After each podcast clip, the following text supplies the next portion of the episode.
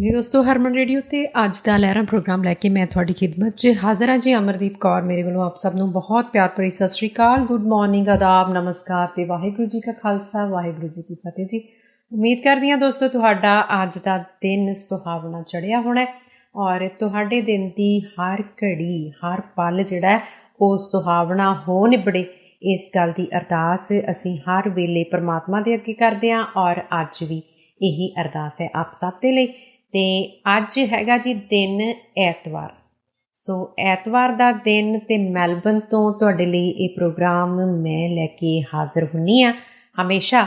ਤੇ ਅੱਜ ਦਿਨ ਐਤਵਾਰ ਹੈ ਤੇ ਸਾਲ 2023 ਔਰ ਮਾਰਚ ਮਹੀਨਾ ਤੇ ਤਰੀਕ ਹੋ ਗਈ ਹੈ ਜੀ 12 ਮਾਰਚ, ਹਨਾ? ਔਰ 12 ਮਾਰਚ ਅੱਜ ਖਾਸ ਇਸ ਕਰਕੇ ਆ ਕਿਉਂਕਿ ਕੱਲ ਆਉਣ ਵਾਲੇ ਸੋਮਵਾਰ ਛੁੱਟੀ ਆ ਵਿਕਟੋਰੀਆ ਦੇ ਵਿੱਚ, ਆਸਟ੍ਰੇਲੀਆ ਸਾਰੇ ਦੇ ਵਿੱਚ ਤਾਂ ਨਹੀਂ, ਪਰ ਵਿਕਟੋਰੀਆ ਸੂਬੇ ਦੇ ਵਿੱਚ ਛੁੱਟੀ ਆ। ਔਰ ਅੱਜ ਦਾ ਥੋੜਾ ਜਿਹਾ ਜਿਹੜਾ ਐਤਵਾਰ ਆ, ਉਹ ਮੈਨੂੰ ਲੱਗਦਾ ਕਿ ਤੁਹਾਡੇ ਲਈ ਬੜਾ ਰਿਲੈਕਸਿੰਗ ਹੋਣਾ, ਕਿਉਂਕਿ ਕੱਲ ਚਿੰਤਾ ਨਹੀਂ ਆ ਕੰਮ ਤੇ ਜਾਣ ਦੀ। ਬਹੁਤ ਸਾਰੇ ਜਿਹੜੇ ਆਫਿਸਿਸ ਆ, ਉਹ ਬੰਦ ਹੋਣੇ ਆ, ਬਹੁਤ ਸਾਰੀਆਂ ਜਿਹੜੀਆਂ ਕੰਪਨੀਆਂ ਆ, ਬੰਦ ਹੋਣੀਆਂ, ਹਨਾ? ਸੋ ਇਸ ਕਰਕੇ ਕੱਲ ਦੀ ਜਿਹੜੀ ਛੁੱਟੀ ਆ, ਉਹ ਤੁਸੀਂ ਮਾਣੋਗੇ ਬਹੁਤ ਸਾਰੇ ਖੇਤਰਾਂ ਦੇ ਵਿੱਚ ਛੁੱਟੀ ਹੋਣੀ ਹੈ ਪਰ ਕੁਝ ਖੇਤਰ ਅਜੇ ਵੀ ਜਿਹੜੇ ਪਬਲਿਕ ਹੌਲੀਡੇ ਦੌਰਾਨ ਵੀ ਕੰਮ ਕਰਦੇ ਆ, ਸੋ ਉਹਨਾਂ ਖੇਤਰਾਂ ਦੇ ਵਿੱਚ ਕੰਮ ਜਿਹੜਾ ਆ, ਉਹ ਜਾਰੀ ਰਹਿਣਾ ਹੈ। ਪਰ ਇਹਦੇ ਬਾਵਜੂਦ ਪਰਿਵਾਰ ਦੇ ਵਿੱਚੋਂ ਕੋਈ ਨਾ ਕੋਈ ਜਿਹੜਾ ਘਰ ਹੋਏਗਾ, ਸੋ ਜਿਹੜੀ ਕੰਮ ਦੀ ਇੱਕ ਵੰਡ ਆ, ਉਹ ਬੜੇ ਆਰਾਮ ਨਾਲ ਹੋ ਜਾਂਦੀ ਹੈ ਜੇ ਅਗਲਾ ਜਿਹੜਾ ਸੋਮਵਾਰ ਛੁੱਟੀ ਹੋਵੇ ਹਨਾ ਸੋ ਅੱਜ ਦਾ ਦਿਨ ਐਤਵਾਰ ਦਾ, ਤੁਸੀਂ ਕਿਵੇਂ ਮਨਾ ਰਹੇ ਹੋ? ਤੁਸੀਂ ਸਾਡੇ ਨਾਲ ਪਾਇਓ ਸਾਂਝ। ਤੇ ਘੜੀਆਂ ਵੱਲ ਨਜ਼ਰ ਮਾਰਾਂ ਤਾਂ ਘੜੀਆਂ ਕਹਿੰਦੀਆਂ ਜੀ, ਇਸ ਵੇਲੇ ਮੈਲਬਨ, ਕੈਨਬਰਾ ਤੇ ਸਿਡਨੀ ਦੇ ਵਿੱਚ ਸਮਾਂ ਹੋ ਚੁੱਕਿਆ 8:02 ਮਿੰਟ ਦਾ, ਜਦਕਿ ਬ੍ਰਿਸਬਨ ਦੇ ਵਿੱਚ 7:02 ਮਿੰਟ ਹੋਏ ਆ ਤੇ ਇਧਰ ਐਡੀਲੇਡ ਦੇ ਵਿੱਚ ਸਮਾਂ ਜਿਹੜਾ ਜੀ, ਉਹ 7:32 ਮਿੰਟ ਦਾ ਹੋਇਆ ਤੇ ਇਧਰ ਪਰਥ ਦੇ ਵਿੱਚ ਅਜੇ 5:02 ਮਿੰਟ ਹੀ ਹੋਏ ਆ। ਤੇ ਬਹੁਤ ਸਾਰੇ ਮੁਲਕ ਜਿੱਥੇ ਜਿੱਥੇ ਐਤਵਾਰ ਦਾ ਦਿਨ ਚੜਿਆ ਹੋਇਆ, ਮੈਂ ਜ਼ਿਕਰ ਕਰਾਂ ਤਾਂ ਹਾਂਗਕਾਂਗ ਦੇ ਵਿੱਚ ਵੀ ਐਤਵਾਰ ਚੜ ਚੁੱਕਿਆ 5:02 ਮਿੰਟ ਦਾ ਸਮਾਂ ਉੱਥੇ ਹੋਇਆ। ਦੁਬਈ ਦੇ ਵਿੱਚ ਇਸ ਵੇਲੇ 1:02 ਮਿੰਟ ਦਾ ਸਮਾਂ, ਯਾਨੀ ਕਿ ਅੱਧੀ ਰਾਤ ਦਾ ਤੜਕਾ 1 ਘੰਟਾ ਹੀ ਹੋਇਆ ਅਜੇ ਐਤਵਾਰ ਦਾ ਦਿਨ ਚੜੇ ਨੂੰ। ਤੇ ਉਧਰ ਜੇ ਅਸੀਂ ਪੰਜਾਬ ਦੀ ਗੱਲ ਕਰੀਏ ਤਾਂ ਉੱਥੇ ਵੀ ਕਾਫੀ ਵੱਡਾ ਤੜਕਾ 2:33 ਮਿੰਟ, ਯਾਨੀ 2:30 ਵਜੇ ਸਵੇਰ ਦੇ। ਤੇ ਬਹੁਤ ਸਾਰੇ ਮੁਲਕਾਂ ਦੇ ਵਿੱਚ ਦੋਸਤੋ ਅਜੇ ਵੀ ਚੱਲ ਰਿਹਾ ਸ਼ਨੀਚਰਵਾਰ ਸੋ ਜੇ ਕੈਨੇਡਾ ਦੀ ਗੱਲ ਕਰੀਏ ਤਾਂ ਕੈਨੇਡਾ ਦੇ ਵੱਖ-ਵੱਖ ਸੂਬਿਆਂ ਦੇ ਵਿੱਚ ਸਮਾਂ ਵੱਖੋ ਵੱਖਰਾ ਸ਼ਨੀਚਰਵਾਰ ਦੀ ਸ਼ਾਮ ਪਈ ਹੋਈ ਹੈ। ਟੋਰਾਂਟੋ ਦੇ ਵਿੱਚ 4:03 ਮਿੰਟ ਦਾ ਸਮਾਂ ਉੱਥੇ ਹੋਇਆ। ਵੈਨਕੂਵਰ ਦੇ ਵਿੱਚ ਦੁਪਹਿਰ ਪਈ ਹੋਈ ਹੈ 1:03 ਮਿੰਟ ਦਾ ਸਮਾਂ ਵੈਨਕੂਵਰ ਦੇ ਵਿੱਚ ਤੇ ਵਿਨੀਪੈਗ ਦੇ ਵਿੱਚ ਸਮਾਂ 3:03 ਮਿੰਟ ਦਾ, ਯਾਨੀ ਬਾਅਦ ਦੁਪਹਿਰ ਦਾ ਸਮਾਂ। ਤੇ ਯੂਐਸ ਚਲੀਏ ਤਾਂ ਯੂਐਸ ਦੇ ਐਲਏ ਦੇ ਵਿੱਚ ਵੀ ਦੁਪਹਿਰ ਹੈ 1:03 ਮਿੰਟ ਉੱਥੇ ਹੋਇਆ ਤੇ ਇੱਧਰ ਸਿਆਟਲ ਦੇ ਵਿੱਚ ਵੀ ਇਹੀ ਸਮਾਂ 1:03 ਮਿੰਟ ਦਾ। ਜਦ ਕਿ ਨਿਊਯਾਰਕ ਦੇ ਵਿੱਚ ਸ਼ਾਮ ਪਈ ਹੋਈ ਹੈ 4:03 ਮਿੰਟ ਨਿਊਯਾਰਕ ਦੇ ਵਿੱਚ ਹੋਇਆ ਮਿਆਮੀ ਦੇ ਵਿੱਚ ਵੀ 4:03 ਮਿੰਟ ਦਾ ਜਿਹੜਾ ਸਮਾਂ ਉਹ ਹੋਇਆ। ਸੋ ਟੋਰਾਂਟੋ ਦੇ ਵਿੱਚ ਜਿਵੇਂ ਅਸੀਂ ਪਹਿਲਾਂ ਗੱਲ ਕੀਤੀ ਸੀ, ਸ਼ਾਮ ਪਈ ਹੋਈ ਆ, ਇਹੀ ਸਮਾਂ ਇੱਧਰ ਯੂਐਸ ਦੇ ਉਧਰ ਜਿਹੜਾ ਨਿਊਯਾਰਕ ਦਾ ਜਿਹੜਾ ਸੂਬਾ ਉੱਥੇ ਵੀ, ਹਨਾ? ਤੇ ਇਸ ਤਰ੍ਹਾਂ ਵੱਖੋ ਵੱਖਰਾ ਸਮਾਂ ਜੀ ਸ਼ਨੀਚਰਵਾਰ ਦਾ ਦਿਨ ਉਹਨਾਂ ਮੁਲਕਾਂ ਦੇ ਵਿੱਚ ਚੱਲ ਰਿਹਾ ਤੇ ਲੰਡਨ ਦੇ ਵਿੱਚ ਸ਼ਨੀਚਰਵਾਰ ਦੀ ਰਾਤ ਪਈ ਹੋਈ ਹੈ 9:04 ਮਿੰਟ ਉੱਥੇ ਹੋਏ ਹੋਏ ਆ। ਔਰ ਇਸੇ ਤਰ੍ਹਾਂ ਰੋਮ ਦੇ ਵਿੱਚ ਵੀ ਸ਼ਨੀਚਰਵਾਰ ਦੀ ਰਾਤ ਚੱਲ ਰਹੀ ਹੈ 10:04 ਮਿੰਟ ਰਾਤ ਦੇ ਉੱਥੇ ਹੋ ਚੁੱਕੇ ਆ।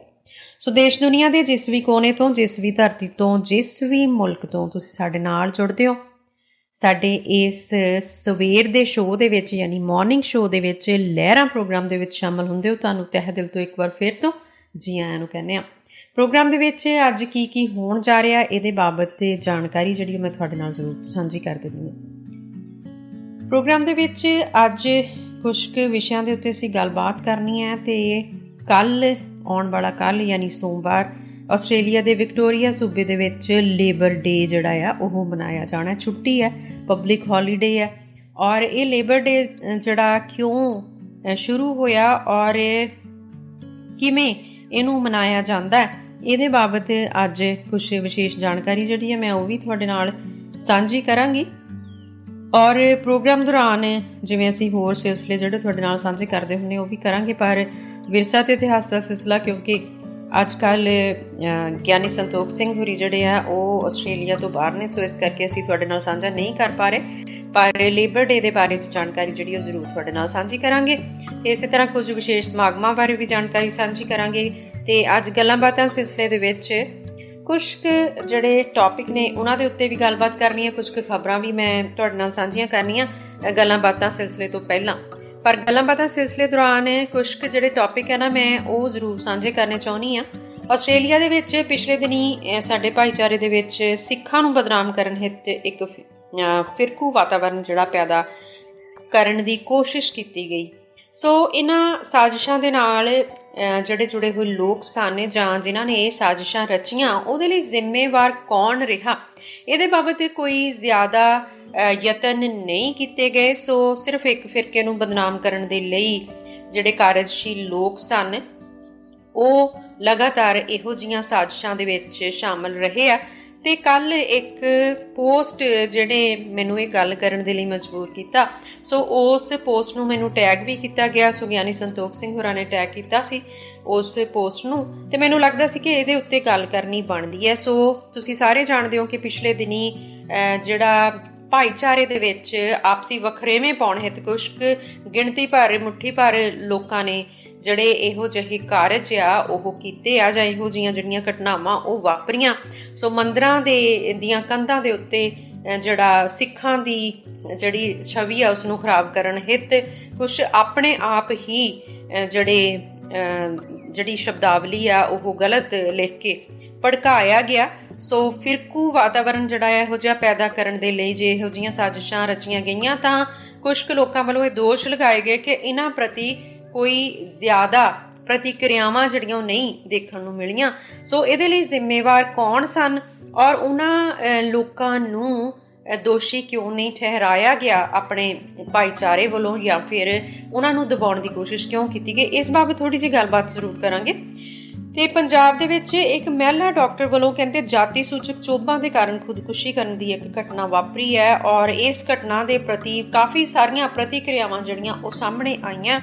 ਸੋ ਉਹ ਪ੍ਰਤੀਕਿਰਿਆਵਾਂ ਜਿਹੜੀਆਂ, ਉਹ ਸੰਕੇਤ ਕਰਦੀਆਂ ਕਿ ਸਮਾਜਿਕ ਸੰਕੀਰਣਤਾ ਜਿਹੜੀ ਹੈ, ਉਹ ਕਿਤੇ ਨਾ ਕਿਤੇ ਸਾਡੇ ਸਮਾਜ ਦੇ ਵਿੱਚ ਅਜੇ ਵੀ ਸਾਡਾ ਦਮ ਘੁੱਟ ਰਹੀ ਹੈ ਤੇ ਇਹ ਖੁਦਕੁਸ਼ੀ ਦੀ ਜਿਹੜੀ ਘਟਨਾ ਆ, ਇਹ ਸਮਾਜਿਕ ਸੰਕੀਰਣਤਾ ਦਾ ਨਤੀਜਾ ਆ ਜਾਂ ਫਿਰ ਕਮਜ਼ੋਰ ਮਨੋਬਲ ਦਾ ਨਤੀਜਾ ਆ, ਇਹਦੇ ਬਾਰੇ ਜਾਣਕਾਰੀ ਜਿਹੜੀ ਹੈ ਜਾਣਕਾਰੀ ਨਹੀਂ ਕਹਿ ਸਕਦੇ, ਇਹਦੇ ਬਾਰੇ ਵਿਚਾਰ ਕਰਨੀ, ਇਹਦੇ ਬਾਰੇ ਚਿੰਤਾ ਕਰਨੀ ਜਿਹੜੀ ਹੈ, ਉਹ ਬਹੁਤ ਹੀ ਜ਼ਰੂਰੀ ਹੈ ਕਿ ਸਾਡੇ ਜਿਹੜੇ ਨੌਜਵਾਨਾਂ ਖਾਸ ਤੌਰ ਦੇ ਉੱਤੇ ਜਿਹੜਾ ਪੜ੍ਹਿਆ ਲਿਖਿਆ ਤਬਕਾ ਆ, ਹਨਾ, ਜਿਹੜੇ ਕਿ ਵਿਚਾਰ ਕਰਨ ਦੀ ਜਿਹੜੀ ਸ਼ਕਤੀ ਰੱਖਦੇ ਆ, ਉਹ ਵੀ ਖੁਦਕੁਸ਼ੀ ਦਾ ਸਹਾਰਾ ਲੈਣ ਦੇ ਲਈ ਮਜਬੂਰ ਕਿਉਂ ਹੋ ਜਾਂਦੇ ਆ? ਸੋ ਇਹਦੇ ਬਾਰੇ ਅੱਜ ਜ਼ਰੂਰ ਅਸੀਂ ਗੱਲਬਾਤ ਜਿਹੜੀ ਉਹ ਕਰਾਂਗੇ।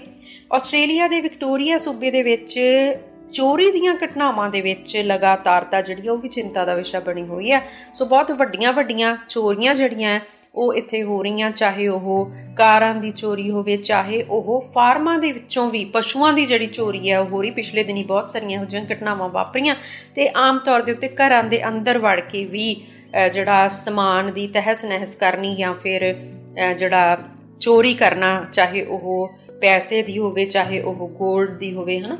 ਜਾਂ ਫਿਰ ਜਿਹੜੀਆਂ ਕੁਝ ਜਿਹੜੀਆਂ ਟੈਕਨੀਕਲ ਜਿਹੜੀਆਂ ਕੁਝ ਚੀਜ਼ਾਂ ਜਿਹੜੀਆਂ ਬਹੁਤ ਕੀਮਤੀ ਹੁੰਦੀਆਂ ਆ, ਉਹਨਾਂ ਨੂੰ ਚੁਰਾਉਣ ਦੀ ਕੋਸ਼ਿਸ਼। ਸੋ ਇਹੋ ਜੀਆਂ ਜਿਹੜੀਆਂ ਘਟਨਾਵਾਂ ਉਹਨਾਂ ਦੇ ਵਿੱਚ ਲਗਾਤਾਰ ਵਾਧਾ ਹੋ ਰਿਹਾ ਤੇ ਇਹ ਵਾਧਾ ਜਿਹੜਾ ਇਹ ਆਮ ਤੌਰ ਦੇ ਉੱਤੇ ਹਰ ਇਲਾਕੇ ਦੇ ਵਿੱਚ ਰਹਿਣ ਵਾਲੇ ਲੋਕਾਂ ਦੇ ਲਈ ਚਿੰਤਾ ਦਾ ਵਿਸ਼ਾ ਬਣਿਆ ਹੋਇਆ।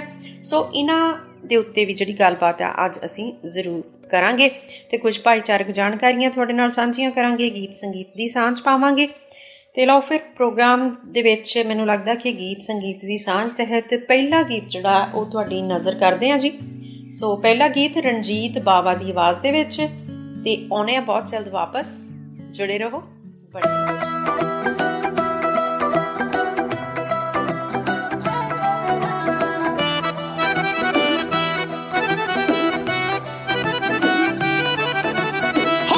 ਪ੍ਰਵਾਨ ਸਾਡੇ ਹੱਥ ਜੋੜ ਫਤਿਆ। ਉਹ ਦੱਸਣੇ ਦੀ ਲੋੜ ਨਹੀਂ, ਉਹ ਸਾਰਿਆਂ ਨੂੰ ਪਤਿਆ। ਹਾਂ ਕਰੋ ਪ੍ਰਵਾਨ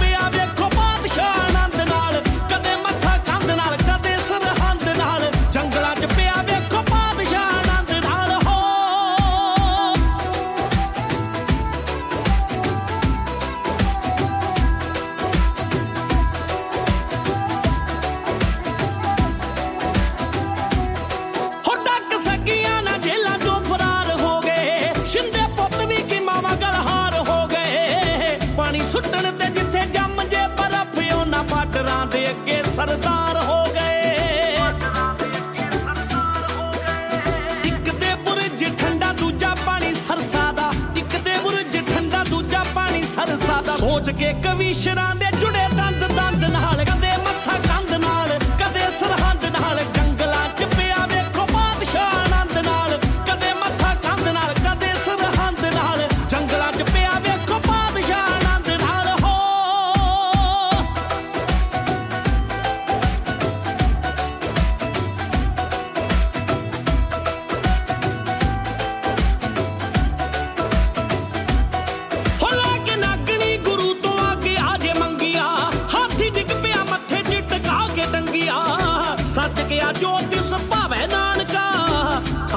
ਦੇ ਲਈ ਉਹ ਗੱਲ ਚੰਗੀ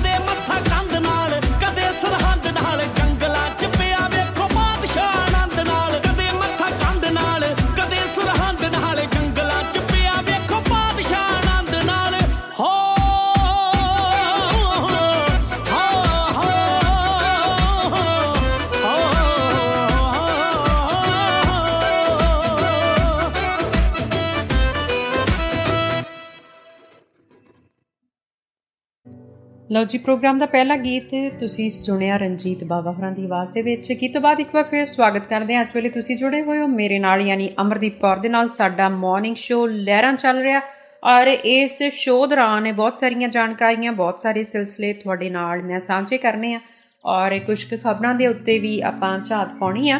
ਤੇ ਅੱਜ ਦੇ ਪ੍ਰੋਗਰਾਮ ਦੇ ਵਿੱਚ ਤੁਹਾਡੀ ਉਡੀਕ ਜਿਹੜੀ ਉਹ ਲਗਾਤਾਰ ਬਣੀ ਹੋਈ ਹੈ ਤੇ ਹੁਣ ਜਿਹੜੇ ਅਗਲੇ ਸਿਲਸਿਲੇ ਮੈਂ ਤੁਹਾਡੇ ਨਾਲ ਸਾਂਝੇ ਕਰਨ ਜਾ ਰਹੀ ਆ ਉਹਨਾਂ ਦੇ ਵਿੱਚ ਜਿਹੜਾ ਸਿਲਸਿਲਾ ਉਹ ਹੁੰਦਾ ਜੀ ਮੌਸਮ ਦੀ ਝਾਤ ਤੇ ਅੱਜ ਦੇ ਵਿਚਾਰ ਦਾ। ਸੋ ਪਹਿਲਾਂ ਆਪਾਂ ਮੌਸਮ ਵੱਲ ਵਧਦੇ ਹਾਂ ਤੇ ਫਿਰ ਅੱਜ ਦਾ ਵਿਚਾਰ ਜਿਹੜਾ ਉਹ ਬਹੁਤ ਜਲਦ ਆਪਾਂ ਸਾਂਝਾ ਕਰਾਂਗੇ।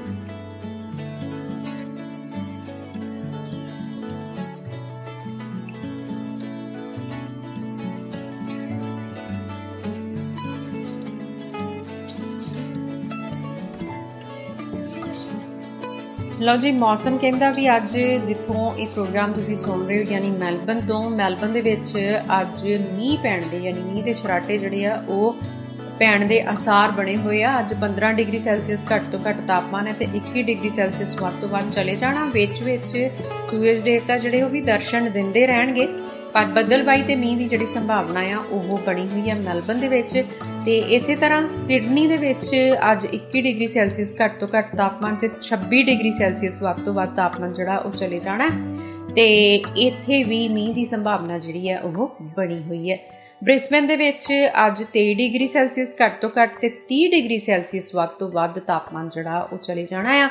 ਇੱਥੇ ਥੰਡਰਸਟਾਰਮ ਦੱਸੇ ਗਏ ਆ ਬ੍ਰਿਸਬਨ ਦੇ ਵਿੱਚ ਤੇ ਤੇਜ਼ ਹਵਾਵਾਂ ਜਿਹੜੀਆਂ ਉਹ ਵੀ ਚੱਲ ਸਕਦੀਆਂ। ਪਰ ਥੰਡਰਸਟਾਰਮ ਜਿਹੜੇ ਆ, ਉਹ ਜ਼ਰੂਰ ਵੱਖ-ਵੱਖ ਇਲਾਕਿਆਂ ਦੇ ਵਿੱਚ ਦੇਖੇ ਜਾ ਸਕਦੇ ਆ।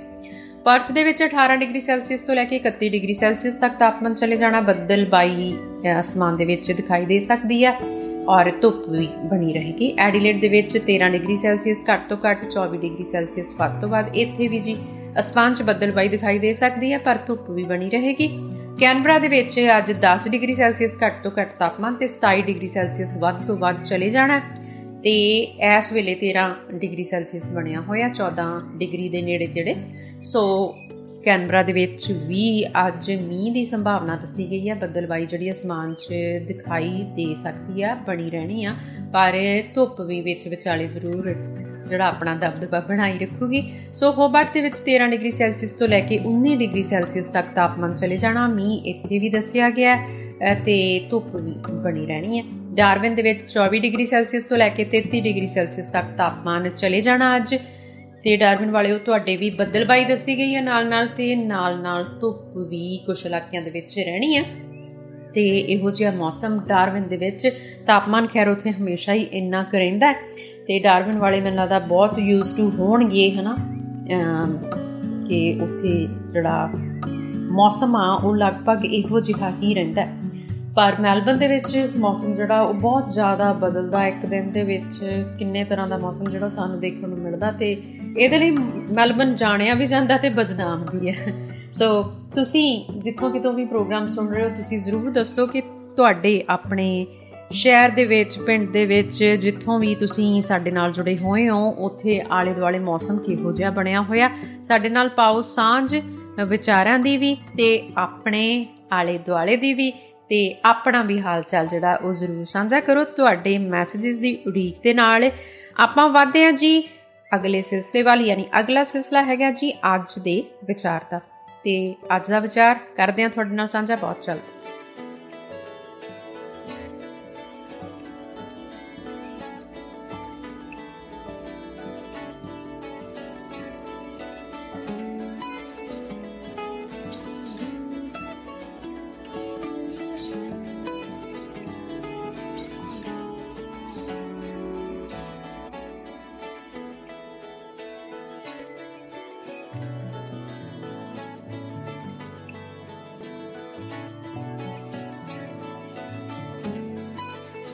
ਲੋ ਜੀ, ਅੱਜ ਦਾ ਵਿਚਾਰ ਹੈ ਕਿ ਜ਼ਿੰਦਗੀ ਦੇ ਹਰ ਦਿਨ ਦਾ ਸਤਿਕਾਰ ਕਰੋ। ਯਾਨੀ ਕਿ ਜਿਹੜੀ ਇਹ ਜ਼ਿੰਦਗੀ ਆ, ਮੈਂ ਹਮੇਸ਼ਾ ਕਹਿੰਨੀ ਹੁੰਨੀ ਆ ਵੀ ਬੜੀ ਕੀਮਤੀ ਹੈ, ਪਰ ਕਹਿਣਾ ਤੇ ਕਰਨਾ, ਹਨਾ, ਕਹਿੰਦੇ ਹੁੰਦੇ ਬੜਾ ਮੁਸ਼ਕਲ ਹੁੰਦਾ। ਇਸੇ ਕਰਕੇ ਇਹ ਅੰਤਰ ਜਿਹੜਾ ਉਹ ਬਣਿਆ ਰਹਿੰਦਾ ਤੇ ਇਹ ਜਿਹੜੀ ਜ਼ਿੰਦਗੀ ਆ ਉਹ ਕੀਮਤੀ ਆ, ਇਸੇ ਕਰਕੇ ਜ਼ਿੰਦਗੀ ਦਾ ਜਿਹੜਾ ਹਰ ਦਿਨ ਆ, ਉਹ ਸਾਡੇ ਦੇ, ਸਾਡੇ ਲਈ ਅਣਮੁੱਲ ਹੈ। ਸੋ ਹਰ ਦਿਨ ਦਾ ਸਤਿਕਾਰ ਕਰਨਾ ਜ਼ਰੂਰੀ ਹੈ। ਛੋਟੀਆਂ-ਛੋਟੀਆਂ ਚੀਜ਼ਾਂ ਵੀ ਜਿਹੜੀਆਂ ਸਾਨੂੰ ਜ਼ਿੰਦਗੀ ਦੇ ਵਿੱਚ ਮਿਲਦੀਆਂ ਆ, ਉਹਨਾਂ ਦੇ ਲਈ ਸ਼ੁਕਰਾਨਾ ਕਰੋ। ਤੇ ਜਿਸ ਚੀਜ਼ ਨੂੰ ਕੰਟਰੋਲ ਨਹੀਂ ਕਰ ਸਕਦੇ, ਕਾਬੂ ਨਹੀਂ ਕਰ ਸਕਦੇ, ਉਹਦੇ ਲਈ ਤਣਾਅ ਦੇ ਵਿੱਚ ਨਾ ਆਓ। ਸੋ ਇਹ ਗੱਲਾਂ ਜਿਵੇਂ ਮੈਂ ਕਹਿੰਨੀ ਆ ਕਿ ਜਿਹੜਾ ਅੱਜ ਦਾ ਵਿਚਾਰ ਆ, ਜਦੋਂ ਮੈਂ ਤੁਹਾਡੇ ਨਾਲ ਸਾਂਝਾ ਕਰਦੀ ਆ ਤਾਂ ਬਹੁਤ ਵਾਰ ਮੇਰੀ ਆਪਣੀ ਵੀ ਜ਼ਿੰਮੇਵਾਰੀ ਬਣਦੀ ਆ ਕਿ ਮੈਂ ਉਸ ਵਿਚਾਰ ਨੂੰ ਆਪਣੇ ਜੀਵਨ ਦੇ ਉੱਤੇ ਵੀ ਲਾਗੂ ਕਰਕੇ ਜ਼ਰੂਰ ਦੇਖਾਂ। ਔਰ ਇਹ ਕੋਸ਼ਿਸ਼, ਜਿਹੜੀ ਕੋਸ਼ਿਸ਼ ਨਹੀਂ ਹੁੰਦੀ, ਇਸ ਨੂੰ ਅਮਲੀ ਰੂਪ 'ਚ ਲਿਆਇਆ ਜਾਣਾ ਵੀ ਬਹੁਤ ਜ਼ਰੂਰੀ ਹੁੰਦਾ ਤੇ ਅੱਜ ਦਾ ਵਿਚਾਰ ਜਿਹੜਾ ਮੈਂ ਤੁਹਾਡੇ ਨਾਲ ਸਾਂਝਾ ਕਰ ਰਹੀ ਆ ਉਹ ਇਹੀ ਹੈ ਕਿ ਜ਼ਿੰਦਗੀ ਦੇ ਹਰ ਦਿਨ ਦਾ ਸਤਿਕਾਰ ਕਰੋ, ਕਿਉਂਕਿ ਜ਼ਿੰਦਗੀ ਦਾ ਹਰ ਦਿਨ ਜਿਹੜਾ ਉਹ ਅਣਮੁੱਲ ਹੈ। ਤੇ ਜ਼ਿੰਦਗੀ ਦੇ ਵਿੱਚ ਮਿਲੀਆਂ ਛੋਟੀਆਂ-ਛੋਟੀਆਂ ਚੀਜ਼ਾਂ ਦੇ ਲਈ ਰੱਬ ਦਾ ਸ਼ੁਕਰਾਨਾ ਕਰੋ ਤੇ ਜਿਸ ਚੀਜ਼ ਨੂੰ ਅਸੀਂ ਕਾਬੂ ਨਹੀਂ ਕਰ ਸਕਦੇ, ਉਸ ਚੀਜ਼ ਦੇ ਲਈ ਆਪਣੇ ਉੱਪਰ ਜਿਹੜਾ ਤਣਾਅ ਆ, ਉਹ ਨਾ ਲਓ ਜਾਂ ਉਸ ਤਣਾਅ ਦੇ ਵਿੱਚ ਤੁਸੀਂ ਨਾ ਆਓ। ਇਹ ਬਹੁਤ ਹੀ ਜ਼ਰੂਰੀ ਹੁੰਦਾ ਬੇहद ਜ਼ਰੂਰੀ ਹੈ ਕਿਉਂਕਿ ਆਮ ਤੌਰ ਦੇ ਉੱਤੇ ਦੋਸਤੋ ਕੀ ਵਾਪਰਦਾ ਹੈ ਕਿ ਕਈ ਵਾਰ ਸਾਡੇ ਆਲੇ ਦੁਆਲੇ ਜਿਹੜਾ ਮਾਹੌਲ ਇਹੋ ਜਿਹਾ ਬਣ ਜਾਂਦਾ, ਵਾਤਾਵਰਣ ਇਹੋ ਜਿਹਾ ਬਣ ਜਾਂਦਾ ਕਿ ਤੁਸੀਂ ਉਸ ਵਾਤਾਵਰਣ ਨੂੰ ਕਾਬੂ ਨਹੀਂ ਕਰ ਸਕਦੇ ਹੁੰਦੇ, ਪਰ ਉਹ ਵਾਤਾਵਰਣ ਤੁਹਾਨੂੰ ਬਹੁਤ ਤੰਗ ਕਰ ਰਿਹਾ ਹੁੰਦਾ ਜਿਸ ਕਾਰਨ ਤੁਸੀਂ ਉਸ ਵਾਤਾਵਰਣ ਦੇ ਕਾਰਨ ਅਸਹਿਜ ਹੋ ਜਾਂਦੇ ਹੋ, ਤਣਾਅ ਦੇ ਵਿੱਚ ਆ ਜਾਂਦੇ ਹੋ, ਹਨਾ? ਤੇ ਉਹ ਤਣਾਅ ਜਿਹੜਾ ਆ, ਉਹ ਸਾਡੀ ਸਿਹਤ ਦੇ ਉੱਤੇ ਅਸਰ ਜ਼ਰੂਰ ਕਰਦਾ ਹੈ। ਸੋ ਮੈਂ ਨਿੱਜੀ ਤੌਰ ਦੇ ਉੱਤੇ ਕਹਾ ਤਾਂ ਮੇਰੇ ਨਾਲ ਕਈ ਵਾਰ ਇਹੋ ਜਿਹਾ ਵਾਪਰਦਾ ਹੈ। ਸੋ ਉਹਦਾ ਜਿਹੜਾ ਅਸਰ ਹੈ, ਉਹ ਸਾਡੀ ਸਿਹਤ ਦੇ ਉੱਤੇ ਹੁੰਦਾ ਹੈ। ਸੋ ਜਦੋਂ ਸਾਡੀ ਸਿਹਤ ਦੇ ਉੱਤੇ ਉਹ ਅਸਰ ਹੁੰਦਾ ਹੈ, ਤਾਂ ਫੇਰ ਹੋਰ ਸਮੱਸਿਆਵਾਂ ਵੀ ਵੱਧ ਜਾਂਦੀਆਂ। ਸੋ ਕਈ ਵਾਰ ਕੀ ਹੁੰਦਾ ਕਿ ਆਪਣੀਆਂ ਸਮੱਸਿਆਵਾਂ ਵਧਾਉਣ ਦੇ ਵੀ ਜ਼ਿੰਮੇਵਾਰ ਜਿਹੜੇ ਆ, ਉਹ ਅਸੀਂ ਖੁਦ ਹੁੰਦੇ ਆ ਹਨਾ? ਸੋ ਰੇਡੀਓ ਦੇ ਉੱਤੇ ਮੈਂ ਤੁਹਾਡੇ ਨਾਲ ਵਿਚਾਰ ਸਾਂਝਾ ਕਰ ਰਹੀ ਹਾਂ, ਪਰ ਇਸ ਵਿਚਾਰ ਨੂੰ ਜੇ ਮੈਂ ਵੀ ਛੱਡ ਦਿਆਂ ਇੱਥੇ ਕਹਿ ਕੇ, ਤਾਂ ਇਹ ਮੇਰੇ ਲਈ ਵੀ ਗਲਤ ਹੈ। ਸੋ ਜਿਹੜਾ ਵਿਚਾਰ ਅਸੀਂ ਸਾਂਝਾ ਕਰਦੇ ਆ ਉਹਨੂੰ ਆਪਣੇ ਜੀਵਨ ਦੇ ਵਿੱਚ ਅਪਣਾਉਣਾ ਬਹੁਤ ਜ਼ਰੂਰੀ ਹੁੰਦਾ ਪਰ ਅਪਣਾਉਣਾ ਹੀ ਕਈ ਵਾਰ ਕੀ ਹੁੰਦਾ ਕਿ ਮੁਸ਼ਕਲ ਹੋ ਜਾਂਦਾ। ਜਦੋਂ ਅਸੀਂ ਅਮਲੀ ਰੂਪ ਦੇ ਵਿੱਚ ਲਿਆਉਣ ਦੀ ਗੱਲ ਕਰਦੇ ਆ ਤਾਂ ਅਸੀਂ ਦੁਨਿਆਵੀ ਲੋਕ ਆ ਸੋ ਦੁਨਿਆਵੀ ਲੋਕ ਜਿਹੜੇ ਆ ਉਹ ਕਈ ਵਾਰ ਜਦੋਂ ਪ੍ਰੈਕਟੀਕਲੀ ਉਹਨਾਂ ਚੀਜ਼ਾਂ ਨੂੰ ਆਪਣੇ ਜੀਵਨ ਦੇ ਵਿੱਚ ਲਾਗੂ ਕਰਨ ਦੀ ਕੋਸ਼ਿਸ਼ ਕਰਦੇ ਆ ਤਾਂ ਉਹ ਬਹੁਤ ਸਮਾਂ ਲੈਂਦੇ ਆ, ਹਨਾ? ਪਰ ਸਾਨੂੰ ਕੋਸ਼ਿਸ਼ ਜ਼ਰੂਰ ਕਰਦੇ ਰਹਿਣਾ ਚਾਹੀਦਾ ਸੋ ਜ਼ਿੰਦਗੀ ਦੇ ਹਰ ਦਿਨ ਦਾ ਸਤਿਕਾਰ ਕਰਿਆ ਕਰੀਏ ਔਰ ਹਰ ਦਿਨ ਸਾਡੇ ਲਈ ਅਣਮੁੱਲ ਹੈ। ਸੋ ਜ਼ਿੰਦਗੀ 'ਚ ਮਿਲੀਆਂ ਛੋਟੀਆਂ-ਛੋਟੀਆਂ ਚੀਜ਼ਾਂ ਦੇ ਲਈ ਸ਼ੁਕਰਾਨਾ ਕਰਨਾ ਨਾ ਭੁੱਲੀਏ ਤੇ ਜਿਹੜੀ ਸਥਿਤੀ ਨੂੰ, ਜਿਹੜੇ ਮਾਹੌਲ ਨੂੰ, ਜਿਹੜੇ ਵਾਤਾਵਰਣ ਨੂੰ, ਜਿਹੜੀਆਂ ਚੀਜ਼ਾਂ ਨੂੰ ਅਸੀਂ ਕਾਬੂ ਨਹੀਂ ਕਰ ਸਕਦੇ, ਉਹਨਾਂ ਦੇ ਲਈ ਤਣਾਅ ਦੇ ਵਿੱਚ ਨਾ ਆਈਏ, ਉਹਨਾਂ ਦੇ ਲਈ ਅਸਹਿਜ ਨਾ ਹੋਵੀਏ। ਸੋ ਇਹ ਸੀ ਜੀ ਸਾਡਾ ਅੱਜ ਦਾ ਵਿਚਾਰ। ਤੇ ਅੱਜ ਦੇ ਵਿਚਾਰ ਤੋਂ ਬਾਅਦ ਇੱਕ ਗੀਤ ਤੁਹਾਡੀ ਨਜ਼ਰ ਕਰਦੇ ਆਂ ਤੇ ਫਿਰ ਆਉਨੇ ਆ ਵਾਪਸ। ਤੁਸੀਂ ਸੁਣੋ ਇਹ ਗੀਤ ਤੇ ਮੈਂ ਵੀ ਲੈਣੀ ਆ ਛੋਟੀ ਜਿਹੀ ਬ੍ਰੇਕ ਆਉਨੇ ਆ ਜੀ, ਮਿਲਦੇ ਆ ਪ੍ਰੋਗਰਾਮ ਲਹਿਰਾਂ ਦੇ ਵਿੱਚ। ਤੁਹਾਡੇ ਮੈਸੇजेस ਦੀ, ਤੁਹਾਡੇ ਪਿਆਰੇ ਪਿਆਰੇ ਸੁਨੇਹਿਆਂ ਦੀ ਉਡੀਕ ਬਣੀ ਹੋਈ ਹੈ।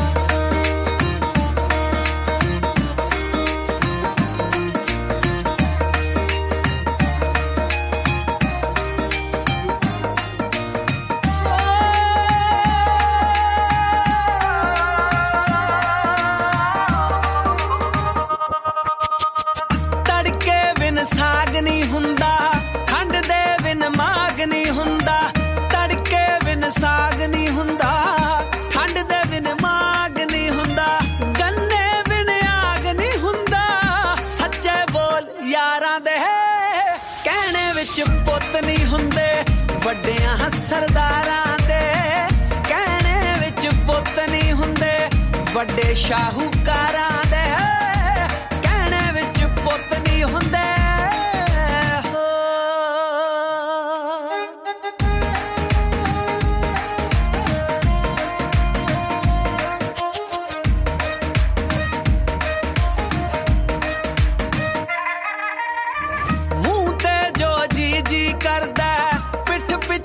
ਚੁਗਲੀਆਂ ਕਰਦਾ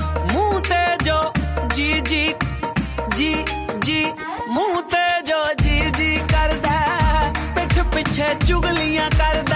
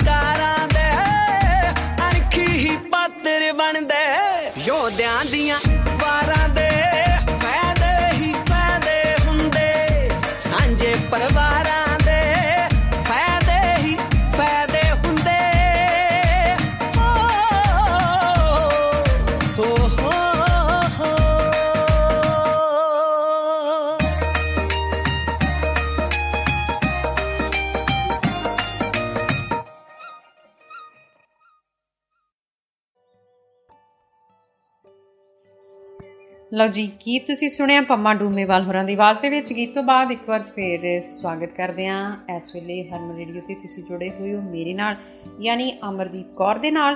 ਔਰ ਇੱਕ ਛੋਟਾ ਜਿਹਾ ਸੁਨੇਹਾ ਤੁਹਾਡੇ ਲਈ ਤੇ ਹਿਸਟਰੀ ਆਫ ਦਾ ਡੇ ਜਿਵੇਂ ਅਸੀਂ ਤੁਹਾਡੇ ਲਈ ਪ੍ਰਸਾਰਿਤ ਕਰਦੇ ਹੁੰਨੇ ਆ ਉਹ ਤੁਹਾਡੇ ਲਈ ਜ਼ਰੂਰ ਅਸੀਂ ਪ੍ਰਸਾਰਿਤ ਕਰਨਾ ਤੇ ਉਸ ਤੋਂ ਬਾਅਦ ਅਗਲਾ ਜਿਹੜਾ ਸਿਲਸਿਲਾ, ਉਹਦੇ ਵਿੱਚ ਤੁਹਾਡੇ ਨਾਲ ਸਾਂਝ ਪਾਵਾਂਗੇ 13 ਮਾਰਚ ਦੀ, ਯਾਨੀ ਕਿ ਆਸਟ੍ਰੇਲੀਆ ਦੇ ਵਿਕਟੋਰੀਆ ਸੂਬੇ ਦੇ ਵਿੱਚ ਕੱਲ ਯਾਨੀ ਸੋਮਵਾਰ 13 ਮਾਰਚ ਸੋਮਵਾਰ ਜਿਹੜਾ ਹੈ ਉਹ ਅ, ਇਸ ਵਾਰ ਲੇਬਰ ਡੇ ਵੈਸੇ ਲੇਬਰ ਡੇ ਜਿਹੜਾ ਆ ਉਹ ਆਉਂਦਾ ਹੈ ਮਾਰਚ ਦੇ ਵਿੱਚ ਤੇ ਇਸੇ ਤਰ੍ਹਾਂ ਵਿਕਟੋਰੀਆ ਦੇ ਵਿੱਚ ਜਿਹੜਾ ਲੇਬਰ ਡੇ ਹੈ ਉਹ ਕੱਲ ਹੈ 13 ਮਾਰਚ ਨੂੰ ਤੇ ਇਸ ਲੇਬਰ ਡੇ ਦਾ ਕੀ ਇਤਿਹਾਸ ਹੈ ਕਿਉਂ ਸ਼ੁਰੂ ਹੋਇਆ ਇਹ ਤੇ ਵੱਖ-ਵੱਖ ਸੂਬਿਆਂ ਦੇ ਵਿੱਚ ਇਹਨਾਂ ਦੀ ਅ, ਜਿਹੜੀ ਅ, ਵੱਖ-ਵੱਖ ਤਰੀਕ ਜਿਹੜੀ ਉਹ ਕਿਉਂ ਰੱਖੀ ਗਈ ਹੈ, ਇਹਦੇ ਬਾਰੇ 'ਚ ਆਪਾਂ ਗੱਲਬਾਤ ਜਿਹੜੀ ਆ ਉਹ ਜ਼ਰੂਰ ਕਰਨੀ ਹੈ। ਤੁਹਾਡੇ ਨਾਲ ਇਹ ਸਾਰੀ ਜਾਣਕਾਰੀ ਜਿਹੜੀ ਆ ਉਹ ਸਾਂਝੀ ਕਰਾਂਗੇ।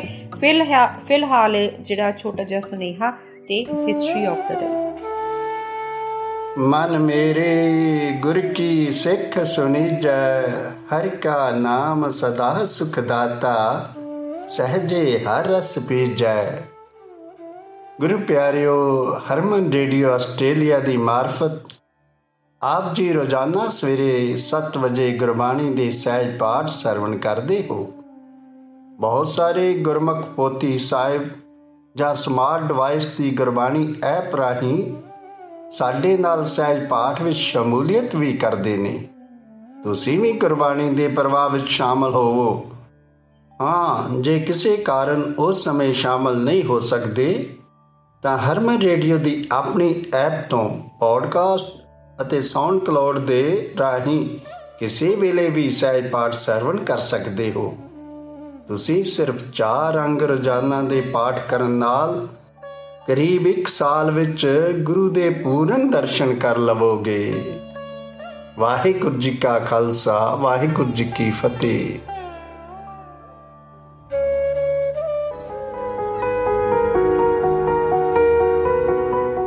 ਇਸ ਪ੍ਰੋਗਰਾਮ ਨੂੰ ਸਪਾਂਸਰ ਕਰਨ ਲਈ ਤੁਸੀਂ ਸਾਡੇ ਨਾਲ ਸੰਪਰਕ ਕਰ ਸਕਦੇ ਹੋ।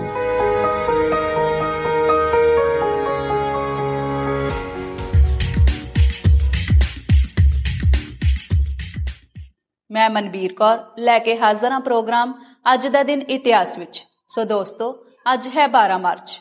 ਅੱਜ ਤੁਹਾਡੇ ਸਾਹਮਣੇ ਪੇਸ਼ ਕਰਨ ਜਾ ਰਹੇ ਹਾਂ 12 ਮਾਰਚ ਨਾਲ ਜੁੜੀਆਂ ਘਟਨਾਵਾਂ ਬਾਰੇ, ਜਿਨ੍ਹਾਂ ਦਾ ਸਬੰਧ ਪੰਜਾਬ, ਸਿੱਖ ਤਵਰੀਕ ਅਤੇ ਦੇਸ਼ ਦੁਨੀਆ ਨਾਲ ਜੁੜਿਆ ਹੋਇਆ ਹੈ।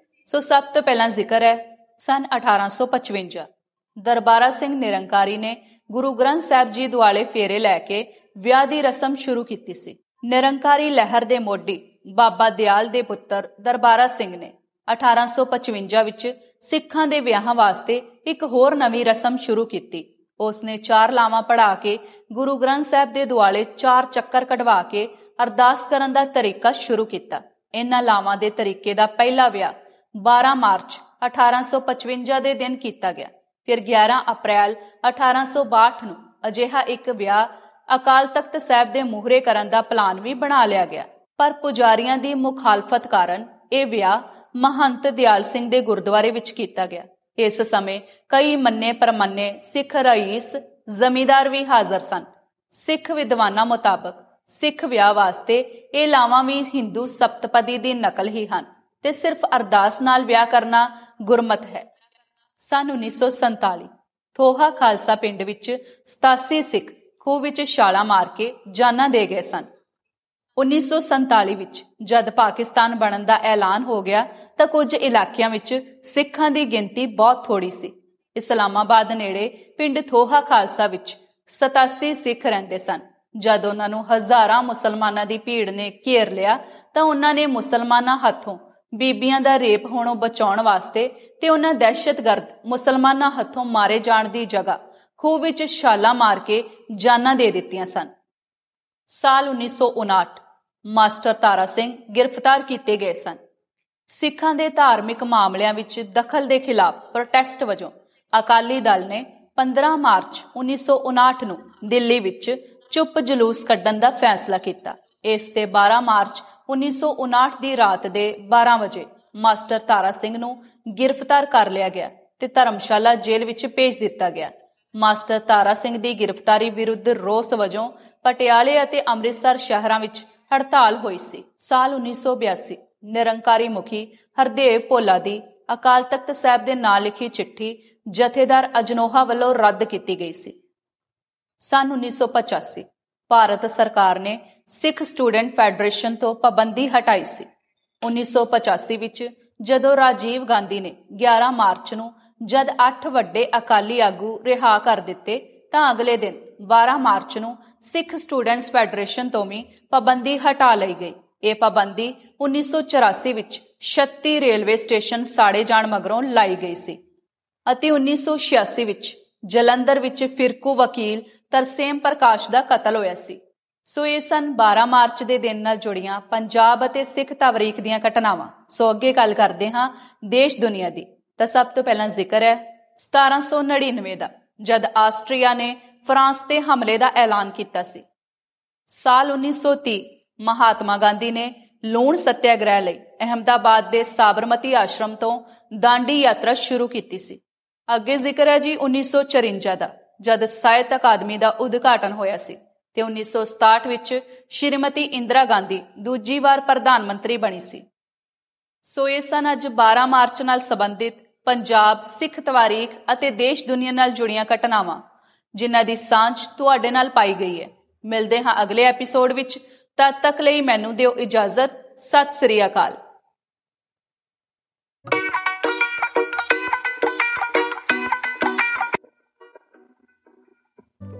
ਲੋ ਜੀ ਇਹ ਸਨ ਕੁਝ ਘਟਨਾਵਾਂ ਜਿਹੜੀਆਂ ਦੇਸ਼, ਦੁਨੀਆ ਦੇ ਇਤਿਹਾਸ ਦੇ ਨਾਲ ਜੁੜੀਆਂ ਹੋਈਆਂ ਸਨ, ਸਿੱਖ ਇਤਿਹਾਸ ਦੇ ਨਾਲ ਜੁੜੀਆਂ ਹੋਈਆਂ ਸਨ। ਸੋ ਅੱਜ ਦਾ ਦਿਨ ਇਤਿਹਾਸ ਦੇ ਵਿੱਚ ਔਰ ਇਸ ਤੋਂ ਬਾਅਦ ਅੱਜ ਜਿਵੇਂ ਮੈਂ ਤੁਹਾਨੂੰ ਪਹਿਲਾਂ ਦੱਸਿਆ ਕਿ ਆਪਾਂ ਜਿਹੜੀ ਗੱਲਬਾਤ ਹੈ, ਉਹ ਕਰਨੀ ਹੈ ਲੇਬਰ ਡੇ ਦੀ। ਸੋ ਵਿਕਟੋਰੀਆ ਦੇ ਵਿੱਚ, ਯਾਨੀ ਆਸਟ੍ਰੇਲੀਆ ਦੇ ਵਿਕਟੋਰੀਆ ਸੂਬੇ ਦੇ ਵਿੱਚ ਜਿਹੜਾ ਲੇਬਰ ਡੇ ਹੈ, ਉਹ ਆਉਂਦਾ ਹੈ ਮਾਰਚ ਦੇ ਦੂਜੇ ਹਫ਼ਤੇ। ਔਰ ਸੋਮਵਾਰ ਜਿਹੜਾ ਦਿਨ ਹੁੰਦਾ ਹੈ ਤੇ ਇਸ ਦਿਨ ਬਹੁਤ ਸਾਰੇ ਅਹਿਦ ਲਏ ਜਾਂਦੇ ਆ ਔਰ ਇਸ ਦਿਨ ਦੀ ਜਿਹੜੀ ਹੋਂਦ ਹੈ, ਉਹ ਕਦੋਂ ਬਣੀ ਹੈ, ਕਿ ਇਤਿਹਾਸ ਸੀਗਾ ਇਹਦਾ, ਇਹਦੇ ਬਾਰੇ ਅੱਜ ਆਪਾਂ ਜਿਹੜੀ ਗੱਲਬਾਤ ਹੈ, ਉਹ ਜ਼ਰੂਰ ਤੁਹਾਡੇ ਨਾਲ ਸਾਂਝੀ ਕਰਦੇ ਹਾਂ। ਦੱਸਿਆ ਜਾਂਦਾ ਹੈ ਕਿ ਜਿਹੜਾ ਲੇਬਰ ਡੇ ਆਸਟ੍ਰੇਲੀਆ ਦੇ ਵਿੱਚ ਉਹਦਾ ਇਤਿਹਾਸ ਜਿਹੜਾ ਪੂਰੀ ਇੱਕ, ਪੂਰਾ ਇੱਕ ਸਦੀ ਪੁਰਾਣਾ ਆ, ਕਿਉਂਕਿ 1800 ਦੇ ਮੱਧ ਦੇ ਵਿੱਚ ਇਹ ਜਿਹੜਾ ਲੇਬਰ ਡੇ ਆ, ਇਹ ਹੋਂਦ ਦੇ ਵਿੱਚ ਆਇਆ ਸੀਗਾ। ਤੇ ਇਹਨੂੰ ਉਸ ਤੋਂ ਬਾਅਦ ਇੱਕ ਮਹੱਤਵਪੂਰਨ ਸਾਲਾਨਾ ਸਮਾਗਮ ਵਜੋਂ ਯਾਦ ਕੀਤਾ ਜਾਣ ਲੱਗਿਆ। ਔਰ ਇਹਦੇ ਪਿੱਛੇ ਬਹੁਤ ਸਾਰੇ ਉਹਨਾਂ ਲੋਕਾਂ ਦਾ ਸੰਘਰਸ਼ ਸੀ, ਜਿਨ੍ਹਾਂ ਨੇ ਆਸਟ੍ਰੇਲੀਆ ਦੇ ਵਿੱਚ ਫੇਅਰ ਵਰਕਿੰਗ ਕੰਡੀਸ਼ਨਸ ਯਾਨੀ ਕਿ ਕੰਮ ਕਰਨ ਦੇ ਜਿਹੜੇ ਬਿਲਕੁਲ ਸਹੀ ਜਿਹੜੀਆਂ ਕੰਡੀਸ਼ਨਸ ਆ, ਹਾਲਾਤ ਆ, ਹਨਾ, ਉਹਦੇ ਲਈ ਸੰਘਰਸ਼ ਕੀਤਾ ਕਿਉਂਕਿ ਦੱਸਿਆ ਜਾਂਦਾ ਹੈ ਵੀ 18ਵੀਂ ਸਦੀ ਦੇ ਮੱਧ ਦੇ ਵਿੱਚ, ਆਸਟ੍ਰੇਲੀਆ ਦੇ ਵਿੱਚ ਵੀ ਜਿਹੜੇ ਕਾਮੇ ਸੀਗੇ ਜਾਂ ਕੰਮ ਕਰਨ ਦੇ ਕਿਸੇ ਵੀ ਥਾਂ ਦੇ ਉੱਤੇ ਜਿਹੜੇ ਹਾਲਾਤ ਸੀ, ਉਹ ਕੋਈ ਬਹੁਤੇ ਵਧੀਆ ਨਹੀਂ ਸੀ। ਔਰ ਜਿਹੜੇ ਕਾਮੇ ਸੀ, ਉਹਨਾਂ ਨੂੰ ਇੱਕ ਦਿਨ ਦੇ ਵਿੱਚ ਲਗਾਤਾਰ 12-12 ਘੰਟੇ ਜਿਹੜੇ ਆ, ਉਹ ਕੰਮ ਕਰਨਾ ਪੈਂਦਾ ਸੀ ਤੇ ਹਫ਼ਤੇ ਦੇ 6 ਦਿਨ ਜਿਹੜੇ ਆ, ਉਹ ਲੋਕ 12-12 ਘੰਟੇ ਕੰਮ ਕਰਨ ਦੇ ਲਈ ਮਜਬੂਰ ਸਨ।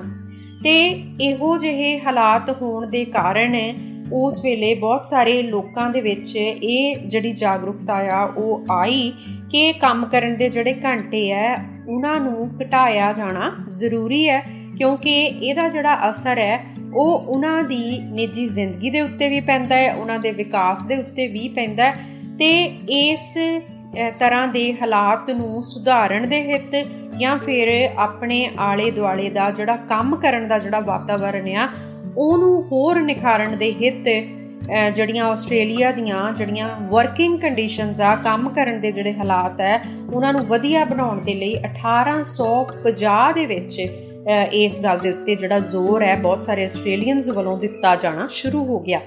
ਕਹਿੰਦੇ 21 ਅਪ੍ਰੈਲ 1856 ਦੇ ਵਿੱਚ stone masons at university Melbourne ਦੇ ਵਿੱਚ ਇੱਕ ਮਾਰਚ ਲੈ ਕੇ ਪਾਰਲੀਮੈਂਟ ਨੂੰ ਤੁਰੇ ਆ ਔਰ ਉਹਨਾਂ ਨੇ ਇਸ ਮਾਰਚ ਦੇ ਵਿੱਚ ਜਿਹੜਾ ਮੁੱਖ ਜ਼ੋਰ ਹੈ, ਉਹ 8 ਘੰਟੇ ਕੰਮ ਦੇ ਜਿਹੜੇ ਆ ਇੱਕ ਦਿਨ ਦੇ ਵਿੱਚ ਰੱਖੇ ਜਾਣ। ਇਸ ਦੇ ਉੱਤੇ ਜ਼ੋਰ ਦਿੱਤਾ। ਸੋ ਇੱਕ ਜਿਹੜਾ ਐਗਰੀਮੈਂਟ ਆ, ਉਹ EMPLOYERS ਦੇ ਨਾਲ ਕੀਤਾ ਗਿਆ ਕਿ 48 ਘੰਟੇ ਜਿਹੜੇ ਆ, ਇੱਕ ਹਫ਼ਤੇ ਵਿੱਚ ਜਿਹੜੇ ਰੱਖੇ ਜਾਣ ਕੰਮ ਕਰਨ ਦੇ ਤੇ ਆਸਟ੍ਰੇਲੀਅਨ ਜਿਹੜੇ ਕਾਮੇ ਆ, ਉਹਨਾਂ ਨੂੰ ਨਵੇਂ ਜਿਹੜੇ ਇਹ ਇੱਕ 8 ਘੰਟੇ, ਇੱਕ ਦਿਨ ਦੇ ਵਿੱਚ ਮਤਲਬ ਇੱਕ ਜਿਹੜੀ ਨਵੀਂ ਨੀਤੀ ਹੈ ਉਸ ਨੂੰ ਲਿਆਂਦਾ ਜਾਵੇ ਸਾਹਮਣੇ। ਤੇ ਇਸ ਤਰ੍ਹਾਂ ਕੀ ਹੋਇਆ ਕਿ ਇਹ ਜਿਹੜਾ ਐਗਰੀਮੈਂਟ ਆ, ਉਹ ਇਸ ਤਰ੍ਹਾਂ ਦੇ ਦਾਅਵੇ ਦੇ ਨਾਲ ਜਾਂ ਇਸ ਤਰ੍ਹਾਂ ਦੀਆਂ ਕੋਸ਼ਿਸ਼ਾਂ ਦੇ ਨਾਲ ਇਸ ਤਰ੍ਹਾਂ ਦੇ ਯਤਨਾਂ ਦੇ ਨਾਲ ਸਾਹਮਣੇ ਵੀ ਆਇਆ ਔਰ ਹੌਲੀ-ਹੌਲੀ ਉਹ ਜਿਹੜਾ ਐਗਰੀਮੈਂਟ ਆ, ਉਹ ਪਾਸ ਵੀ ਹੋਇਆ। ਸੋ ਇੱਕ ਜਿਹੜਾ ਵਿਕਟਰੀ ਮਾਰਚ ਸੀ, ਇੱਕ ਜਿੱਤ ਮਾਰਚ ਜਿਹੜਾ ਆ ਉਹ ਮਈ 12 ਨੂੰ ਆਯੋਜਿਤ ਕੀਤਾ ਗਿਆ ਉਸੇ ਹੀ ਸਾਲ ਦੇ ਵਿੱਚ, ਯਾਨੀ 1856 ਦੇ ਵਿੱਚ। ਤੇ ਹਰ ਸਾਲ ਉਸ ਤੋਂ ਬਾਅਦ ਮਈ 12 ਨੂੰ ਇੱਕ ਜਿਹੜਾ ਲੇਬਰ ਡੇ ਨੂੰ ਇੱਕ ਵਿਕਟਰੀ ਮਾਰਚ ਵੱਲੋਂ ਵਜੋਂ ਸ਼ੁਰੂ ਕੀਤਾ ਗਿਆ ਤੇ ਹਰ ਸਾਲ ਸਾਲਾਨਾ ਜਿਹੜਾ ਇੱਕ ਇਵੈਂਟ ਹੈ ਉਹ ਰੱਖਿਆ ਗਿਆ। 1856 ਦੇ ਵਿੱਚ ਨਵੀਆਂ ਜੜੀਆਂ ਕੰਮ ਕਰਨ ਦੀਆਂ ਰੈਗੂਲੇਸ਼ਨਸ ਆ, ਯਾਨੀ ਕਿ ਜਿਹੜੇ ਨਿਯਮ ਆ, ਨੀਤੀਆਂ ਆ, ਉਹ ਵੀ ਹੋਂਦ ਦੇ ਵਿੱਚ ਲਿਆਂਦੀਆਂ ਗਈਆਂ ਸਭ ਤੋਂ ਪਹਿਲਾਂ ਨਿਊ ਸਾਊਥ ਵੇਲਸ ਦੇ ਵਿੱਚ। ਇਸੇ ਤਰ੍ਹਾਂ ਨਿਊ ਸਾਊਥ ਵੇਲਸ ਦੇ ਵਿੱਚ ਜਦੋਂ ਇਹ ਨਵੀਆਂ ਨੀਤੀਆਂ, ਨਵੇਂ ਨਿਯਮ ਜਿਹੜੇ ਆ, ਉਹ ਹੋਂਦ ਦੇ ਵਿੱਚ ਆਏ, ਤਾਂ ਫਿਰ ਕੁਈਨਜ਼ਲੈਂਡ ਵੱਲੋਂ ਵੀ ਉਹਨਾਂ ਨਿਯਮਾਂ ਨੂੰ ਅਪਣਾਇਆ ਗਿਆ 1858 ਦੇ ਵਿੱਚ ਤੇ ਸਾਊਥ ਆਸਟ੍ਰੇਲੀਆ ਨੇ ਇਹਨਾਂ ਨਿਯਮਾਂ ਨੂੰ 1873 ਦੇ ਵਿੱਚ ਅਪਣਾਇਆ ਤੇ ਲਾਗੂ ਕੀਤਾ ਆਪਣੇ ਸੂਬੇ ਦੇ ਵਿੱਚ। 1874 ਦੇ ਵਿੱਚ ਹੀ ਤਸਮਾਨੀਆ ਜਿਹੜਾ ਆ, ਉਹਨੇ ਵੀ ਦੂਜੇ ਸੂਬਿਆਂ ਵਾਂਗ ਇਹਨਾਂ ਨਿਯਮਾਂ ਨੂੰ ਆਪਣੇ ਖੇਤਰ ਦੇ ਵਿੱਚ ਲਾਗੂ ਕੀਤਾ ਕਿਉਂਕਿ ਇਹ ਜਿਹੜੇ ਤਸਮਾਨੀਆ ਜਿਹੜਾ ਸੀਗਾ, ਉਹ ਕਲੋਨੀ ਸੀ ਉਸ ਵੇਲੇ ਤੇ ਉਹਨਾਂ ਨੇ ਇਹ 8 ਘੰਟੇ ਦਾ ਜਿਹੜਾ ਟਾਈਮ ਸਪੈਨ ਆ, ਕੰਮ ਦੇ ਲਈ ਨਿਰਧਾਰਿਤ ਕੀਤਾ। 1879 ਦੇ ਵਿੱਚ ਵਿਕਟੋਰੀਅਨ ਸਰਕਾਰ ਜਿਹੜੀ ਹੈ, ਉਹਨੇ ਵੀ ਇਸ ਸਪੈਨ ਨੂੰ ਤਾਂ ਲਾਗੂ ਕੀਤਾ। ਪਰ ਨਾਲ ਹੀ ਨਾਲ ਉਹਨਾਂ ਨੇ ਇੱਕ ਹੋਰ ਕਦਮ ਜਿਹੜਾ ਆ, ਉਹ ਅੱਗੇ ਵਧਦਿਆਂ EMPLOYEES ਜਿਹੜੇ ਆ, ਜਿਹੜੇ ਕਾਮੇ ਆ, ਉਹਨਾਂ ਦੇ ਲਈ ਇੱਕ ਪੇਡ ਪਬਲਿਕ ਹੌਲੀਡੇ ਜਿਹੜਾ ਆ, ਉਸ ਸਾਲ ਉਹਦਾ ਦਾਵਾ ਕੀਤਾ, ਮੰਗ ਕੀਤੀ ਤੇ ਉਹਨੂੰ ਲਾਗੂ ਕੀਤਾ। ਫਿਰ ਕੀ ਹੋਇਆ ਕਿ ਇਸ ਲੇਬਰ ਮੂਵਮੈਂਟ ਦਾ ਜਿਹੜਾ, ਦੀ ਜਿਹੜੀ ਸਫਲਤਾ ਆ, ਉਹ ਇਹ ਰਹੀ ਕਿ ਵਿਕਟੋਰੀਆ ਦੇ ਵਿੱਚ 8 ਘੰਟੇ ਦਾ ਜਿਹੜਾ ਟਾਈਮ ਸਪੈਨ ਆ, ਕੰਮ ਕਰਨ ਦੇ ਜਿਹੜੇ 8 ਘੰਟੇ ਆ ਇੱਕ ਦਿਨ ਦੇ, ਉਹ ਤਾਂ ਨਿਰਧਾਰਿਤ ਕੀਤੇ ਹੀ ਗਏ। ਨਾਲ ਹੀ ਨਾਲ ਇੱਕ ਮੀਟਿੰਗ ਦੇ ਤਹਿਤ ਮਈ ਡੇ ਜਿਹੜੀ ਮੀਟਿੰਗ ਆ, ਉਹ ਬਹੁਤ ਲੰਬੀ ਕਹਿੰਦੇ ਸੀਗੀ ਔਰ ਉਹਦੇ ਵਿੱਚ ਜਿਹੜਾ ਇੱਕ ਮਈ ਡੇ ਜਿਹੜਾ ਆ, ਉਹ ਵੀ ਨਿਰਧਾਰਿਤ ਕੀਤਾ ਗਿਆ, ਯਾਨੀ ਕਿ ਇੱਕ ਪੇਡ ਪਬਲਿਕ ਹੌਲੀਡੇ ਜਿਹੜੀ ਆ, ਉਹਨੂੰ ਵੀ ਅਪਣਾਇਆ ਗਿਆ, ਲਾਗੂ ਕੀਤਾ ਗਿਆ ਤੇ ਮਈ 1 ਨੂੰ ਉਸ ਸਾਲ ਲੋਕਲ ਜਿਹੜੇ ਨਿਊਜ਼ਪੇਪਰ ਸੀਗੇ ਉਹਦੇ ਵਿੱਚ ਮਈ ਡੇ ਜਿਹੜਾ ਆ, ਉਹ ਇੱਕ ਸਾਲਾਨਾ ਵਿਕਟੋਰੀਆ ਦਾ ਜਿਹੜਾ ਪਬਲਿਕ ਹੌਲੀਡੇ ਆ ਉਸ ਨੂੰ ਅਨਾਉਂਸ ਕਰ ਦਿੱਤਾ ਗਿਆ। ਤੇ ਦੋਸਤੋ, ਜੇ ਦੇਖਿਆ ਜਾਵੇ ਤਾਂ ਵਿਕਟੋਰੀਆ ਦੇ ਵਿੱਚ ਬਾਕੀ ਸੂਬਿਆਂ ਦੇ ਨਾਲੋਂ ਹੋਰ ਅੱਗੇ ਜਿਹੜਾ ਸਟੈਪ ਆ, ਉਹ ਲੈਣ ਦੀ ਜਿਹੜੀ ਕੋਸ਼ਿਸ਼ ਹੈ ਉਹ ਕੀਤੀ ਗਈ ਔਰ ਇਸ ਕੋਸ਼ਿਸ਼ ਨੂੰ ਬੜੀ ਕਾਮਯਾਬੀ ਦੇ ਨਾਲ ਇੱਥੇ ਜਿਹੜਾ ਅਪਣਾਇਆ ਗਿਆ ਆ ਔਰ ਇਹਦੇ ਨਾਲ ਜੁੜੀਆਂ ਜੇ ਹੋਰ ਘਟਨਾਵਾਂ ਦੀ ਮੈਂ ਗੱਲ ਕਰਾਂ, ਤਾਂ ਪਤਾ ਲੱਗਦਾ ਹੈ ਕਿ ਵਿਕਟੋਰੀਆ ਦੇ ਵਿੱਚ ਪਹਿਲਾਂ ਜਿਹੜਾ ਇਹ ਦਿਨ ਸੀਗਾ, ਉਹ 1 ਮਈ ਦਾ ਰੱਖਿਆ ਗਿਆ ਸੀ, ਪਰ ਹੌਲੀ-ਹੌਲੀ ਜਿਹੜਾ ਲੇਬਰ ਡੇ ਹੈ ਮਈ 1 ਤੋਂ ਬਾਅਦ ਇਸ ਨੂੰ ਮਾਰਚ ਦੇ ਵਿੱਚ ਇਹਨੂੰ ਲਿਆਂਦਾ ਗਿਆ ਔਰ ਮਾਰਚ ਦਾ ਜਿਹੜਾ ਦੂਜਾ ਸੋਮਵਾਰ ਹੈ ਉਸ ਨੂੰ ਲੇਬਰ ਡੇ ਵਜੋਂ ਮਨਾਇਆ ਜਾਣ ਲੱਗਿਆ ਜਾਂ ਫਿਰ ਲੇਬਰ ਡੇ ਜਿਹੜਾ ਨਿਰਧਾਰਿਤ ਉਹ ਕੀਤਾ ਗਿਆ। ਤੇ ਦੱਸਿਆ ਜਾਂਦਾ ਹੈ ਕਿ ਜਿਹੜਾ ਮਈ ਡੇ ਆ ਜਾਂ ਲੇਬਰ ਡੇ ਆ, ਇਹਦੇ ਨਾਲ ਸੰਬੰਧਿਤ ਮਾਰਚਸ ਜਿਹੜੇ ਆ, ਰੈਲੀਆਂ ਜਿਹੜੀਆਂ ਆ ਉਹ ਕੀਤੀਆਂ ਜਾਂਦੀਆਂ। 1891 ਦੇ ਵਿੱਚ ਕੁਈਨਜ਼ਲੈਂਡ ਦੇ ਵਿੱਚ ਮਈ 1 ਦੇ ਤੋਂ ਸ਼ੁਰੂ ਹੋਈ ਸੀ, ਜਿਹਦੇ ਵਿੱਚ ਹਜ਼ਾਰ ਲੋਕਾਂ ਨੇ ਉਸ ਵੇਲੇ ਸ਼ਾਮਲ ਹੋਣਾ ਕੀਤਾ ਸੀਗਾ। ਔਰ ਇਸੇ ਤਰ੍ਹਾਂ ਜਿਹੜੀ ਇਹ ਜਿਹੜੀ ਮੂਵਮੈਂਟ ਆ, ਵੈਸਟਰਨ ਆਸਟ੍ਰੇਲੀਆ ਦੇ ਵਿੱਚ ਵੀ ਜਿਹੜੀ ਹੈ, ਉਹ ਲਾਗੂ ਹੋਈ ਹੈ। ਤੇ ਹੁਣ ਜੇ ਦੇਖਿਆ ਜਾਵੇ ਤਾਂ ਇੱਥੇ ਯਾਨੀ ਕਿ ਵਿਕਟੋਰੀਆ ਦੇ ਵਿੱਚ ਇਸ ਲੇਬਰ ਡੇ ਨੂੰ ਬੜੇ ਜੋਸ਼ ਦੇ ਨਾਲ, ਬੜੇ ਖਰੋਸ਼ ਦੇ ਨਾਲ ਮਨਾਇਆ ਵੀ ਜਾਂਦਾ ਹੈ ਔਰ ਬਹੁਤ ਸਾਰੇ ਜਿਹੜੇ ਫੇਅਰ ਵਰਕ ਜਿਹੜੇ ਰਾਈਟਸ ਨੇ, ਉਹਨਾਂ ਦੇ ਬਾਰੇ ਜਾਗਰੂਕਤਾ ਪੈਦਾ ਕਰਨ ਦੇ ਲਈ ਕੁਝ ਰੈਲੀਆਂ ਜਿਹੜੀਆਂ ਆ, ਉਹ ਵੀ ਕੀਤੀਆਂ ਜਾਂਦੀਆਂ ਆ। ਸੋ ਜੇ ਅਸੀਂ ਇੱਥੇ ਦੇਖੀਏ ਤਾਂ ਆਸਟ੍ਰੇਲੀਆ ਦੇ ਵਿੱਚ ਲੇਬਰ ਡੇ ਵੀ ਜਿਹੜਾ ਹੈ ਨਾ, ਉਹ ਵੱਖ-ਵੱਖ ਦਿਨ, ਜੇ ਹੁਣ ਇਸ ਵਾਰ ਅਸੀਂ ਗੱਲ ਕਰੀਏ, ਲੇਬਰ ਡੇ ਦੀ ਤਾਂ 2023 ਦੇ ਵਿੱਚ ਵਿਕਟੋਰੀਆ ਦੇ ਵਿੱਚ ਤਾਂ ਲੇਬਰ ਡੇ ਜਿਹੜਾ ਆ, ਉਹ 13 ਮਾਰਚ ਦਾ ਆ, ਯਾਨੀ ਕਿ ਕੱਲ ਸੋਮਵਾਰ 13 ਮਾਰਚ ਹੈ। ਪਰ ਉਧਰ ਵੈਸਟਰਨ ਆਸਟ੍ਰੇਲੀਆ ਦੇ ਵਿੱਚ ਪਹਿਲਾਂ ਹੀ ਲੇਬਰ ਡੇ ਜਿਹੜਾ ਆ, ਉਹ ਲੰਘ ਚੁੱਕਿਆ 6 ਮਾਰਚ ਨੂੰ ਸੀਗਾ। ਜਦਕਿ ਨਾਰਥਰਨ ਟੈਰੀਟਰੀ ਤੇ ਕੁਈਨਜ਼ਲੈਂਡ ਦੇ ਵਿੱਚ ਲੇਬਰ ਡੇ ਜਿਹੜਾ ਆ, ਉਹ 1 ਮਈ ਨੂੰ ਹੀ ਮਨਾਇਆ ਜਾਂਦਾ ਆ। ਤੇ ਉਧਰ 2 ਅਕਤੂਬਰ ਨੂੰ ਲੇਬਰ ਡੇ ਜਿਹੜਾ ਆ, ਉਹ ਮਨਾਇਆ ਜਾਂਦਾ ਆ। ਆਸਟ੍ਰੇਲੀਅਨ ਕੈਪੀਟਲ ਟੈਰੀਟਰੀ ਦੇ ਵਿੱਚ, ਨਿਊ ਸਾਊਥ ਵੇਲਸ ਦੇ ਵਿੱਚ ਤੇ ਸਾਊਥ ਆਸਟ੍ਰੇਲੀਆ ਦੇ ਵਿੱਚ। ਸੋ ਆਸਟ੍ਰੇਲੀਆ ਦੇ ਵੱਖ-ਵੱਖ ਸੂਬਿਆਂ ਦੇ ਵਿੱਚ ਲੇਬਰ ਡੇ ਜਿਹੜਾ ਆ, ਉਹ ਵੱਖਰੇ-ਵੱਖਰੇ ਮਹੀਨਿਆਂ ਜਾਂ ਦਿਨਾਂ ਨੂੰ ਮਨਾਇਆ ਜਾਂਦਾ। ਅੱਛਾ, ਅਸਲ ਦੇ ਵਿੱਚ ਲੇਬਰ ਡੇ ਵਾਲੇ ਦਿਨ ਲੋਕ ਕਰਦੇ ਕੀ ਆ? ਅਸਲ ਦੇ ਵਿੱਚ ਬਹੁਤ ਸਾਰੇ ਜਿਹੜੇ ਲੋਕ ਆ, ਉਹ ਵੀ ਲੇਬਰ ਡੇ ਨੂੰ ਇੱਕ ਛੁੱਟੀ ਵਜੋਂ ਮੰਨਦੇ ਆ। ਸੋ, ਲੌਂਗ ਵੀਕਐਂਡ ਹੁੰਦਾ ਹੈ ਕਿਉਂਕਿ ਸੋਮਵਾਰ ਨੂੰ ਹੀ ਲੇਬਰ ਡੇ ਦੀ ਛੁੱਟੀ ਆਉਂਦੀ ਆ। ਤੇ ਲੋਕ ਜਿਹੜੇ ਆ, ਉਹ ਕੰਮਾਂ ਕਾਰਾਂ ਤੋਂ ਥੋੜੇ ਜਿਹਾ ਰਿਲੈਕਸ ਹੁੰਦੇ ਆ, ਇਕੱਠੇ ਹੋ ਕੇ ਆਪਣੇ ਦੋਸਤਾਂ ਦੇ ਨਾਲ, ਆਪਣੇ ਪਰਿਵਾਰਕ ਮੈਂਬਰਾਂ ਦੇ ਨਾਲ, ਉਹ ਜਾਂ ਤਾਂ ਕਿਤੇ ਇਕੱਠ ਕਰਦੇ ਆ ਜਾਂ ਫਿਰ ਕੋਈ ਨਾ ਕੋਈ ਮੈਚ ਜਾਂ ਕੋਈ ਸਪੋਰਟ ਜਿਹੜੀ ਆ, ਖੇਡ ਜਿਹੜੀ ਆ, ਉਹ ਦੇਖਣ ਦੇ ਲਈ ਇਕੱਠੇ ਹੋ ਕੇ ਪਹੁੰਚਦੇ ਆ। ਤੇ ਬਹੁਤ ਸਾਰੇ ਜਿਹੜੇ ਲੋਕ ਹੈ ਉਹ ਵੱਖ-ਵੱਖ ਸੂਬਿਆਂ ਦੇ ਵਿੱਚ ਵੀ ਜਾਣਾ ਕਰਦੇ ਆ, ਕਿਉਂਕਿ ਲੌਂਗ ਵੀਕਐਂਡ ਤੇ ਵੱਖਰੇ-ਵੱਖਰੇ ਸੂਬਿਆਂ ਦੇ ਵਿੱਚ ਘੁੰਮਣ ਜਾਣ ਦਾ ਵੀ ਉਹਨਾਂ ਦਾ ਪਲਾਨ ਹੁੰਦਾ। ਤੇ ਲੇਬਰ ਡੇ ਨੂੰ ਬਹੁਤ ਸਾਰੀਆਂ ਜਿਹੜੀਆਂ ਯੂਨੀਅਨਸ ਆ ਜਾਂ ਕਮਿਊਨਿਟੀ ਗਰੁੱਪਸ ਜਿਹੜੇ ਹੁੰਦੇ ਆ, ਭਾਈਚਾਰਕ ਜਿਹੜੇ ਗਰੁੱਪ ਨੇ, ਉਹ ਵੀ ਇਹਦੀ ਸੈਲੀਬ੍ਰੇਸ਼ਨ ਕਰਦੇ ਆ। ਉਹਦੇ ਨਾਲ ਸੰਬੰਧਿਤ ਕੁਝ ਸਮਾਗਮ ਜਿਹੜੇ ਆ, ਉਹ ਉਲੀਕੇ ਜਾਂਦੇ ਆ ਲੇਬਰ ਡੇ ਵਾਲੇ ਦਿਨ। ਤੇ ਜਿਵੇਂ ਮੈਂ ਪਹਿਲਾਂ ਦੱਸਿਆ ਕਿ ਫੇਅਰ ਵਰਕ ਦੇ ਲਈ ਲਗਾਤਾਰ ਕਿਤੇ ਵੀ ਜੇ ਕੁਝ ਗਲਤ ਹੁੰਦਾ ਤੇ ਉਸ ਦੇ ਸੰਬੰਧ ਵਿੱਚ ਜਾਗਰੂਕਤਾ ਜਿਹੜੀ ਆ ਲਿਆਉਣ ਦੇ ਲਈ ਇਹੋ ਜੀਆਂ ਮੀਟਿੰਗਸ ਜਿਹੜੀਆਂ ਆ, ਉਹ ਕੀਤੀਆਂ ਜਾਂਦੀਆਂ ਆ। ਤੇ ਆਸਟ੍ਰੇਲੀਆ ਦੇ ਵਿੱਚ ਵੱਖ-ਵੱਖ ਜਿਵੇਂ ਮੈਂ ਦੱਸਿਆ, ਸੂਬਿਆਂ ਦੇ ਵਿੱਚ ਇਹ ਵੱਖੋ ਵੱਖਰੇ ਦਿਨਾਂ ਤੇ ਮਨਾਇਆ ਜਾਂਦਾ। ਵੱਖਰੋ ਵੱਖਰੇ ਮਹੀਨੇ ਜਿਹੜੇ ਆ, ਉਹ ਇਹਦੇ ਲਈ ਨਿਰਧਾਰਿਤ ਕੀਤੇ ਗਏ ਆ। ਚਲੋ ਜੀ, ਇਹ ਸੀ ਲੇਬਰ ਡੇ ਦਾ ਇਤਿਹਾਸ ਵੀ ਆਸਟ੍ਰੇਲੀਆ ਦੇ ਵਿੱਚ ਜਿਹੜੀਆਂ ਫੇਅਰ ਵਰਕ ਕੰਡੀਸ਼ਨਸ ਆ, ਉਹਨਾਂ ਨੂੰ ਸਾਹਮਣੇ ਰੱਖ ਕੇ 1800 ਦੇ ਮੱਧ ਦੇ ਵਿੱਚ, ਯਾਨੀ ਇੱਕ ਸਦੀ ਪਹਿਲਾਂ ਇਹਦੇ ਬਾਰੇ 'ਚ ਲੋਕ ਜਿਹੜੇ ਸੀਗੇ, ਉਹ ਜਾਗਰੂਕ ਹੋਏ ਸੀ। ਯਾਨੀ ਕਿ ਜੇ ਦਿਨ ਦੇ ਵਿੱਚ 12 ਘੰਟੇ ਉਹਨਾਂ ਨੂੰ ਕੰਮ ਕਰਨਾ ਪੈਂਦਾ ਸੀ, ਤਾਂ ਉਹਨਾਂ ਨੇ ਉਹ ਜਿਹੜੇ ਹਾਲਾਤ ਸੀ, ਤਰਸਯੋਗ ਸੀਗੇ। ਸੋ ਕਿਉਂਕਿ ਜਿਹੜੇ ਕੰਮ ਕਰਨ ਦੀਆਂ ਥਾਵਾਂ ਸੀਗੀਆਂ, ਉਹਦੇ ਵੀ ਜਿਹੜੇ ਹਾਲਾਤ ਆ, ਕੋਈ ਬਹੁਤੇ ਵਧੀਆ ਨਹੀਂ ਸੀ। ਉੱਥੇ ਉਹਨਾਂ ਦੇ ਲਈ ਜਿਹੜੀਆਂ ਫੈਸਿਲਿਟੀਆਂ ਸੀਗੀਆਂ, ਉਹ ਵੀ ਕੰਮ ਕਰਨ ਵਾਲਿਆਂ ਦੇ ਲਈ ਚੰਗੀਆਂ ਨਹੀਂ ਸੀਗੀਆਂ। ਸੋ ਇਹਨਾਂ ਚੀਜ਼ਾਂ ਨੂੰ ਮੱਦੇ ਨਜ਼ਰ ਰੱਖਦਿਆਂ ਉਹਨਾਂ ਲੋਕਾਂ ਨੇ ਉਸ ਵੇਲੇ, ਇੱਕ ਤਾਂ ਆਪਣੇ ਕੰਮ ਦੇ ਜਿਹੜੇ ਘੰਟੇ ਆ 12 ਤੋਂ 8 ਤੱਕ ਲਿਆਂਦੇ 5 6 ਦਿਨਾਂ ਤੋਂ ਜਿਹੜਾ ਕੰਮ ਕਰਨ ਦਾ ਜਿਹੜਾ ਸਕੇਜੂਲ ਆ, ਉਹਨੂੰ 5 ਤੱਕ ਨਿਰਧਾਰਿਤ ਕੀਤਾ ਤੇ ਕਹਿੰਦੇ ਵਿਕਟੋਰੀਆ ਦੇ ਵਿੱਚ ਇੱਕ ਕਦਮ ਹੋਰ ਅੱਗੇ ਰੱਖ ਕੇ ਜਿਹੜੀ ਪੇਡ ਹੌਲੀਡੇ ਆ, ਉਹ ਵਿਕਟੋਰੀਆ ਦੇ ਵਿੱਚ ਮੰਗੀ ਗਈ ਤੇ ਉਸ ਨੂੰ ਅਮਲੀ ਰੂਪ ਦੇ ਵਿੱਚ ਲਿਆਂਦਾ ਗਿਆ। ਸੋ ਇਹ ਸੀ ਜੀ ਲੇਬਰ ਡੇ ਦਾ ਇਤਿਹਾਸ। ਤੇ ਇਸ ਜਾਣਕਾਰੀ ਤੋਂ ਬਾਅਦ ਇੱਕ ਗੀਤ ਤਾਂ ਫਿਰ ਸੁਣਾਉਣਾ ਬਣਦਾ ਹੈ, ਹਨਾ? ਸੋ ਚਲੋ ਫਿਰ ਗੀਤ ਸੁਣਦੇ ਆਂ ਤੇ ਤੁਸੀਂ ਕਿਤੇ ਨਾ ਕਿਤੇ ਘੁੰਮਣ ਦਾ ਪ੍ਰੋਗਰਾਮ ਜ਼ਰੂਰ ਬਣਾਇਆ ਹੋਣਾ ਤੇ ਚਲੋ ਅਸੀਂ ਗੀਤ ਦੇ ਨਾਲ ਤੁਹਾਡੇ ਸਾਥ ਦਾ ਜਿਹੜਾ ਇੱਕ ਗੇੜਾ ਆ, ਉਹ ਜ਼ਰੂਰ ਲਾਉਨੇ ਆ ਚੱਲ ਜ਼ਿੰਦਗੀ।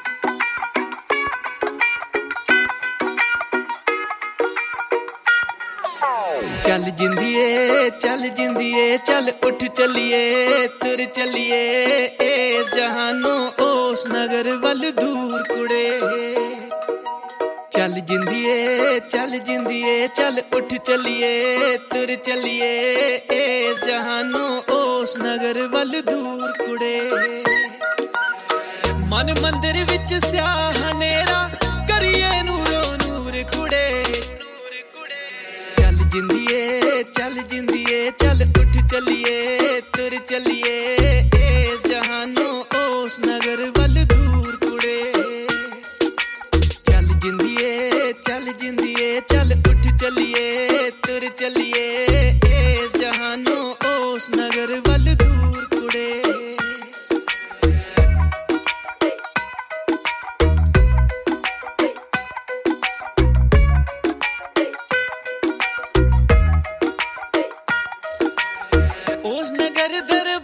ਸਖਤ ਕੁਝ ਨਾ ਲੈ ਜਾਣ ਨਹੀਂ ਦਿੰਦੇ।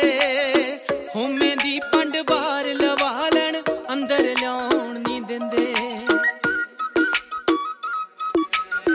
ਉਸ ਨਗਰ ਦਰਬਾਨ ਸਖਤ ਕੁਝ ਨਾ ਲੈ ਜਾਣ ਨਹੀਂ ਦਿੰਦੇ।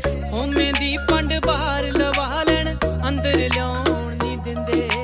ਇਹ ਗਠੜੀ ਪਾਰ ਸਿਰੇ ਤੇ ਲਾ ਕੇ ਸੁੱਟ ਗੁਮਾਨ ਕੁੜੇ, ਚੱਲ ਜਿੰਦੀਏ ਚੱਲ ਜਿੰਦੀਏ ਚੱਲ ਉੱਠ ਚੱਲੀਏ ਤੁਰ ਚੱਲੀਏ।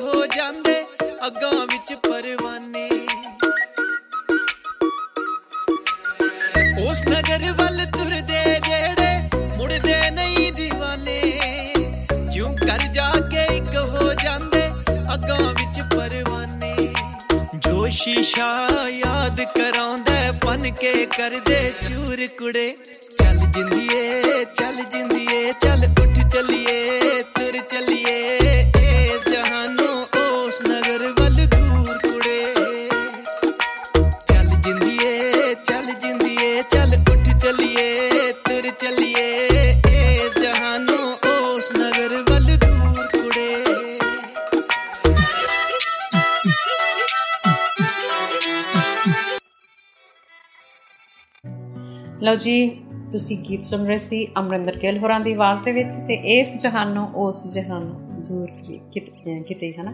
ਸੋ ਇਹ ਜਹਾਨ ਜਿਹੜਾ ਕਿਹੜਾ ਹੈ ਤੇ ਉਹ ਜਹਾਨ ਕਿਹੜਾ ਹੈ ਹਨਾ? ਇਹ ਵੀ ਅਹ, ਕਿਉਂਕਿ ਆਪਣੇ ਆਪ ਨੂੰ ਹੀ ਪਤਾ ਹੁੰਦਾ ਹੈ ਅਹ, ਜਿਹੜੇ ਵੀ ਰੁਝੇਵੇਂ ਸਾਡੀ ਰੋਜ਼ਾਨਾ ਦੀ ਜ਼ਿੰਦਗੀ ਦੇ ਵਿੱਚ ਬਣੇ ਹੁੰਦੇ ਆ ਤੇ ਕਈ ਵਾਰ ਦਿਲ ਕਰਦਾ ਹੈ ਕਿ ਇਹ ਸਭ ਕੁਝ ਛੱਡ ਛਡਾ ਕੇ ਕੁਦਰਤ ਦੇ ਨਾਲ ਇੱਕ ਮਿੱਕ ਹੋਵੀਏ ਹਨਾ? ਤੇ ਜਦੋਂ ਅਸੀਂ ਕੁਦਰਤ ਦੇ ਨਾਲ ਸਾਂਝ ਪਾਉਂਦੇ ਆ ਤਾਂ ਕੁਦਰਤ ਦੇ ਨਾਲ ਸਾਂਝ ਪਾਉਂਦਿਆਂ ਅਹ, ਜਿਹੜੀ ਰੱਬੀ ਇਕਮਿਕਤਾ ਹੈ ਨਾ ਉਹਦਾ ਅਹਿਸਾਸ ਵੀ ਜ਼ਰੂਰ ਕਿਤੇ ਨਾ ਕਿਤੇ ਹੁੰਦਾ ਕਿਉਂਕਿ ਕੁਦਰਤ ਬਹੁਤ ਵਿਸ਼ਾਲ ਹੈ ਤੇ ਪ੍ਰਮਾਤਮਾ ਨੇ ਰੱਬ ਨੇ ਜਿਸ ਤਰ੍ਹਾਂ ਇਹਨੂੰ ਸਿਰਜਿਆ ਹੈ ਨਾ ਤਾਂ ਅਹ, ਮੂੰਹ ਦੇ ਵਿੱਚੋਂ ਜਾਂ ਕਹ ਲੋ ਕਿ ਜ਼ਿਹਨ ਦੇ ਵਿੱਚੋਂ ਵਾਹ ਨਿਕਲਦਾ ਹੈ ਵਾਹ ਵਾਹ ਨਿਕਲਦਾ ਹੈ ਨਾ ਤੇ ਅਹ, ਕੁਦਰਤ ਦੇ ਵਿੱਚ ਕੁਦਰਤ ਦੇ ਨਾਲ ਸਾਂਝ ਪਾਉਂਦਿਆਂ ਕੁਦਰਤੀ ਵਾਤਾਵਰਣ ਦੇ ਵਿੱਚ ਵਿਚਰਦਿਆਂ ਹਨਾ ਬਹੁਤ ਵਾਰ ਅਹ, ਜਿਹੜਾ ਹੈਰਾਨੀਜਨਕ ਜਿਹੜਾ ਸਾਡਾ ਅਹਿਸਾਸ ਆ ਉਹ ਹੁੰਦਾ ਸਾਨੂੰ ਔਰ ਉਸ ਤਜਰਬੇ ਦੇ ਵਿੱਚੋਂ ਉਹਨਾਂ ਅਨੁਭਵਾਂ ਦੇ ਵਿੱਚੋਂ ਗੁਜ਼ਰਦਿਆਂ ਵਾਕਈ ਜ਼ਿੰਦਗੀ ਜਿਹੜੀ ਆ ਉਹ ਕਮਾਲ ਲੱਗਦੀ ਆ ਖੈਰ ਇਹਨਾਂ ਗੱਲਾਂ ਦੇ ਉੱਤੇ ਗੱਲਬਾਤ ਆਪਾਂ ਕਰਦੇ ਰਹਿਣਾ ਹੈ। ਪਰ ਫਿਲਹਾਲ ਕੁਝ ਦੋਸਤ ਜਿਹੜੇ ਪ੍ਰੋਗਰਾਮ 'ਚ ਸ਼ਾਮਲ ਹੋਏ ਆ, ਮੈਂ ਉਹਨਾਂ ਨੂੰ ਜੀ ਆਇਆਂ ਜ਼ਰੂਰ ਕਰਨੀ ਆ। ਜਸਵੰਤ ਰਾਏ ਮੈਲਬਨ ਵਾਲੇ ਪ੍ਰੋਗਰਾਮ 'ਚ ਸ਼ਾਮਲ ਹੋ ਚੁੱਕੇ ਆ ਆ ਚੁੱਕੇ ਆ ਪ੍ਰੋਗਰਾਮ 'ਚ। ਸੋ ਬਹੁਤ ਬਹੁਤ ਜੀ ਆਇਆਂ ਨੂੰ ਜਸਵੰਤ ਜੀ। ਕਹਿੰਦੇ, ਸਤਿ ਸ਼੍ਰੀ ਅਕਾਲ ਅਮਰਦੀਪ ਭੈਣ ਜੀ। ਬਹੁਤ ਪਿਆਰ ਭਰੀ ਸਤਿ ਸ਼੍ਰੀ ਅਕਾਲ ਜਸਵੰਤ ਜੀ ਪ੍ਰੋਗਰਾਮ 'ਚ ਪਹੁੰਚਣ ਦੇ ਲਈ ਤੁਹਾਡਾ ਸ਼ੁਕਰੀਆ। ਪ੍ਰੋਗਰਾਮ ਸਾਡੇ ਨਾਲ ਬਣੇ ਰਿਹਾ ਕਰੋ, ਹੰਗਾਰਾ ਭਰਦੇ ਰਿਹਾ ਕਰੋ, ਕਿਉਂਕਿ ਤੁਹਾਡੇ ਹੰਗਾਰੇ ਤੋਂ ਬਿਨਾ ਪ੍ਰੋਗਰਾਮ ਜਿਹੜਾ ਨਾ, ਉਹ ਸੁੰਨਾ ਸੁੰਨਾ ਜਿਹਾ ਲੱਗਦਾ ਖੁਸ਼ਗਵਾਰ ਪ੍ਰੋਗਰਾਮ ਉਦੋਂ ਹੀ ਬਣਦਾ ਜਦੋਂ ਤੁਸੀਂ ਹੰਗਾਰਾ ਭਰਦੇ ਰਹਿੰਦੇ ਹੋ। ਸੋ ਬਹੁਤ ਬਹੁਤ ਸ਼ੁਕਰੀਆ ਪ੍ਰੋਗਰਾਮ 'ਚ ਇਸੇ ਤਰ੍ਹਾਂ ਸਾਡੇ ਨਾਲ ਬਣੇ ਰਹੋ। ਤੇ ਪ੍ਰੋਗਰਾਮ ਦੇ ਵਿੱਚ ਕੁਝ ਕੁ ਖਬਰਾਂ ਵੀ ਮੈਂ ਤੁਹਾਡੇ ਨਾਲ ਸਾਂਝੀਆਂ ਕਰਨੀਆਂ। ਕੁਝ ਕੁ ਜਿਹੜੇ ਟੌਪਿਕਸ ਜਿਵੇਂ ਮੈਂ ਕਿਹਾ ਸੀਗਾ, ਉਹ ਵੀ ਆਪਾਂ ਸਾਂਝੇ ਕਰਨੇ ਆ। ਤੇ ਕੁਝ ਕੁ ਜਿਹੜੇ ਸਾਡੇ ਆਸਟ੍ਰੇਲੀਆ ਦੇ ਮੈਲਬਨ ਦੇ ਵਿੱਚ ਵਿਸ਼ੇਸ਼ ਸਮਾਗਮ ਹੋਣ ਜਾ ਰਹੇ। ਆ ਉਹਨਾਂ ਬਾਬਤ ਤੇ ਜਾਣਕਾਰੀ ਜਿਹੜੀ ਉਹ ਵੀ ਮੈਂ ਸਾਂਝੀ ਕਰਨੀ ਆ।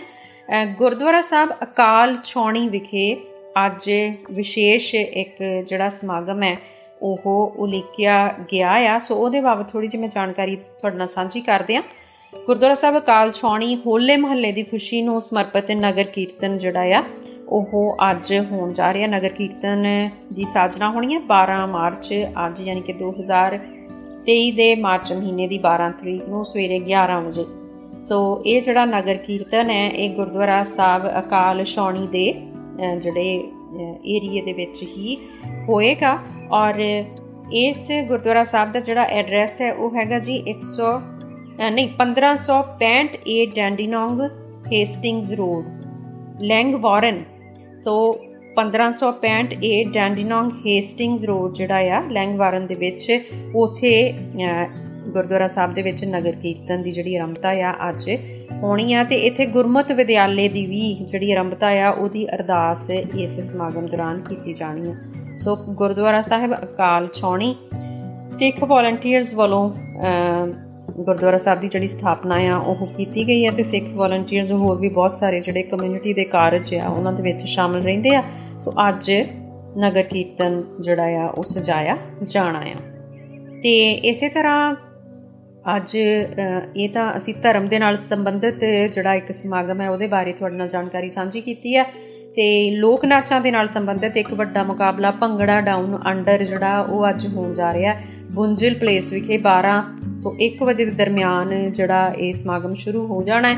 ਬਹੁਤ ਸਾਰੀਆਂ ਟੀਮਾਂ, ਜਿਵੇਂ ਮੈਂ ਪਿਛਲੇ ਹਫ਼ਤੇ ਇਹਦੀ ਜਾਣਕਾਰੀ ਵੀ ਤੁਹਾਡੇ ਨਾਲ ਸਾਂਝੀ ਕੀਤੀ ਸੀਗੀ, ਇਸ ਮੁਕਾਬਲੇ ਦੇ ਵਿੱਚ ਹਿੱਸਾ ਲੈਣ ਜਾ ਰਹੀਆਂ, ਜਿਹੜੀਆਂ ਕਿ ਤਕਰੀਬਨ ਤਕਰੀਬਨ ਇੱਥੋਂ ਦੇ ਜਿਹੜੇ ਬੌਰਨ ਬ੍ਰੌਟ ਅਪ ਬੱਚੇ ਨੇ, ਉਹ ਇਹਨਾਂ ਟੀਮਾਂ ਦੇ ਵਿੱਚ ਸ਼ਾਮਲ ਹੋਣੇ ਆ ਤੇ ਬਹੁਤ ਵਧੀਆ ਇਨਾਮ ਜਿਹੜੇ ਆ ਕੈਸ਼ ਪ੍ਰਾਈਜ਼ਸ ਜਿਹੜੇ ਆ, ਉਹ ਪ੍ਰਬੰਧਕਾਂ ਵੱਲੋਂ ਰੱਖੇ ਗਏ ਆ। ਸਾਡੇ ਨਾਲ ਪਿਛਲੇ ਦਿਨੀ ਤਨਵੀਰ ਬੇਦੀ ਹੋਰਾਂ ਨੇ ਗੱਲਬਾਤ ਵੀ ਕੀਤੀ ਸੀ, ਜਿਹੜੇ ਕਿ ਇਸ ਭੰਗੜਾ ਡਾਊਨ ਅੰਡਰ ਇਵੈਂਟ ਦੇ ਸੰਚਾਲਕ ਵੀ ਨੇ।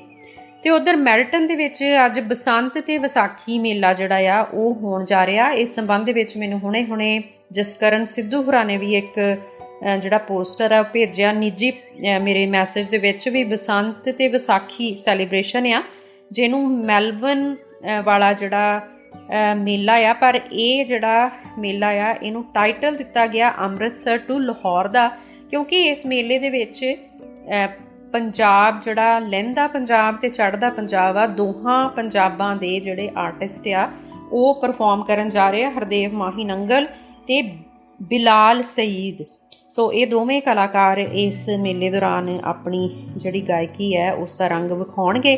ਤੇ ਇਸ ਤੋਂ ਇਲਾਵਾ ਮੇਲੇ ਦਾ ਜਿਹੜਾ ਮਾਹੌਲ ਹੈ, ਜਿਵੇਂ ਹੋਰ ਸਾਰੀਆਂ ਦੁਕਾਨਾਂ ਤੇ ਹੋਰ ਜਿਹੜੇ ਮੁਕਾਬਲੇ ਆ ਉਹ ਵੀ ਇੱਥੇ ਹੋਣੇ ਆ। ਸੋ ਇਸ ਸੰਬੰਧ ਵਿੱਚ ਜਾਣਕਾਰੀ ਮੈਂ ਤੁਹਾਡੇ ਨਾਲ ਸਾਂਝੀ ਕੀਤੀ ਆ, ਪਰ ਮੈਂ ਇਹ ਜਿਹੜੀ ਜਾਣਕਾਰੀ ਆ, ਇਹ ਕਹਿ ਲੋ ਕਿ ਇੱਕ ਭਾਈਚਾਰਕ ਫਰਜ਼ ਵਜੋਂ ਸਾਂਝੀ ਕਰਦੀ ਹੁੰਨੀ ਆ, ਕਿਉਂਕਿ ਬਹੁਤੇ ਜਿਹੜੇ ਪ੍ਰਬੰਧਕ ਆ ਉਹ ਆਫੀਸ਼ੀਅਲ ਰੇਡੀਓ ਪਾਰਟਨਰ ਜਿਹੜਾ ਆ, ਉਹ ਵੱਖਰੇ ਤੌਰ ਦੇ ਉੱਤੇ ਅਨਾਉਂਸ ਕਰਦੇ ਆ। ਸੋ ਹਰਮਨ ਰੇਡੀਓ ਜਿਹੜਾ ਆ, ਉਹ ਕਦੇ ਵੀ ਇਸ ਤਰ੍ਹਾਂ ਦੇ ਝੇੜੇ ਦੇ ਵਿੱਚ ਨਹੀਂ ਪੈਂਦਾ। ਸੋ ਅਸੀਂ ਆਪਣਾ ਫਰਜ਼ ਸਮਝ ਕੇ ਜਿਹੜੀ ਜਾਣਕਾਰੀ ਹੈ, ਕੋਈ ਵੀ ਜਿਹੜਾ ਕਮਿਊਨਿਟੀ ਇਵੈਂਟ ਹੁੰਦਾ ਹੈ, ਉਹਦੇ ਬਾਰੇ ਅਸੀਂ ਸਾਂਝੀ ਕਰਦੇ ਆ ਸੋ ਇਹਦੇ ਲਈ ਅਸੀਂ ਇਸ ਝੇੜੇ ਦੇ ਵਿੱਚ ਕਦੇ ਵੀ ਨਹੀਂ ਪੈਂਦੇ ਕਿ ਆਫੀਸ਼ੀਅਲ ਰੇਡੀਓ ਪਾਰਟਨਰ ਸਾਨੂੰ ਬਣਾਇਆ ਗਿਆ ਕਿ ਨਹੀਂ ਬਣਾਇਆ।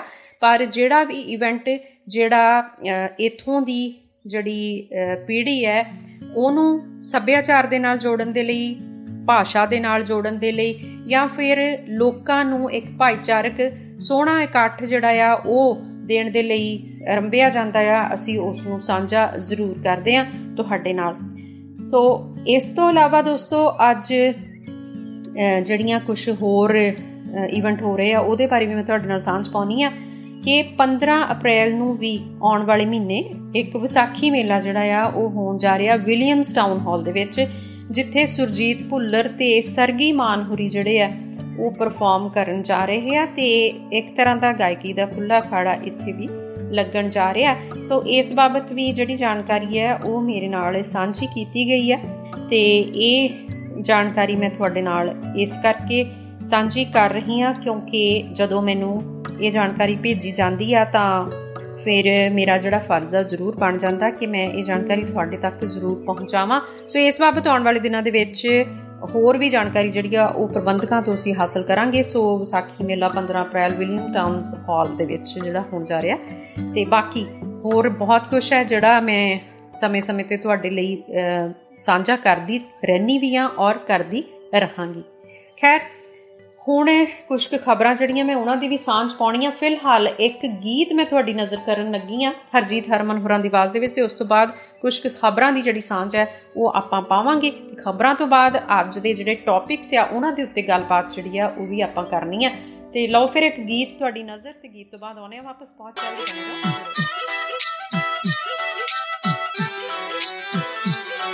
ਮੇਲੇ ਵਿੱਚ ਖੋ ਗਈ ਮੇਲਣ ਮੇਲੇ ਵਿੱਚ ਖੋ ਗਈ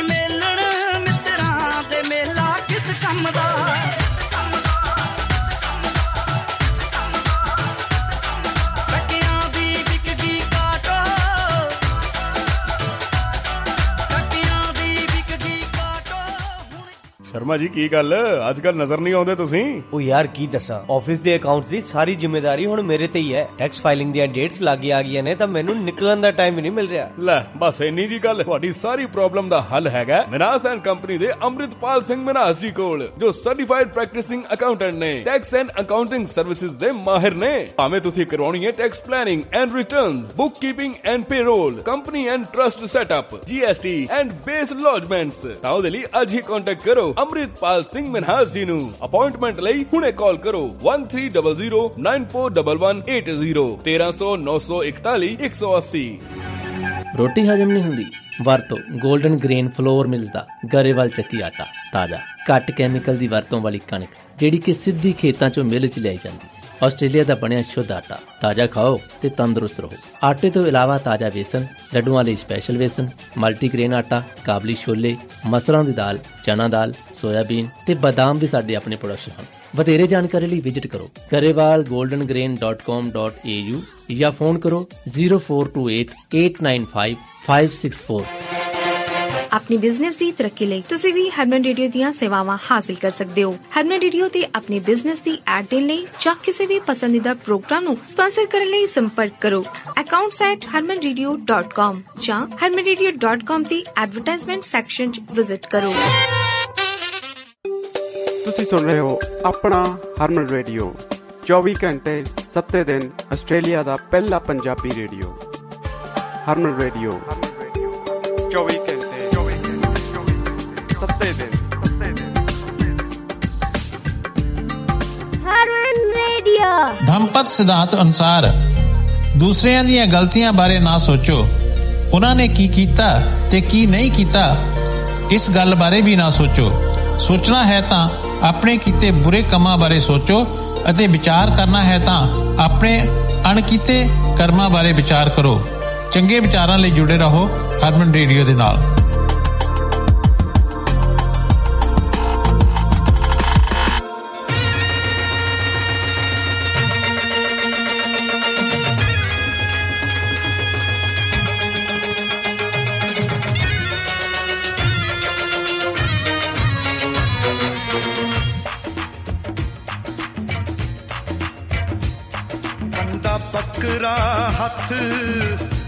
ਕਸਾਈਆਂ ਤੇ।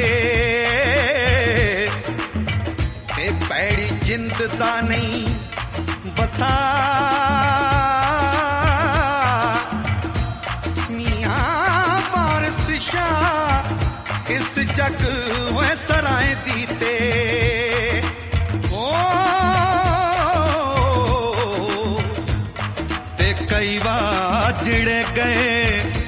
ਕਈ ਵਾਰ ਜਿਹੜੇ ਗਏ ਵਜਾ ਮੀਆਂ ਚਾਰ ਦਿਨਾਂ ਦਾ ਹੋ ਹਮੇਲਾ ਚਾਰ ਦਿਨਾਂ ਦਾ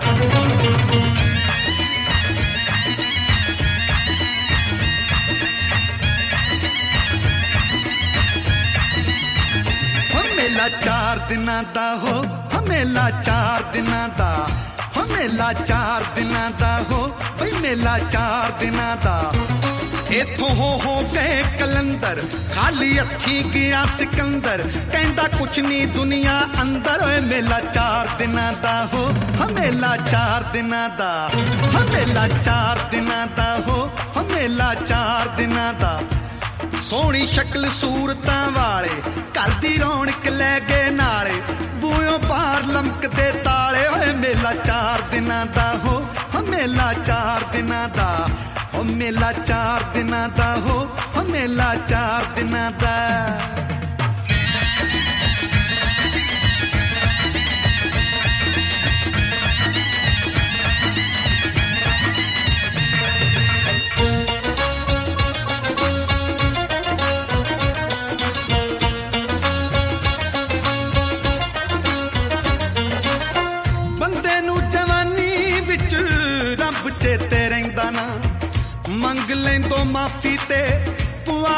ਪੁਆੜਾ ਐਡਾ ਪੈਂਦਾ ਨਾ, ਮੰਗ ਲੈਂਦੋ ਮਾਫੀ ਤੇ, ਪੁਆੜਾ ਐਡਾ ਪੈਂਦਾ ਨਾ।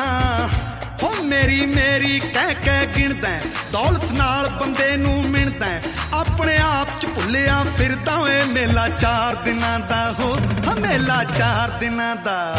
ਹਮੇਲਾ ਚਾਰ ਦਿਨਾਂ ਦਾ ਹੋ ਹਮੇਲਾ ਚਾਰ ਦਿਨਾਂ ਦਾ। ਉਹ ਸਾਰੀ ਖਾਦੀ ਵਿੱਚ ਕਮਾਈ, ਨਾ ਤੂੰ ਰਮਜ਼ ਸੱਜਣ ਦੀ ਪਾਈ। ਫਿਰਦਾ ਕੂੜ ਕਿਤਾਬਾਂ ਚਾਈ, ਓਏ ਮੇਲਾ ਚਾਰ ਦਿਨਾਂ ਦਾ ਹੋ ਹਮੇਲਾ ਚਾਰ ਦਿਨਾਂ ਦਾ ਓ ਮੇਲਾ ਚਾਰ ਦਿਨਾਂ ਦਾ ਹੋ, ਬਈ ਮੇਲਾ ਚਾਰ ਦਿਨਾਂ ਦਾ।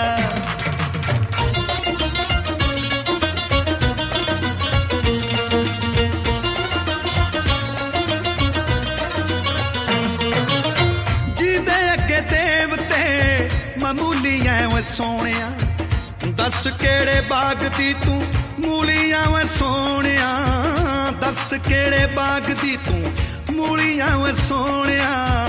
ਹੋ ਭਾਵੇਂ ਰੋਜ਼ ਦਹੀਂ ਨਾਲ ਨਾਲ ਐ ਭਾਵੇਂ ਲੱਖ ਪੁਸ਼ਾਕਾਂ ਪਾ ਲੈ, ਜਿੰਨੀ ਲੱਗਦੀ ਐ ਵਾ ਲਾਲਾ ਓਏ ਮੇਲਾ ਚਾਰ ਦਿਨਾਂ ਦਾ ਹੋ ਹਮੇਲਾ ਚਾਰ ਦਿਨਾਂ ਦਾ ਬਈ ਮੇਲਾ ਚਾਰ ਦਿਨਾਂ ਦਾ ਹੋ ਹਮੇਲਾ ਚਾਰ ਦਿਨਾਂ ਦਾ। ਨੀ ਜਿੰਦੇ ਕੋਲ ਨਾ ਤੇਰੇ ਤੇਲਾ, ਨੀ ਤੂੰ ਕਰਦੀ ਐ ਮੇਲਾ ਮੇਲਾ। ਕਰ ਲੈ ਯਾ ਕਸੂਤਾ ਵੇਲਾ ਨੀ ਮੇਲਾ। ਚਾਰ ਦਿਨਾਂ ਦਾ ਹੋ ਹਮੇਲਾ ਚਾਰ ਦਿਨਾਂ ਦਾ। ਬਈ ਮੇਲਾ ਚਾਰ ਦਿਨਾਂ ਦਾ ਹੋ ਹਮੇਲਾ ਚਾਰ ਦਿਨਾਂ ਦਾ।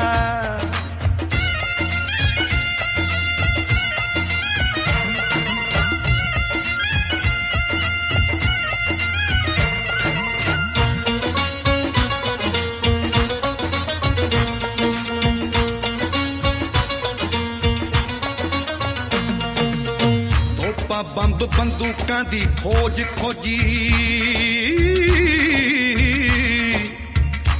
ਤੇ ਬੰਦੇ ਆਪਣੇ ਆਪ ਮਿਟਾਉਣ ਦੇ ਲਈ ਹਰ ਮੁਲਕ ਨੇ ਆਪਣੀ ਫੌਜ ਰੱਖੀ।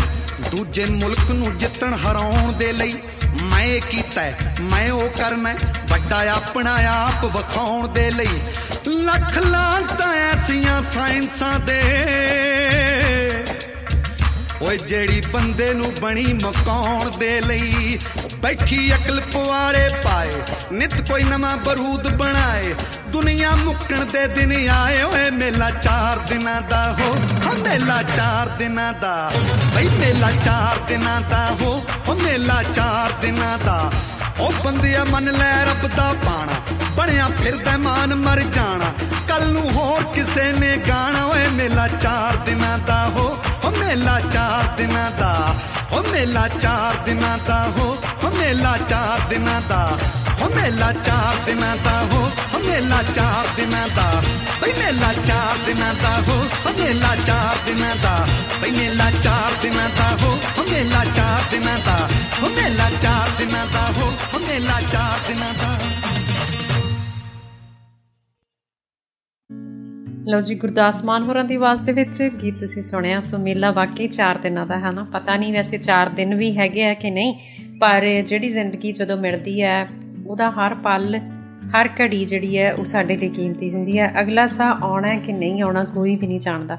ਪਰ ਜਿਹੜਾ ਸਾਹ ਸਾਡੇ ਕੋਲ ਹੈ, ਜਿਹੜਾ ਦਿਨ, ਜਿਹੜੀ ਘੜੀ, ਜਿਹੜਾ ਪਲ ਸਾਡੇ ਕੋਲ ਹੈ, ਉਹਨੂੰ ਖੂਬਸੂਰਤੀ ਦੇ ਨਾਲ ਮਾਣ ਲਈਏ, ਇਹ ਬਹੁਤ ਅਹਿਮ ਹੈ ਨਾ ਸੋ ਇਹਦੇ ਲਈ ਅਸੀਂ ਹਮੇਸ਼ਾ ਜਾਗਰੂਕ ਰਹੀਏ ਤੇ ਸ਼ੁਕਰਗੁਜ਼ਾਰ ਰਹੀਏ, ਇਹ ਬਹੁਤ ਵੱਡੀ ਗੱਲ ਹੈ।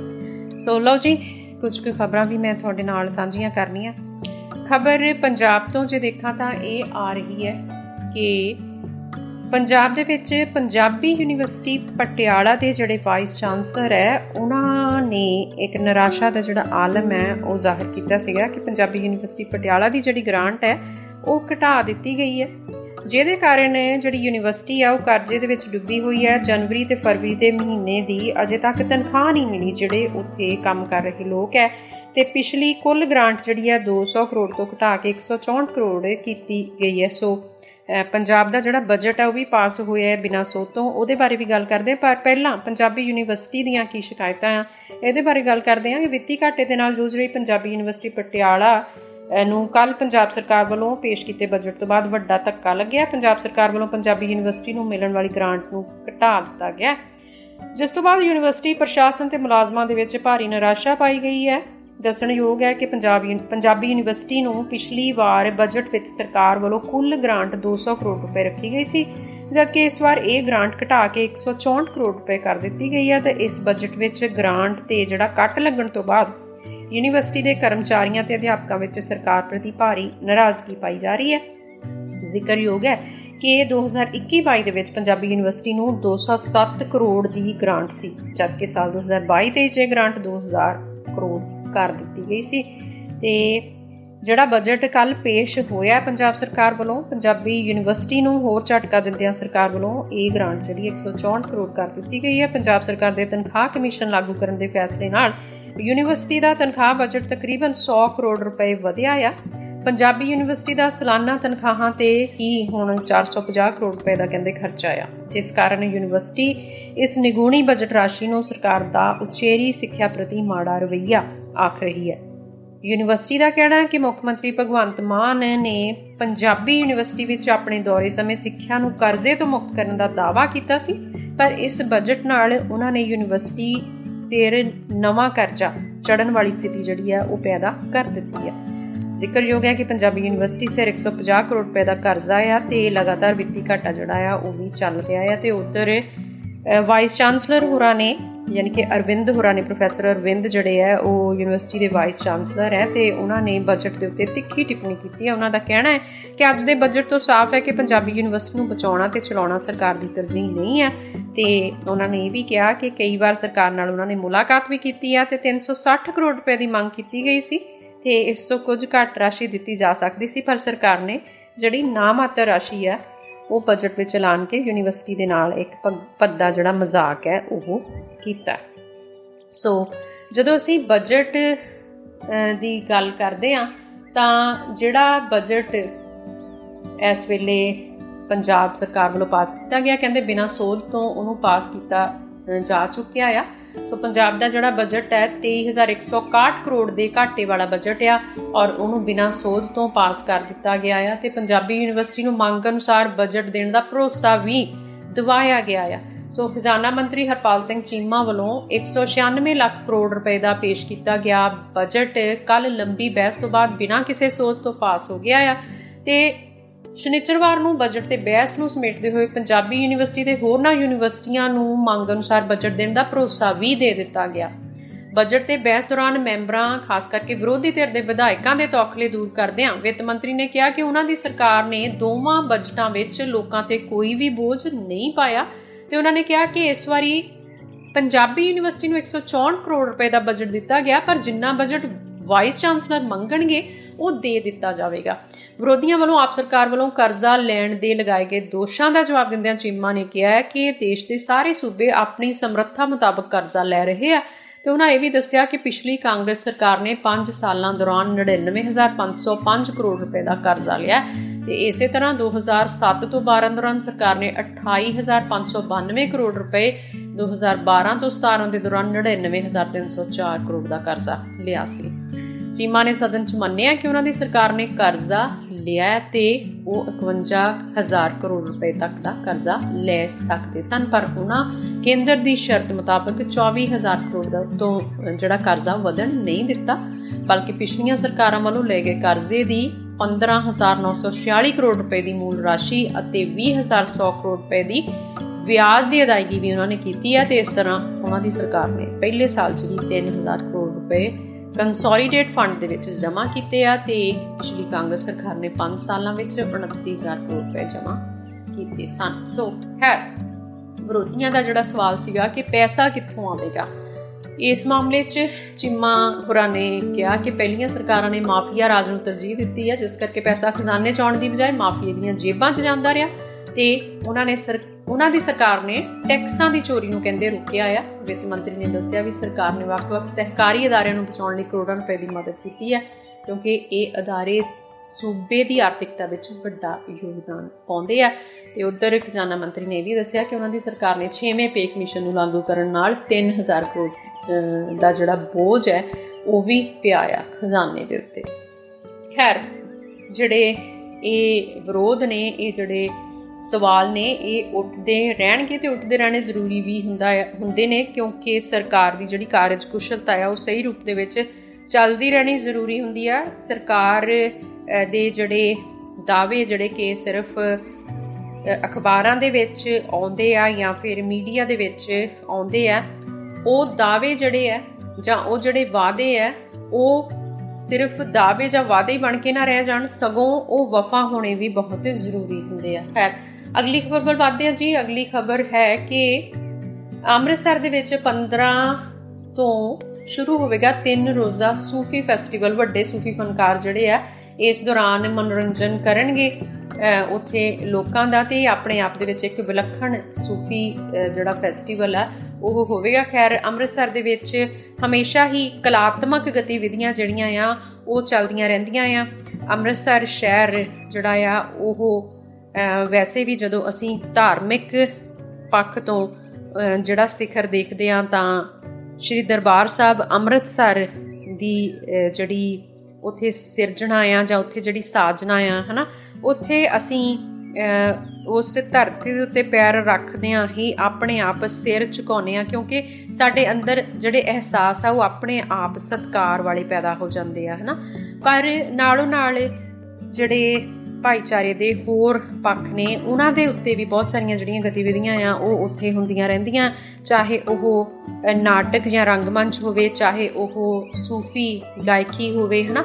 ਸੋ ਕੁਛ ਨਾ ਕੁਛ ਇਹੋ ਜਿਹੇ ਜਿਹੜੇ ਸਮਾਗਮ ਹੈ, ਉਹ ਚੱਲਦੇ ਰਹਿੰਦੇ ਆ। ਸੋ ਕਲਾਤਮਕ ਜਿਹੜੀਆਂ ਰੁਚੀਆਂ ਵਾਲੇ ਲੋਕਾਂ ਦੇ ਲਈ ਵੀ ਉਹ ਇੱਕ ਤਰ੍ਹਾਂ ਦਾ ਗੜ ਹੈ। ਸੋ ਇਹ ਜਿਹੜਾ ਸੂਫੀ ਫੈਸਟੀਵਲ ਆ 15 ਤੋਂ 17 ਮਾਰਚ ਤੱਕ ਕਿਲਾ ਗੋਬਿੰਦਗੜ੍ਹ ਵਿਖੇ ਉੱਥੇ ਕਰਵਾਇਆ ਜਾ ਰਿਹਾ ਆ ਤੇ ਜਿਹਦੇ ਵਿੱਚ ਜਿਹੜੇ ਵੀ ਸੂਫੀ ਗਾਇਕ ਨੇ ਪੰਜਾਬੀ ਦੇ, ਉਹ ਉੱਥੇ ਲੋਕਾਂ ਦਾ ਮਨੋਰੰਜਨ ਕਰਨਗੇ, ਜਿਨ੍ਹਾਂ ਦੇ ਵਿੱਚ ਖਾਸ ਤੌਰ ਦੇ ਉੱਤੇ ਮਾਸਟਰ ਸਲੀਮ, ਨੂਰਾਂ ਸਿਸਟਰਸ, ਫਿਰੋਜ਼ ਖਾਨ, ਮਾਸ਼ਾ ਅਲੀ, ਅਕੀਦਤ, ਰਾਣੀ ਰਣਦੀਪ ਜਿਹੜੇ ਆ ਮੁੱਖ ਤੌਰ ਤੇ ਰਹਿਣਗੇ।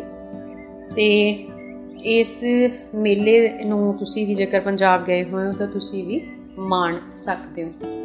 ਤੇ ਅਗਲੀ ਖਬਰ ਵੱਲ ਦੋਸਤੋ ਵਧਦੇ ਆ ਕਿ ਪੰਜਾਬ ਦੇ ਵਿੱਚ ਅਜੇ ਵੀ ਬਹੁਤ ਸਾਰੇ ਜਿਹੜੇ ਸੜਕੀ ਹਾਦਸੇ ਆ, ਉਹ ਲਗਾਤਾਰ ਹੋ ਰਹੇ ਆ। ਜਿਹੜੇ ਟ੍ਰੈਫਿਕ ਨਿਯਮ ਆ, ਉਹਨਾਂ ਦੀ ਬਹੁਤ ਜ਼ਿਆਦਾ ਲਾਪਰਵਾਹੀ ਜਿਹੜੀ ਹੈ, ਉਹ ਹੁੰਦੀ ਹੈ, ਜਿਹਦੇ ਕਾਰਨ ਜਿਹੜੇ ਇਹੋ ਜਿਹੇ ਹਾਦਸੇ ਆ, ਉਹ ਵਾਪਰਦੇ ਆ। ਖਾਸ ਤੌਰ ਦੇ ਉੱਤੇ ਕੌਮੀ ਰਾਜਮਾਰਗਾਂ ਦੇ ਉੱਤੇ ਇਹੋ ਜਿਹੇ ਜਿਹੜੇ ਹਾਦਸੇ ਆ, ਉਹ ਵਾਪਰ ਜਾਂਦੇ ਆ। ਕਾਰਨ ਕੀ ਹੁੰਦਾ ਹੈ ਕਿ ਜਿਹੜੇ ਵਹੀਕਲ ਚਲਾਉਣ ਵਾਲੇ ਲੋਕ ਆ ਵਹੀਕਲ ਚਾਲਕ ਨੇ ਜਿਹੜੇ, ਉਹ ਜਿਹੜੇ ਸੜਕੀ ਨਿਯਮ ਨੇ, ਉਹਨਾਂ ਨੂੰ ਫੋਲੋ ਨਹੀਂ ਕਰਦੇ ਜਾਂ ਫਿਰ ਉਹਨਾਂ ਮੁਤਾਬਕ ਜਿਹੜੇ ਆਪਣੇ ਵਹੀਕਲ ਆ ਜਾਂ ਪਾਰਕ ਨਹੀਂ ਕਰਦੇ ਜਾਂ ਫਿਰ ਜੇ ਉਹ ਚਲਾਉਂਦੇ ਆ ਤਾਂ ਉੱਥੇ ਨਿਯਮਾਂ ਦੀ ਜਿਹੜੀ ਪਰਵਾਹ ਉਹ ਨਹੀਂ ਕੀਤੀ ਜਾਂਦੀ, ਜਿਸ ਕਾਰਨ ਵੱਡੇ ਹਾਦਸੇ ਜਿਹੜੇ ਆ ਉਹ ਵਾਪਰਦੇ ਆ। ਸੋ ਇੱਕ ਕੱਲ ਵੀ ਹਾਦਸਾ ਹੋਇਆ, ਮਰੀਜ਼ ਨੂੰ ਛੱਡਣ ਜਾ ਰਹੀ ਐਂਬੂਲੈਂਸ ਤੇ ਕੈਂਟਰ ਦੀ ਭਿਆਨਕ ਟੱਕਰ ਜਿਹੜੀ ਆ ਹੋਈ ਜਲੰਧਰ ਫਗਵਾੜਾ ਕੌਮੀ ਰਾਜਮਾਰਗ ਦੇ ਉੱਤੇ। ਤੇ ਇਹਦੇ ਵਿੱਚ ਦੇਖੋ ਜਿਹੜਾ ਮਰੀਜ਼ ਸੀ ਹਨਾ ਉਸ ਨੂੰ ਬਚਾਉਣ ਦੇ ਲਈ ਉਹ ਐਂਬੂਲੈਂਸ ਜਾ ਰਹੀ ਸੀ ਜਦ ਕਿ ਉਹ ਮਰੀਜ਼ ਜਿਹੜਾ ਆ ਉਹ ਹੋਰ ਜ਼ਖਮੀ ਹੋ ਗਿਆ ਤੇ ਉਹਦੇ ਨਾਲ ਹੋਰ ਚਾਰ ਲੋਕ ਜਿਹੜੇ ਉਹ ਵੀ ਜ਼ਖਮੀ ਹੋਏ ਆ। ਖੈਰ ਬਹੁਤ ਅਫਸੋਸਜਨਕ ਇਹੋ ਜਿਹੇ ਹਾਦਸੇ। ਅੰਮ੍ਰਿਤਸਰ ਦੇ ਵਿੱਚ ਇੱਕ ਹੋਰ ਜਿਹੜਾ ਵਿਰੋਧ ਹੈ ਉਹ ਹੋਇਆ ਆ। ਫਿਲਮ ਕੋਈ ਆ ਰਹੀ ਹੈ ਮਿੱਤਰਾਂ ਦਾ ਨਾਂ ਚੱਲਦਾ। ਸੋ ਇਸ ਫਿਲਮ ਨੂੰ ਲੈ ਕੇ ਬੜਾ ਵਿਵਾਦ ਜਿਹੜਾ ਆ ਉਹ ਖੜਾ ਕੀਤਾ ਜਾ ਰਿਹਾ ਆ। ਅ, ਦੱਸਿਆ ਜਾ ਰਿਹਾ ਕਿ ਇਹਦੇ ਵਿੱਚ ਕਾਲੀ ਮਾਂ ਜੀ ਦਾ ਸਵਰੂਪ ਬਣਾ ਕੇ ਦਿਖਾਏ ਜਾਣ ਦਾ ਵਿਰੋਧ ਜਿਹੜਾ ਆ ਉਹ ਕੀਤਾ ਜਾ ਰਿਹਾ। ਸ਼ਿਵ ਸੈਨਾ ਤੇ ਹਿੰਦੂ ਜਥੇਬੰਦੀਆਂ ਵੱਲੋਂ ਸਾਂਝੇ ਤੌਰ ਤੇ। ਤੇ ਹਾਲਗੇਟ ਦੇ ਬਾਹਰ ਕਹਿੰਦੇ ਕੱਲ ਪੋਸਟਰ ਫੂਕ ਕੇ ਰੋਸ ਪ੍ਰਦਰਸ਼ਨ ਜਿਹੜਾ ਕੀਤਾ ਗਿਆ ਤੇ ਮੰਗ ਕੀਤੀ ਗਈ ਹੈ ਕਿ ਜਲਦ ਤੋਂ ਜਲਦ ਫਿਲਮ ਵਿੱਚੋਂ ਕਾਲੀ ਮਾਂ ਦਾ ਸਵਰੂਪ ਜਿਹੜਾ ਆ ਉਹਦਾ ਸੀਨ ਅ, ਦਿਖਾਏ ਜਾਣ ਦਾ ਜਿਹੜਾ ਸੀਨ ਹੈ ਉਹ ਕੱਟਿਆ ਜਾਵੇ। ਹੈ ਅਗਲੀ ਖਬਰ ਵੱਲ ਵਧਦੇ ਹਾਂ ਤੇ ਅਗਲੀ ਖਬਰ ਹੈ ਕਿ ਬੰਦੀ ਸਿੰਘਾਂ ਦੀ ਰਿਹਾਈ ਬਾਰੇ ਜਿਹੜੀ ਦਸਤਖਤੀ ਮੁਹਿੰਮ ਚੱਲ ਰਹੀ ਹੈ ਉਹਦੇ ਵਿੱਚ ਬੀਬਾ ਬਾਦਲਪੁਰੀ ਵੀ ਇਸ ਮੁਹਿੰਮ ਦੇ ਵਿੱਚ ਸ਼ਾਮਲ ਹੋਇਆ ਖੈਰ ਇਹ ਤਾਂ ਮੈਨੂੰ ਲੱਗਦਾ ਕਿ ਹਰ ਵਾਰ ਹਰ ਹਫ਼ਤੇ ਕੋਈ ਨਾ ਕੋਈ ਇਹੋ ਜਿਹੀ ਜਿਹੜੀ ਖਬਰ ਹੈ ਉਹ ਸਾਨੂੰ ਦੇਖਣ ਨੂੰ ਮਿਲਦੀ ਹੈ ਸੁਣਨ ਨੂੰ ਮਿਲਦੀ ਹੈ। ਤੇ ਇਸ ਵਾਰ ਦੱਸਿਆ ਜਾ ਰਿਹਾ ਕਿ ਅ, ਇੱਧਰ ਹਰਸਿਮਰਤ ਕੌਰ ਬਾਦਲ ਹੁਰੀ ਜਿਹੜੇ ਹੈ ਉਹ ਵੀ ਦਮਦਮਾ ਸਾਹਿਬ ਮੱਥਾ ਟੇਕਣ ਆਏ ਆ ਤੇ ਉਹਨਾਂ ਨੇ ਉਧਰ ਦਸਤਖਤੀ ਕਾਊਂਟਰ ਤੇ ਪਹੁੰਚ ਕੇ ਬੰਦੀ ਸਿੰਘਾਂ ਦੀ ਰਿਹਾਈ ਦੀ ਮੰਗ ਸੰਬੰਧੀ ਜਿਹੜਾ ਸ਼੍ਰੋਮਣੀ ਕਮੇਟੀ ਦਾ ਪਰਫਾਰਮਾ ਆ ਉਹਦੇ ਉੱਤੇ ਦਸਤਖਤ ਵੀ ਕੀਤੇ ਆ। ਤੇ ਦੋਸਤੋ ਇੱਕ ਦੋ ਜਿਹੜੀਆਂ ਬੜੀਆਂ ਚਿੰਤਾਜਨਕ ਘਟਨਾਵਾਂ ਵਾਪਰੀਆਂ ਉਹਦੇ ਉੱਤੇ ਅੱਜ ਅਸੀਂ ਗੱਲਬਾਤ ਵੀ ਪ੍ਰੋਗਰਾਮ ਦੌਰਾਨ ਕਰਨੀ ਹੈ ਪਰ ਉਹਦੇ ਤੋਂ ਵੀ ਪਹਿਲਾਂ ਮੈਨੂੰ ਲੱਗਦਾ ਕਿ ਆਪਾਂ ਇੱਕ ਗੀਤ ਸੁਣ ਲਈਏ ਹਲਕਾ ਫੁਲਕਾ ਜਿਹਾ ਮਾਹੌਲ ਬਣਾ ਲਈਏ ਤੇ ਉਸ ਤੋਂ ਬਾਅਦ ਉਹਨਾਂ ਅਹ, ਜਿਹੜੇ ਮਸਲੇ ਨੇ ਜਾਂ ਉਹ ਜਿਹੜੇ ਵਿਸ਼ੇ ਨੇ, ਉਹਨਾਂ ਦੇ ਉੱਤੇ ਜਿਹੜੀ ਗੱਲਬਾਤ ਹੈ, ਉਹ ਆਪਾਂ ਕਰਾਂਗੇ ਫਿਲਹਾਲ ਇੱਕ ਗੀਤ ਤੁਹਾਡੀ ਨਜ਼ਰ ਕਰਦੀ ਹਾਂ, ਸਿੰਦਰ ਸਰਤਾਜ ਦੀ ਆਵਾਜ਼ 'ਚ।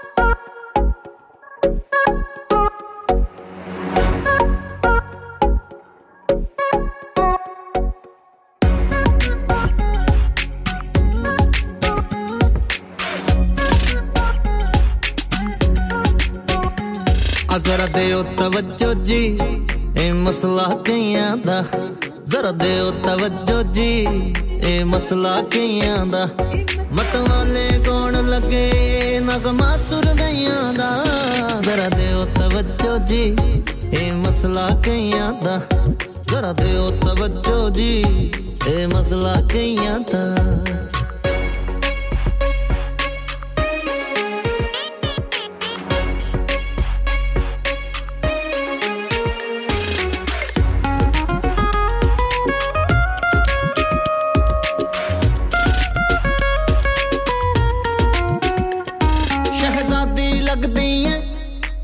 ਕਿਸੇ ਪਰੀ ਕਹਾਣੀ ਦੀ, ਜੋ ਨੀਂਦਰ ਖੋ ਲੈਂਦੀ ਏ, ਆਪਣੇ ਹਾਣੀ ਦੀ।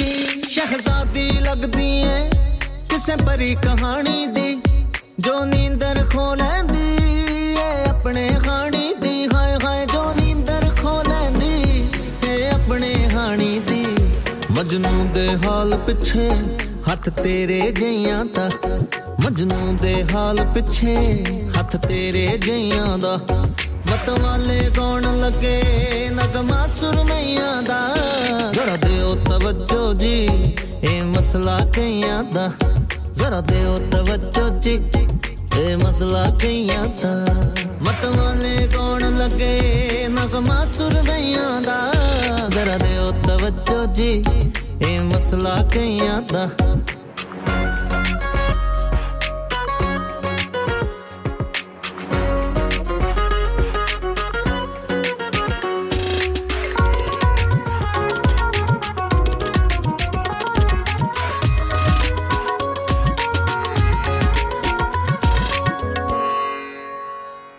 ਅਸੀਂ ਦਿਨ ਚੜਦੇ ਨੂੰ ਹੀ ਇੱਥੇ ਆ ਖੜਦੇ ਆ। ਸਾਰਾ ਦਿਨ ਫਿਰ ਤੇਰੀ ਖਿੜਕੀ ਨਾਲ ਲੜਦੇ ਆ। ਅਸੀਂ ਦਿਨ ਚੜਦੇ ਨੂੰ ਹੀ ਇੱਥੇ ਆ ਖੜਦੇ ਆ। ਸਾਰਾ ਦਿਨ ਫਿਰ ਤੇਰੀ ਖਿੜਕੀ ਨਾਲ ਲੜਦੇ ਆ। ਹਾਏ ਹਾਏ, ਸਾਰਾ ਦਿਨ ਫਿਰ ਤੇਰੀ ਖਿੜਕੀ ਨਾਲ ਲੜਦੇ ਆ। ਕੁਝ ਕਰਜ਼ ਮੋੜ ਜਾਣੀ ਤਰਕਾਲਾਂ ਪਈਆਂ ਦਾ। ਕੁਝ ਕਰਜ਼ ਮੋੜ ਜਾਣੀ ਤਰਕਾਲਾਂ ਪਈਆਂ ਦਾ। ਮਤ ਵਾਲੇ ਕੌਣ ਲੱਗੇ, ਨਗਮਾ ਸੁਰਮਈਆਂ ਦਾ। ਜ਼ਰਾ ਦਿਓ ਤਵੱਜੋ ਜੀ, ਇਹ ਮਸਲਾ ਕਈਆਂ ਦਾ। ਜ਼ਰਾ ਦਿਓ ਤਵੱਜੋ ਜੀ, ਇਹ ਮਸਲਾ ਕਈਆਂ ਦਾ। ਮਤ ਵਾਲੇ ਕੌਣ ਲੱਗੇ, ਨਗਮਾ ਸੁਰਮਈਆਂ ਦਾ।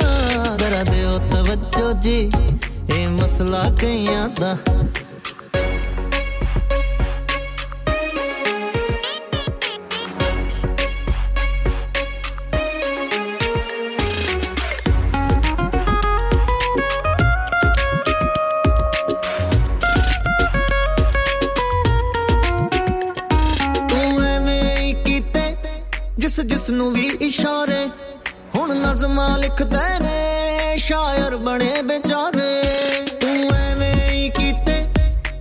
ਜਿਸ ਜਿਸ ਨੂੰ ਵੀ ਇਸ਼ਾਰੇ।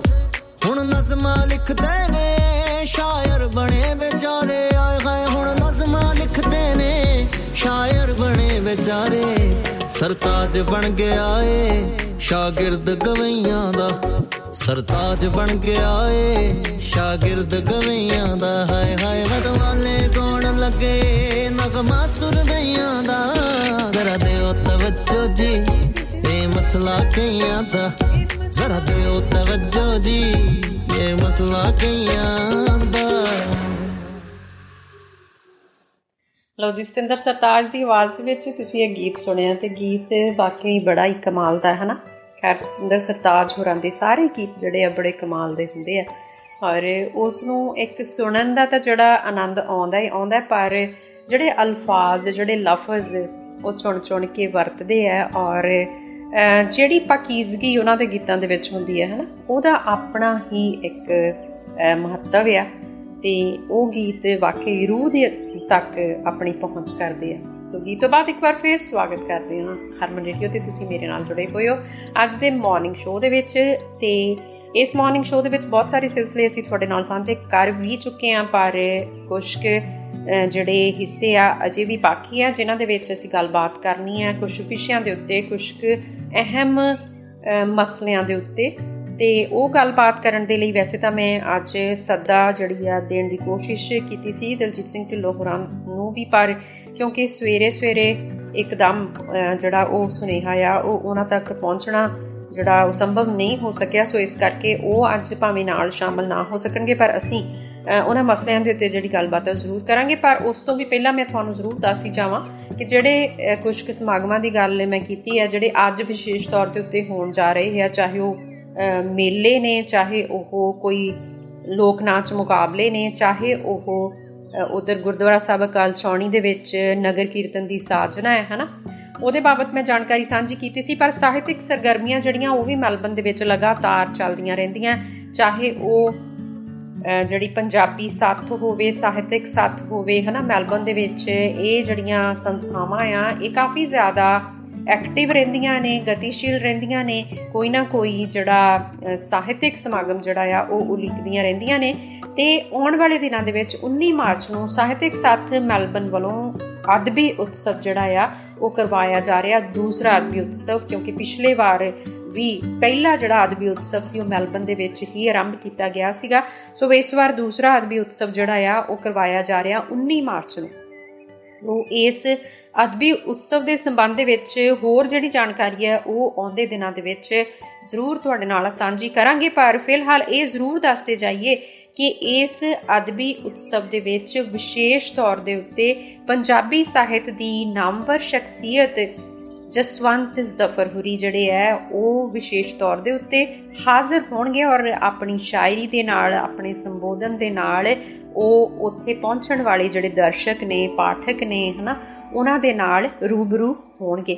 ਸੋ 19 ਮਾਰਚ ਨੂੰ ਜਿਹੜਾ ਇਹ ਸਾਹਿਤਿਕ ਸਮਾਗਮ ਯਾਨੀ ਇਹ ਅਦਬੀ ਉਤਸਵ ਜਿਹੜਾ ਉਹ ਰੱਖਿਆ ਗਿਆ। ਇਸ ਸੰਬੰਧ ਦੇ ਵਿੱਚ ਹੋਰ ਕੀ ਕੀ ਖਾਸ ਹੋਵੇਗਾ, ਇਹਦੇ ਬਾਰੇ ਅਸੀਂ ਜਾਣਕਾਰੀ ਲਵਾਂਗੇ। ਸਾਹਿਤਿਕ ਸਾਥ ਮੈਲਬਨ ਦੇ ਜਿਹੜੇ ਵਿਸ਼ੇਸ਼ ਪ੍ਰਬੰਧਕ ਨੇ ਬਿੱਕਰ ਬਾਈ ਹੋਰੀ ਸੋ ਉਹਦੇ ਸੰਚਾਲਕ ਨੇ ਸਾਹਿਤਿਕ ਸਾਥ ਦੇ ਔਰ ਉਹ ਸਾਡੇ ਨਾਲ ਸਾਂਝ ਪਾਉਣਗੇ ਆਉਣ ਵਾਲੇ ਦਿਨਾਂ ਦੇ ਵਿੱਚ। ਸੋ ਇਸ ਸੰਬੰਧ ਵਿੱਚ ਹੋਰ ਜਾਣਕਾਰੀ ਜਿਹੜੀ ਉਹ ਤੁਹਾਡੇ ਲਈ ਲੈ ਕੇ ਜ਼ਰੂਰ ਆਵਾਂਗੇ। ਤੇ ਫਿਲਹਾਲ ਜਿਵੇਂ ਅਸੀਂ ਗੱਲਬਾਤ ਜਿਹੜੀ ਹੈ ਕੁਝ ਮਸਲਿਆਂ ਦੇ ਉੱਤੇ ਵੀ ਕਰਨੀ ਆ। ਤੇ ਇੱਕ ਜਿਹੜਾ ਮਸਲਾ ਮੈਨੂੰ ਜਿਵੇਂ ਮੈਂ ਪ੍ਰੋਗਰਾਮ ਦੀ ਸ਼ੁਰੂਆਤ 'ਚ ਤੁਹਾਨੂੰ ਦੱਸਿਆ ਸੀਗਾ ਟੈਗ ਕੀਤਾ ਗਿਆ ਸੀ ਔਰ ਉਸ ਮਸਲੇ ਦੇ ਬਾਰੇ ਜਿਹੜੀ ਸਾਂਝ ਸੀਗੀ, ਉਹ ਪਾਈ ਵੈਸੇ ਤੇਜਸਦੀਪ ਸਿੰਘ ਅਜਨੌਦਾ ਹੋਰਾਂ ਨੇ ਪੰਜਾਬੀ ਟ੍ਰਿਬਿਊਨ ਦੇ ਜਿਹੜੇ ਮੈਲਬਨ ਤੋਂ ਆਸਟ੍ਰੇਲੀਆ ਤੋਂ ਖਾਸ ਤੌਰ ਦੇ ਉੱਤੇ ਪੰਜਾਬੀ ਟ੍ਰਿਬਿਊਨ ਦੇ ਪ੍ਰਤੀਨਿਧ ਵੀ ਨੇ, ਉਹ ਪੱਤਰਕਾਰ ਵੀ ਨੇ, ਹਨਾ? ਤੇ ਬਹੁਤ ਸਾਰੇ ਇਹੋ ਜਿਹੇ ਮਸਲਿਆਂ ਦੇ ਉੱਤੇ ਜਿਹੜੀ ਆਪਣੀ ਕਲਮ ਅਜ਼ਮਾਈ ਆ, ਉਹ ਕਰਦੇ ਆ। ਤੇ ਤੇਜਸਦੀਪ ਹੋਰਾਂ ਨੇ ਇੱਕ ਜਿਹੜੀ ਪੋਸਟ ਹੈ ਕੱਲ ਫੇਸਬੁੱਕ ਦੇ ਉੱਤੇ ਸਾਂਝੀ ਕੀਤੀ ਸੀ। ਪਹਿਲਾਂ ਤਾਂ ਮੈਂ ਉਹ ਪੋਸਟ ਜਿਹੜੀ ਆ, ਉਹ ਜ਼ਰੂਰ ਤੁਹਾਡੇ ਨਾਲ ਸਾਂਝੀ ਕਰਦੀ ਆ ਤੇ ਉਸ ਤੋਂ ਬਾਅਦ ਉਸ ਮਸਲੇ ਦੇ ਉੱਤੇ ਵੀ ਥੋੜੀ ਜੀ ਗੱਲਬਾਤ ਜਿਹੜੀ ਆ ਅਸੀਂ ਜ਼ਰੂਰ ਕਰਾਂਗੇ। ਸੋ ਤੇਜਸਦੀਪ ਹੋਰਾਂ ਦੀ ਪੋਸਟ ਸੀ ਕਿ ਸਿੱਖ ਮੀਡੀਆ ਵੀ ਹੋਣੇ ਹਨ। ਇਹਨਾਂ ਦੀ ਜ਼ਿਆਦਾਤਰ ਗੱਲ ਆਪਣੇ ਦਾਇਰੇ ਵਿੱਚ ਹੀ ਰਹਿ ਜਾਂਦੀ ਹੈ। ਲਿਖਣ ਵਾਲੇ ਵੀ ਆਪ ਤੇ ਪੜਨ ਵਾਲੇ ਵੀ ਆਪ। ਆਸਟ੍ਰੇਲੀਆ 'ਚ ਮੰਦਰਾਂ ਦੀਆਂ ਕੰਧਾਂ ਅਗਲਿਆਂ ਨੇ ਆਪ ਲਵੇੜੀਆਂ ਤੇ ਨਾ ਸਿੱਖਾਂ ਦਾ ਲਗਾ ਦਿੱਤਾ। ਜਿਨ੍ਹਾਂ ਕੰਧਾਂ ਲਵੇੜੀਆਂ ਉਹ ਫੜ ਵੀ ਹੋ ਗਏ।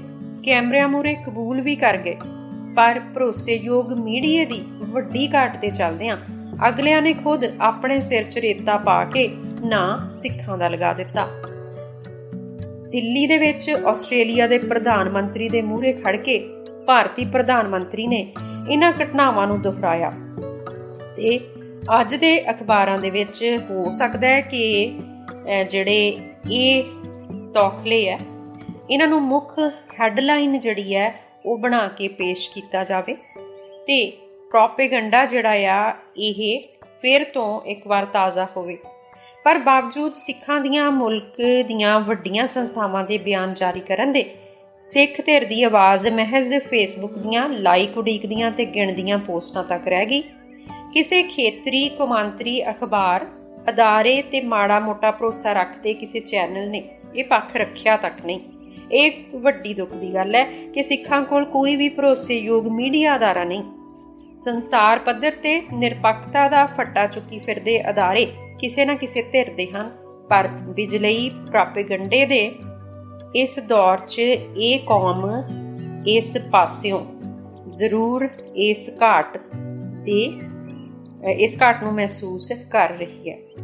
ਸੋ ਇਸ ਘਟਨਾ ਦੇ ਬਾਰੇ ਭਰੋਸੇਯੋਗ ਜਿਹੜਾ ਮੀਡੀਆ ਉਹ ਅਦਾਰਾ ਨਾ ਹੋਣ ਕਰਕੇ ਜਾਂ ਜਿਵੇਂ ਇਹਨਾਂ ਨੇ ਗੱਲ ਕੀਤੀ ਹੈ ਕਿ ਬਿਜਲਈ ਪ੍ਰੋਪੇਗੈਂਡਾ ਦੇ ਇਸ ਦੌਰ ਦੇ ਵਿੱਚ ਇਹ ਕੌਮ ਜਿਹੜੀ ਆ ਉਹ ਅਵੇਸਲੀ ਵੀ ਆ ਜਾਂ ਘਾਟ ਜਿਹੜੀ ਆ ਉਹ ਹੈ।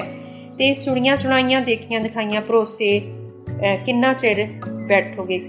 ਸੋ ਇਹਨਾਂ ਗੱਲਾਂ ਦੇ ਉੱਤੇ ਵਿਚਾਰ ਕਰਨੀ ਜਿਹੜੀ ਆ ਉਹ ਜ਼ਰੂਰ ਬਣਦੀ ਹੈ ਤੇ ਅਸੀਂ ਕੋਸ਼ਿਸ਼ ਜ਼ਰੂਰ ਕਰਦੇ ਹੁੰਨੇ ਆ ਕਿ ਸਾਰੇ ਜਿਹੜੇ ਪੱਖ ਹੈ ਉਹਨਾਂ ਦੇ ਉੱਤੇ ਜਿਹੜੀ ਗੱਲਬਾਤ ਹੈ, ਉਹ ਕੀਤੀ ਜਾਵੇ।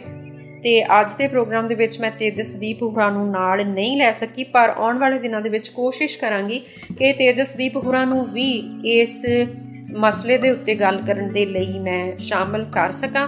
ਔਰ ਜਿਵੇਂ ਇਹਨਾਂ ਨੇ ਇਸ ਪੱਖ ਨੂੰ ਚੁੱਕਿਆ ਜਾਂ ਇਸ ਪੱਖ ਦੇ ਉੱਤੇ ਆਪਣੇ ਜਿਹੜੇ ਵਿਚਾਰ ਹੈ, ਉਹ ਰੱਖੇ ਆ ਇਸ ਸੰਬੰਧ ਵਿੱਚ ਕਿਤੇ ਨਾ ਕਿਤੇ ਇਹਨਾਂ ਦਾ ਜਿਹੜਾ ਇਹ ਸ਼ੰਕਾ ਆ, ਇਹ ਬਿਲਕੁਲ ਜਾਇਜ਼ ਆ, ਕਿਉਂਕਿ ਜਦੋਂ ਅਸੀਂ ਸਿੱਖ ਭਾਈਚਾਰੇ ਦੀ ਗੱਲ ਕਰਦੇ ਆ ਤਾਂ ਬਹੁਤ ਸਾਰੇ ਸਿੱਖਾਂ ਦੇ ਜਿਹੜੇ ਮਸਲੇ ਆ, ਉਹਨਾਂ ਨੂੰ ਮੈਨੂੰ ਲੱਗਦਾ ਹੁੰਦਾ ਕਿ ਜਦੋਂ ਲੋਕਲ ਲੈਵਲ ਦੇ ਉੱਤੇ ਜਿੱਥੇ ਅਸੀਂ ਰਹਿੰਦੇ ਆ ਉੱਥੇ ਹੀ ਨਿਬੇੜ ਲਿਆ ਜਾਵੇ, ਤਾਂ ਬਹੁਤ ਵਧੀਆ ਰਹਿੰਦਾ ਪਰ ਇਹਦੇ ਲਈ ਸਾਡੀਆਂ ਜਿਹੜੀਆਂ ਸੰਸਥਾਵਾਂ ਨੇ ਜਾਂ ਜਥੇਬੰਦੀਆਂ ਨੇ, ਹਨਾ, ਉਹਨਾਂ ਨੂੰ ਸੁਚਾਰੂ ਰੂਪ ਦੇ ਵਿੱਚ ਸੁਹਿਰਦ ਤਰੀਕੇ ਦੇ ਨਾਲ ਇਕੱਠੇ ਹੋ ਕੇ ਕੰਮ ਕਰਨ ਦੀ ਜਿਹੜੀ ਉਹ ਵੱਡੀ ਲੋੜ ਹੈ।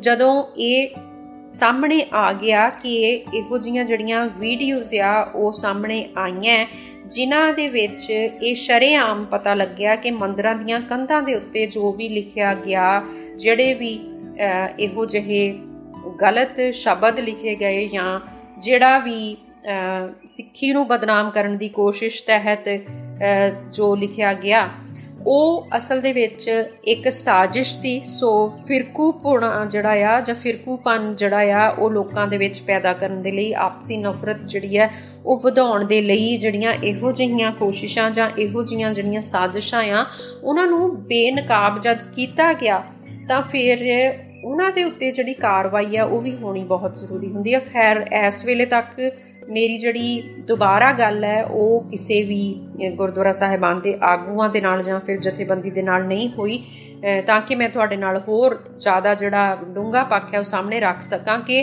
ਕਿੱਥੇ ਤੱਕ ਉਹਨਾਂ ਦਾ ਜਿਹੜਾ ਰਿਐਕਸ਼ਨ ਆ, ਕਿੱਥੇ ਤੱਕ ਜਿਹੜੀ ਪ੍ਰਤੀਕਿਰਿਆ ਆ ਸਿੱਖਾਂ ਦੀ, ਉਹ ਪਹੁੰਚੀ ਹੈ। ਪਰ ਇਸ ਬਾਬਤ ਇਹ ਗੱਲ ਕਰਨੀ, ਇਹ ਚਿੰਤਾ ਕਰਨੀ ਜ਼ਰੂਰ ਬਣਦੀ ਹੈ ਕਿ ਜੇਕਰ ਇਹੋ ਜਿਹਾ ਜਿਹੜਾ ਗਲਤ ਯਤਨ ਹੈ, ਉਹ ਹੋ ਰਿਹਾ ਹੈ ਇਹਨਾਂ ਲੋਕਾਂ ਵੱਲੋਂ, ਤਾਂ ਇਹੋ ਜਿਹੇ ਯਤਨਾਂ ਨੂੰ ਬੇਨਕਾਬ ਕਰਨਾ ਵੀ ਬੇहद ਜ਼ਰੂਰੀ ਹੈ ਤੇ ਜਿਹੜੇ ਦੋਸ਼ੀ ਹੈ, ਉਹਨਾਂ ਨੂੰ ਵੀ ਜਿਹੜੀ ਸਜ਼ਾ ਆ, ਉਹ ਮਿਲਣੀ ਜ਼ਰੂਰੀ ਹੈ।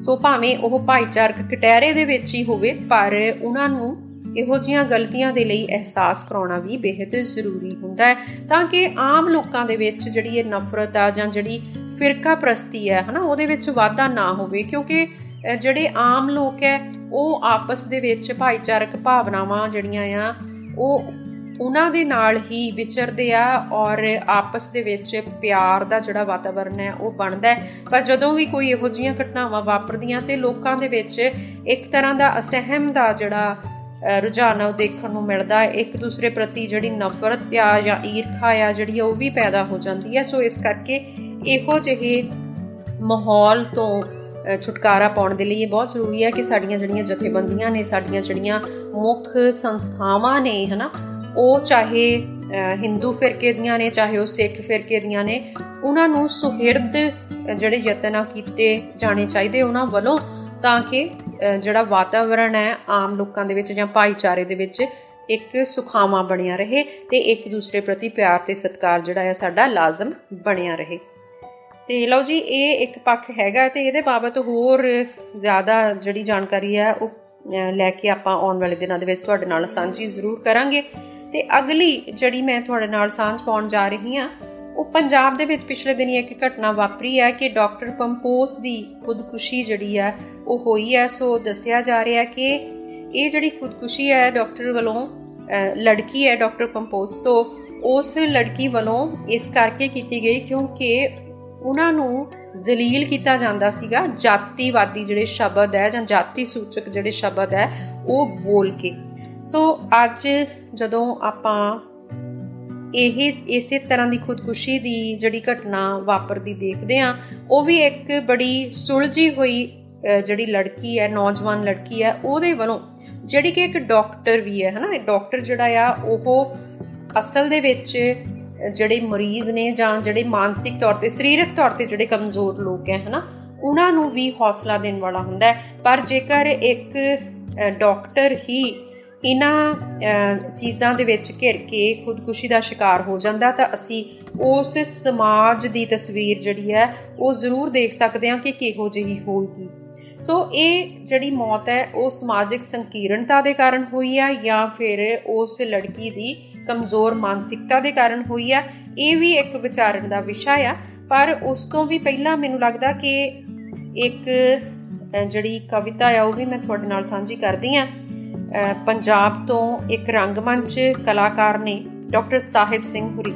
ਸੋ ਸਾਹਿਬ ਸਿੰਘ ਹੁਰਾ ਨੇ ਵੀ ਆਪਣਾ ਜਿਹੜਾ ਪੱਖ ਰੱਖਿਆ, ਇਸ ਤੋਂ ਇਲਾਵਾ ਵੀ ਬਹੁਤ ਸਾਰੇ ਹੋਰ ਜਿਹੜੇ ਬੁੱਧੀਜੀਵੀ ਨੇ, ਉਹਨਾਂ ਨੇ ਵੀ ਇਸ ਪੱਖ ਤੋਂ, ਇਸ ਘਟਨਾ ਨੂੰ ਨਿੰਦਿਆ ਵੀ ਹੈ ਤੇ ਇਸ ਪੱਖ ਤੋਂ ਇਸ ਘਟਨਾ ਦੇ ਬਾਰੇ ਆਪਣੀ ਜਿਹੜੀ ਪ੍ਰਤੀਕਿਰਿਆ ਆ ਪ੍ਰਗਟ ਕਰਦੇ ਆ ਬਹੁਤ ਸਾਰੇ ਜਿਹੜੇ ਕਵੀ ਨੇ, ਲੇਖਕ ਨੇ, ਉਹਨਾਂ ਨੇ ਵੀ ਆਪਣਾ ਜਿਹੜਾ ਪ੍ਰਤੀਕਿਰਮਾ ਉਹ ਰੱਖਿਆ ਆ। ਸੋ ਇਸੇ ਬਾਬਤ ਮੈਂ ਕੋਸ਼ਿਸ਼ ਕਰਦੀ ਆ ਕਿ ਉਹਨਾਂ ਦੀ ਹੀ ਇੱਕ ਜਿਹੜੀ ਕਵਿਤਾ ਆ, ਉਹ ਮੈਂ ਤੁਹਾਡੇ ਨਾਲ ਜ਼ਰੂਰ ਸਾਂਝੀ ਕਰਾਂ। ਸੋ ਉਹਨਾਂ ਨੇ ਡਾਕਟਰ ਪੰਪੋਸ ਹੋਰਾਂ ਦੀ ਇਸ ਮੌਤ ਨੂੰ ਕਾਫੀ ਚਿੰਤਾਜਨਕ ਦੱਸਿਆ ਆ ਔਰ ਅੱਜ ਵੀ ਜਿਹੜਾ ਪੰਜਾਬ ਦੇ ਵਿੱਚ ਜਾਤੀਵਾਦ ਹੈ, ਉਸ ਦਾ ਕਿੰਨਾ ਜ਼ਿਆਦਾ ਅਸਰ ਆ। ਉਹਦੇ ਬਾਰੇ ਉਹਨਾਂ ਨੇ ਆਪਣੀ ਚਿੰਤਾ ਜਤਾਈ ਹੈ। ਸਾਹਿਬ ਸਿੰਘ ਲਿਖਦੇ ਆ, ਕੁੜੀਏ, ਸਾਨੂੰ ਮਾਫ ਨਾ ਕਰੀ। ਕੁੜੀਏ, ਸਾਨੂੰ ਮਾਫ ਨਾ ਕਰੀ। ਤੇਰੇ ਮਰਨ ਤੇ ਮਨ ਬਹੁਤ ਉਦਾਸ ਹੈ। ਕਿਤੇ ਵੀ ਤਾਂ ਨਹੀਂ ਪਹੁੰਚੇ ਅਸੀਂ। ਕਿਤੇ ਵੀ ਤਾਂ ਨਹੀਂ ਪਹੁੰਚੇ ਅਸੀਂ। ਦੇਸ਼ ਵਿੱਚ ਹਿੰਦੂ ਰਾਜ ਸਥਾਪਿਤ ਹੋ ਰਿਹਾ ਹੈ। ਸੂਬੇ 'ਚ ਸਿੱਖ ਰਾਜ ਬਣ ਰਿਹਾ ਹੈ। ਪਰ ਧਰਮੀ ਲੋਕ ਸ਼ਾਇਦ ਮਰ ਮੁੱਕ ਗਏ। ਸਾਨੂੰ ਮਾਫ ਨਾ ਕਰੀ ਕੁੜੀਏ। ਤੇ ਨਾਲ ਹੀ ਉਹਨਾਂ ਨੇ ਅਮੋਲਕ ਸਿੰਘ ਹੋਰਾਂ ਦੀ ਲਿਖੀ ਇੱਕ ਕਵਿਤਾ ਜਿਹੜੀ ਉਹ ਵੀ ਉਸ ਪੋਸਟ ਦੇ ਵਿੱਚ ਟੈਗ ਕੀਤੀ ਹੈ, ਜਿਹਦੇ ਵਿੱਚ ਉਹ ਲਿਖਦੇ ਆ, ਸੌਂ ਜਾਓ, ਰਾਤ ਬਹੁਤ ਹੋ ਗਈ। ਉਹ ਕਹਿੰਦੇ ਨੇ, ਜੋ ਦਿਨੇ ਵੀ ਸੁੱਤੇ ਰਹਿੰਦੇ ਨੇ, ਜਾਗਣ ਸੌਣ ਦੀ ਤਾਂ ਗੱਲ ਹੀ ਛੱਡੋ, ਜਿਉਂਦੇ ਵੀ ਹਾਂ, ਇਹ ਭੇਦ ਕੱਢੋ। ਜਾਗਣ ਸੌਣ ਦੀ ਤਾਂ ਗੱਲ ਹੀ ਛੱਡੋ, ਜਿਉਂਦੇ ਵੀ ਹਾਂ, ਇਹ ਭੇਦ ਕੱਢੋ। ਸੁਣਿਆ ਕਿ ਪੰਜਾਬ ਗੁਰਾਂ ਦੇ ਨਾਂ ਤੇ ਵਸਦਾ ਹੈ। ਸੁਣਿਆ ਕਿ ਪੰਜਾਬ ਗੁਰਾਂ ਦੇ ਨਾਂ ਤੇ ਵਸਦਾ ਹੈ ਕਿਹੜਾ ਪੰਜਾਬ ਜਿੱਥੇ ਜਾਤੀਵਾਦ ਦਾ ਦੋ ਮੂੰਹਾਂ ਡੱਸਦਾ? ਸਾਨੂੰ ਮਾਫ ਨਾ ਕਰੀ ਧੀਏ, ਅਸੀਂ ਉਹ ਬੇਸ਼ਰਮ ਵਾਸੀ ਹਾਂ ਜਿਹੜੇ ਤੇਰੀ ਜ਼ਿੰਦ ਕੱਢ ਕੇ, ਜਿਹੜੇ ਤੇਰੀ ਜ਼ਿੰਦ ਕੱਢ ਕੇ ਖਬਰ ਦੀ ਭਾਫ ਨਹੀਂ ਕੱਢਦੇ। ਸਾਨੂੰ ਕੁਝ ਕੁਝ ਤਾਂ ਸਮਝਾ, ਸਾਨੂੰ ਕੁਝ ਤਾਂ ਸਮਝਾ, ਹੈ ਮਾਈ ਭਾਗੋ ਦੀਏ ਧਰਦੀਏ ਅਸੀਂ ਮੁਕਸਰ ਨੂੰ ਕਿਹੜਾ ਮੂੰਹ ਲੈ ਕੇ ਪਰਦੀਏ ਗੁਰੂ ਕੀ ਨਗਰੀ ਵਾਸਤੇ ਤਰਕਸ਼ੀਲ ਸੁਮੀਤ ਕਿਹੜੇ ਤਰਕ ਨਾਲ ਗੱਲ ਕਰੀਏ? ਮਨ ਭਰਿਆ ਪਿਆ ਹੈ ਮਨ ਦੇ ਮੀਤ। ਅਸੀਂ ਗਾਲਾਂ ਬੀਜਦੇ, ਗਾਲਾਂ ਵੱਢਦੇ, ਭਾਈ ਜੈਤੇ ਦੀ ਕੁੱਲ ਨੂੰ ਗਾਲਾਂ ਕੱਢਦੇ ਹਾਂ। ਜੋ ਫਾਹਾ ਲੈ ਕੇ ਮਰ ਗਈ, ਕਈ ਸਵਾਲ ਉਹ ਕਰ ਗਈ। ਸੁਣਿਆ ਤਾਂ ਮੈਂ ਇਹ ਸੀ ਭਈ ਅੰਬਰਸਰ ਸਿਫਤੀ ਦਾ ਘਰ ਰਪਟ ਮਸਾਂ ਹੀ ਲਿਖ ਰਿਹਾ ਹੈ, ਜਿਉਂਦਾ ਕਿ ਮਰ ਗਿਆ। ਇਹ ਕਿਹਾ ਇਹ ਗਿਆਨ ਹੈ, ਕਿੱਥੋਂ ਦਾ ਵਿਗਿਆਨ ਹੈ, ਜਿੰਨੇ ਮਰਜ਼ੀ ਟੈਸਟ ਕਰੇ, ਦਰਦ ਨਾ ਇਤੋਂ ਜਾਣ ਫੜੇ। ਕੱਲ ਖਬਰ ਛਪੇਗੀ ਐਫ ਆਰ ਆਈ ਦੇ ਸਮੇਤ ਕਿਸੇ ਸਕੈਨ ਮਸ਼ੀਨ ਦੇ ਕੋਲੋਂ। ਪੜ ਨਹੀਂ ਹੋਣਾ ਮਰਜ਼ ਦਾ ਭੇਦ। ਧੀਏ ਮੈਡੀਕਲ ਤੂੰ ਭਾਵੇਂ ਕਰ ਗਈ, ਦੱਸ ਖਾਂ, ਕਿਹੜੀ ਮਰਜ਼ ਨਾਲ ਮਰ ਗਈ? ਭੇਦ ਮਰਜ਼ ਦਾ ਪਾਉਣਾ ਪੈਣਾ ਕਿੰਨਾ ਚਿਰ ਉਹ ਮਰਦੇ ਰਹਿਣਾ ਹੈ ਜਾਗਦੇ ਸਮੇਂ, ਗੱਲ ਸੁਣ, ਅਜੇ ਵੀ ਵੇਲਾ ਤੂੰ ਕੰਨ ਕਰ। ਉਹ ਕੁੜੀ ਨਹੀਂ, ਅਸੀਂ ਗਏ ਹਮਰ, ਉਹ ਕੁੜੀ ਨਹੀਂ, ਅਸੀਂ ਗਏ ਹਮਰ। ਸੋ ਡਾਕਟਰ ਪੰਪੋਸ ਦੀ ਜੇ ਗੱਲ ਕਰੀਏ ਐਮਬੀਬੀਐਸ ਦੇ ਵਿੱਚੋਂ, ਇਸ ਨੌਜਵਾਨ ਲੜਕੀ ਨੇ 95% ਜਿਹੜੇ ਨੰਬਰ ਹੈ, ਉਹ ਪ੍ਰਾਪਤ ਕੀਤੇ ਸਨ। ਅੰਮ੍ਰਿਤਸਰ ਦੀ ਅਵਲ ਦਰਜੇ ਦੀ ਵਿਦਿਆਰਥਣ ਸੀ। ਪਰ ਜੋ ਜਾਣਕਾਰੀ ਮਿਲ ਰਹੀ ਹੈ, ਉਹਦੇ ਮੁਤਾਬਕ ਉਸ ਨੂੰ ਜਾਤੀ ਸੂਚਕ ਜਿਹੜੇ ਸ਼ਬਦ ਆ, ਉਹਨਾਂ ਦੇ ਨਾਲ ਜਲੀਲ ਕੀਤਾ ਗਿਆ, ਜਾਤ ਦੇ ਫਾਲਿਆਂ ਦੇ ਨਾਲ ਜਲੀਲ ਕੀਤਾ ਗਿਆ।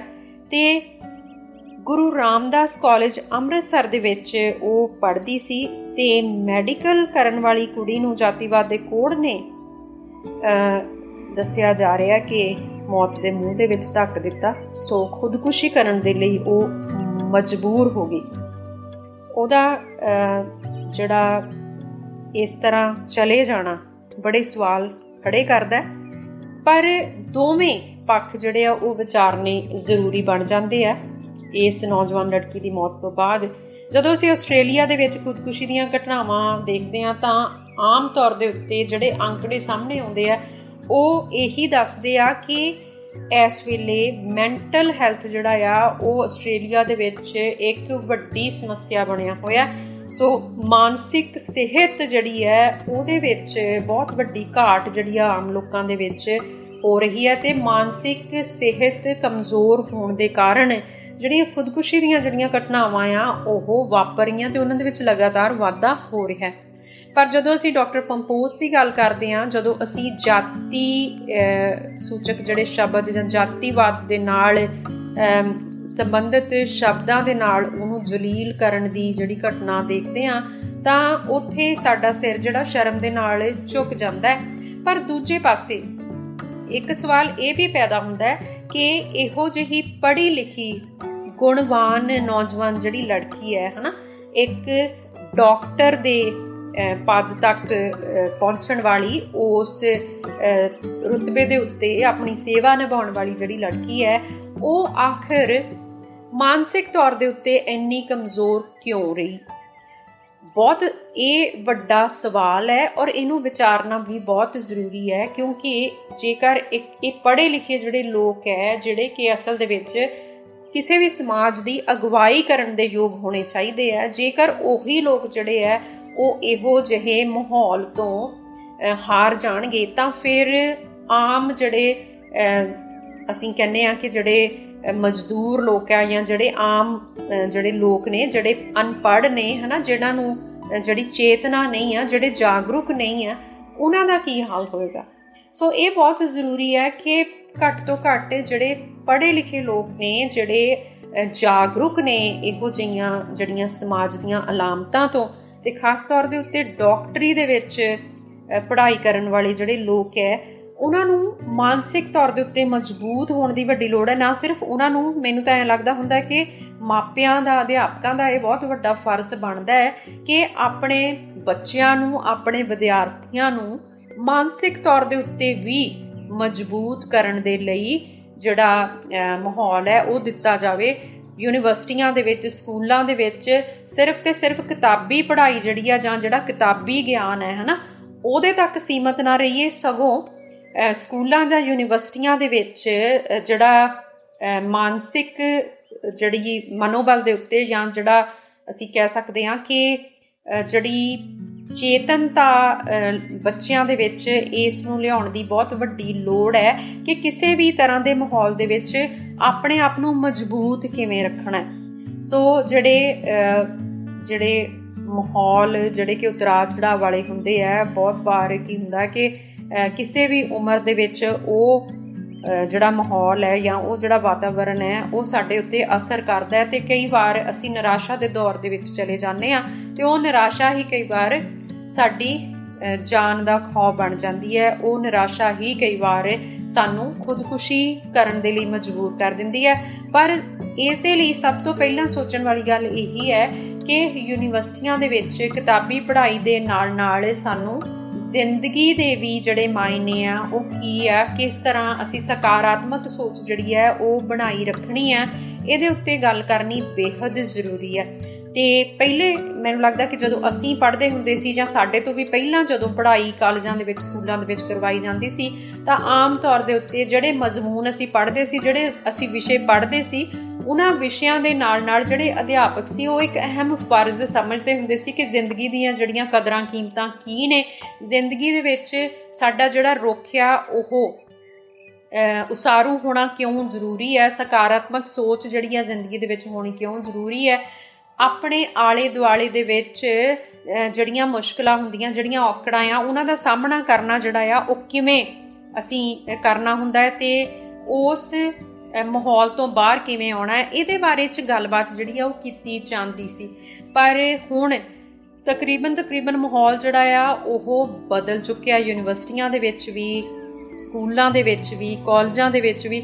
ਸੋ ਇਸੇ ਹੀ ਕਰਕੇ ਇਹ ਜਿਹੜੀਆਂ ਘਟਨਾਵਾਂ ਵਾਪਰਦੀਆਂ, ਕਿਉਂਕਿ ਵਿਦਿਆਰਥੀਆਂ ਦਾ ਤੇ ਜਿਹੜਾ ਅਧਿਆਪਕਾਂ ਦਾ ਜਿਹੜਾ ਰਿਸ਼ਤਾ ਆ, ਉਹ ਵੀ ਉਹਦੇ ਵਿੱਚ ਵੀ ਬਹੁਤ ਵੱਡਾ ਬਦਲਾਅ ਆ ਚੁੱਕਿਆ ਆ।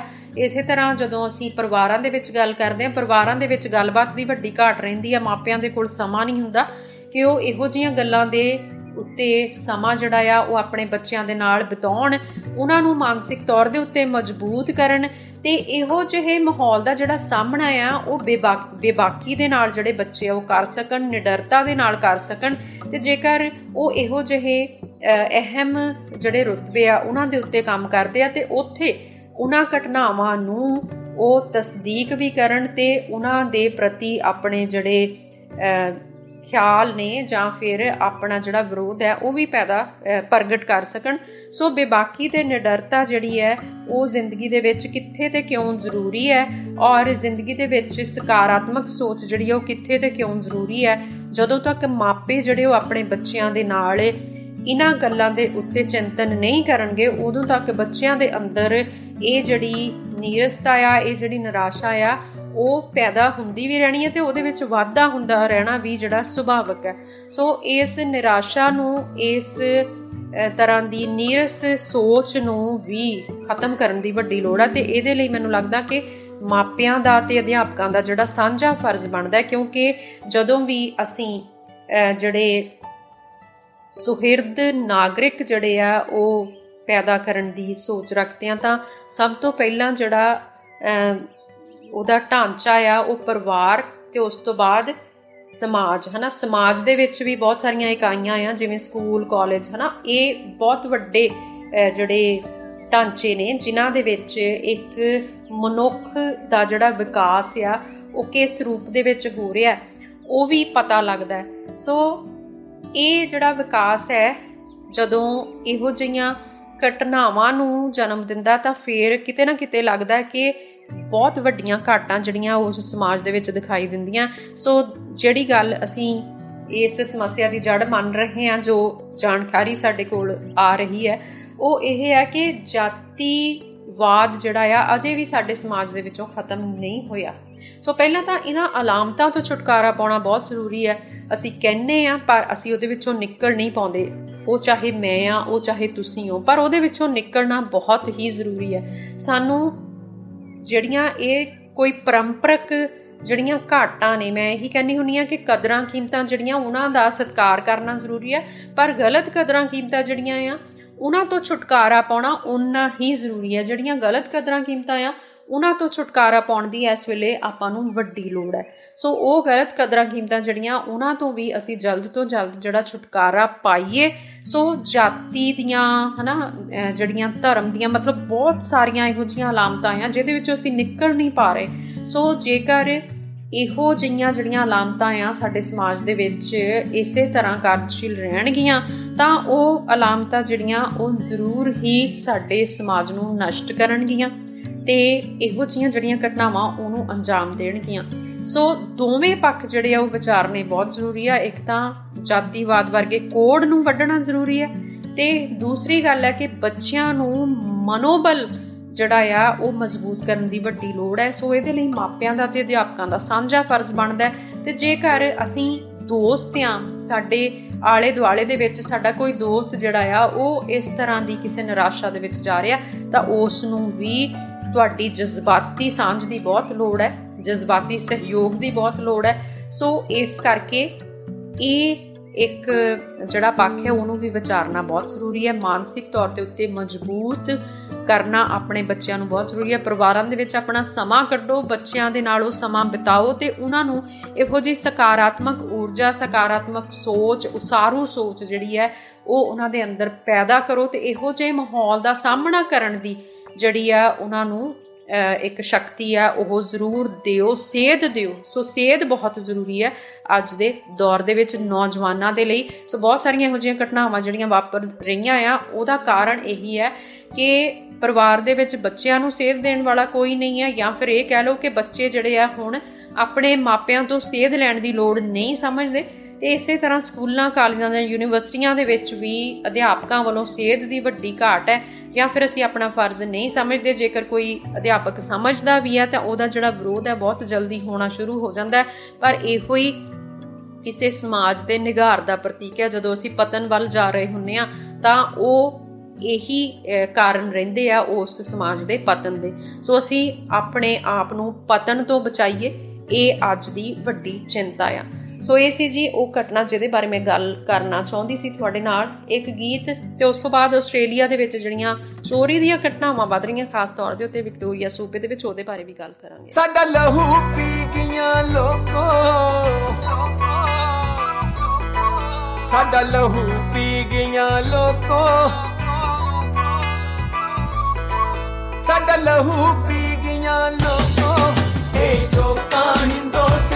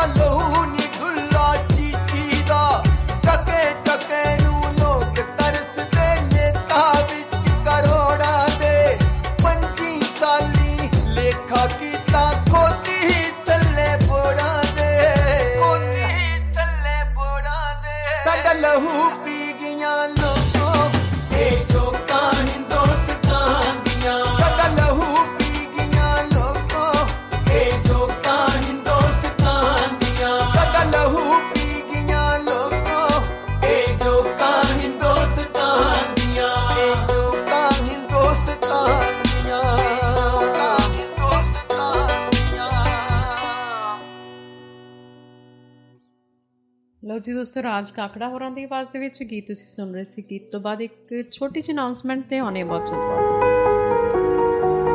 ਇਸ ਪ੍ਰੋਗਰਾਮ ਨੂੰ ਸਪਾਂਸਰ ਕਰਨ ਲਈ ਤੁਸੀਂ ਸਾਡੇ ਨਾਲ ਹਰਮਨ ਰੇਡੀਓ ਆਸਟ੍ਰੇਲੀਆ ਤੇ ਸੰਪਰਕ ਕਰ ਸਕਦੇ ਹੋ।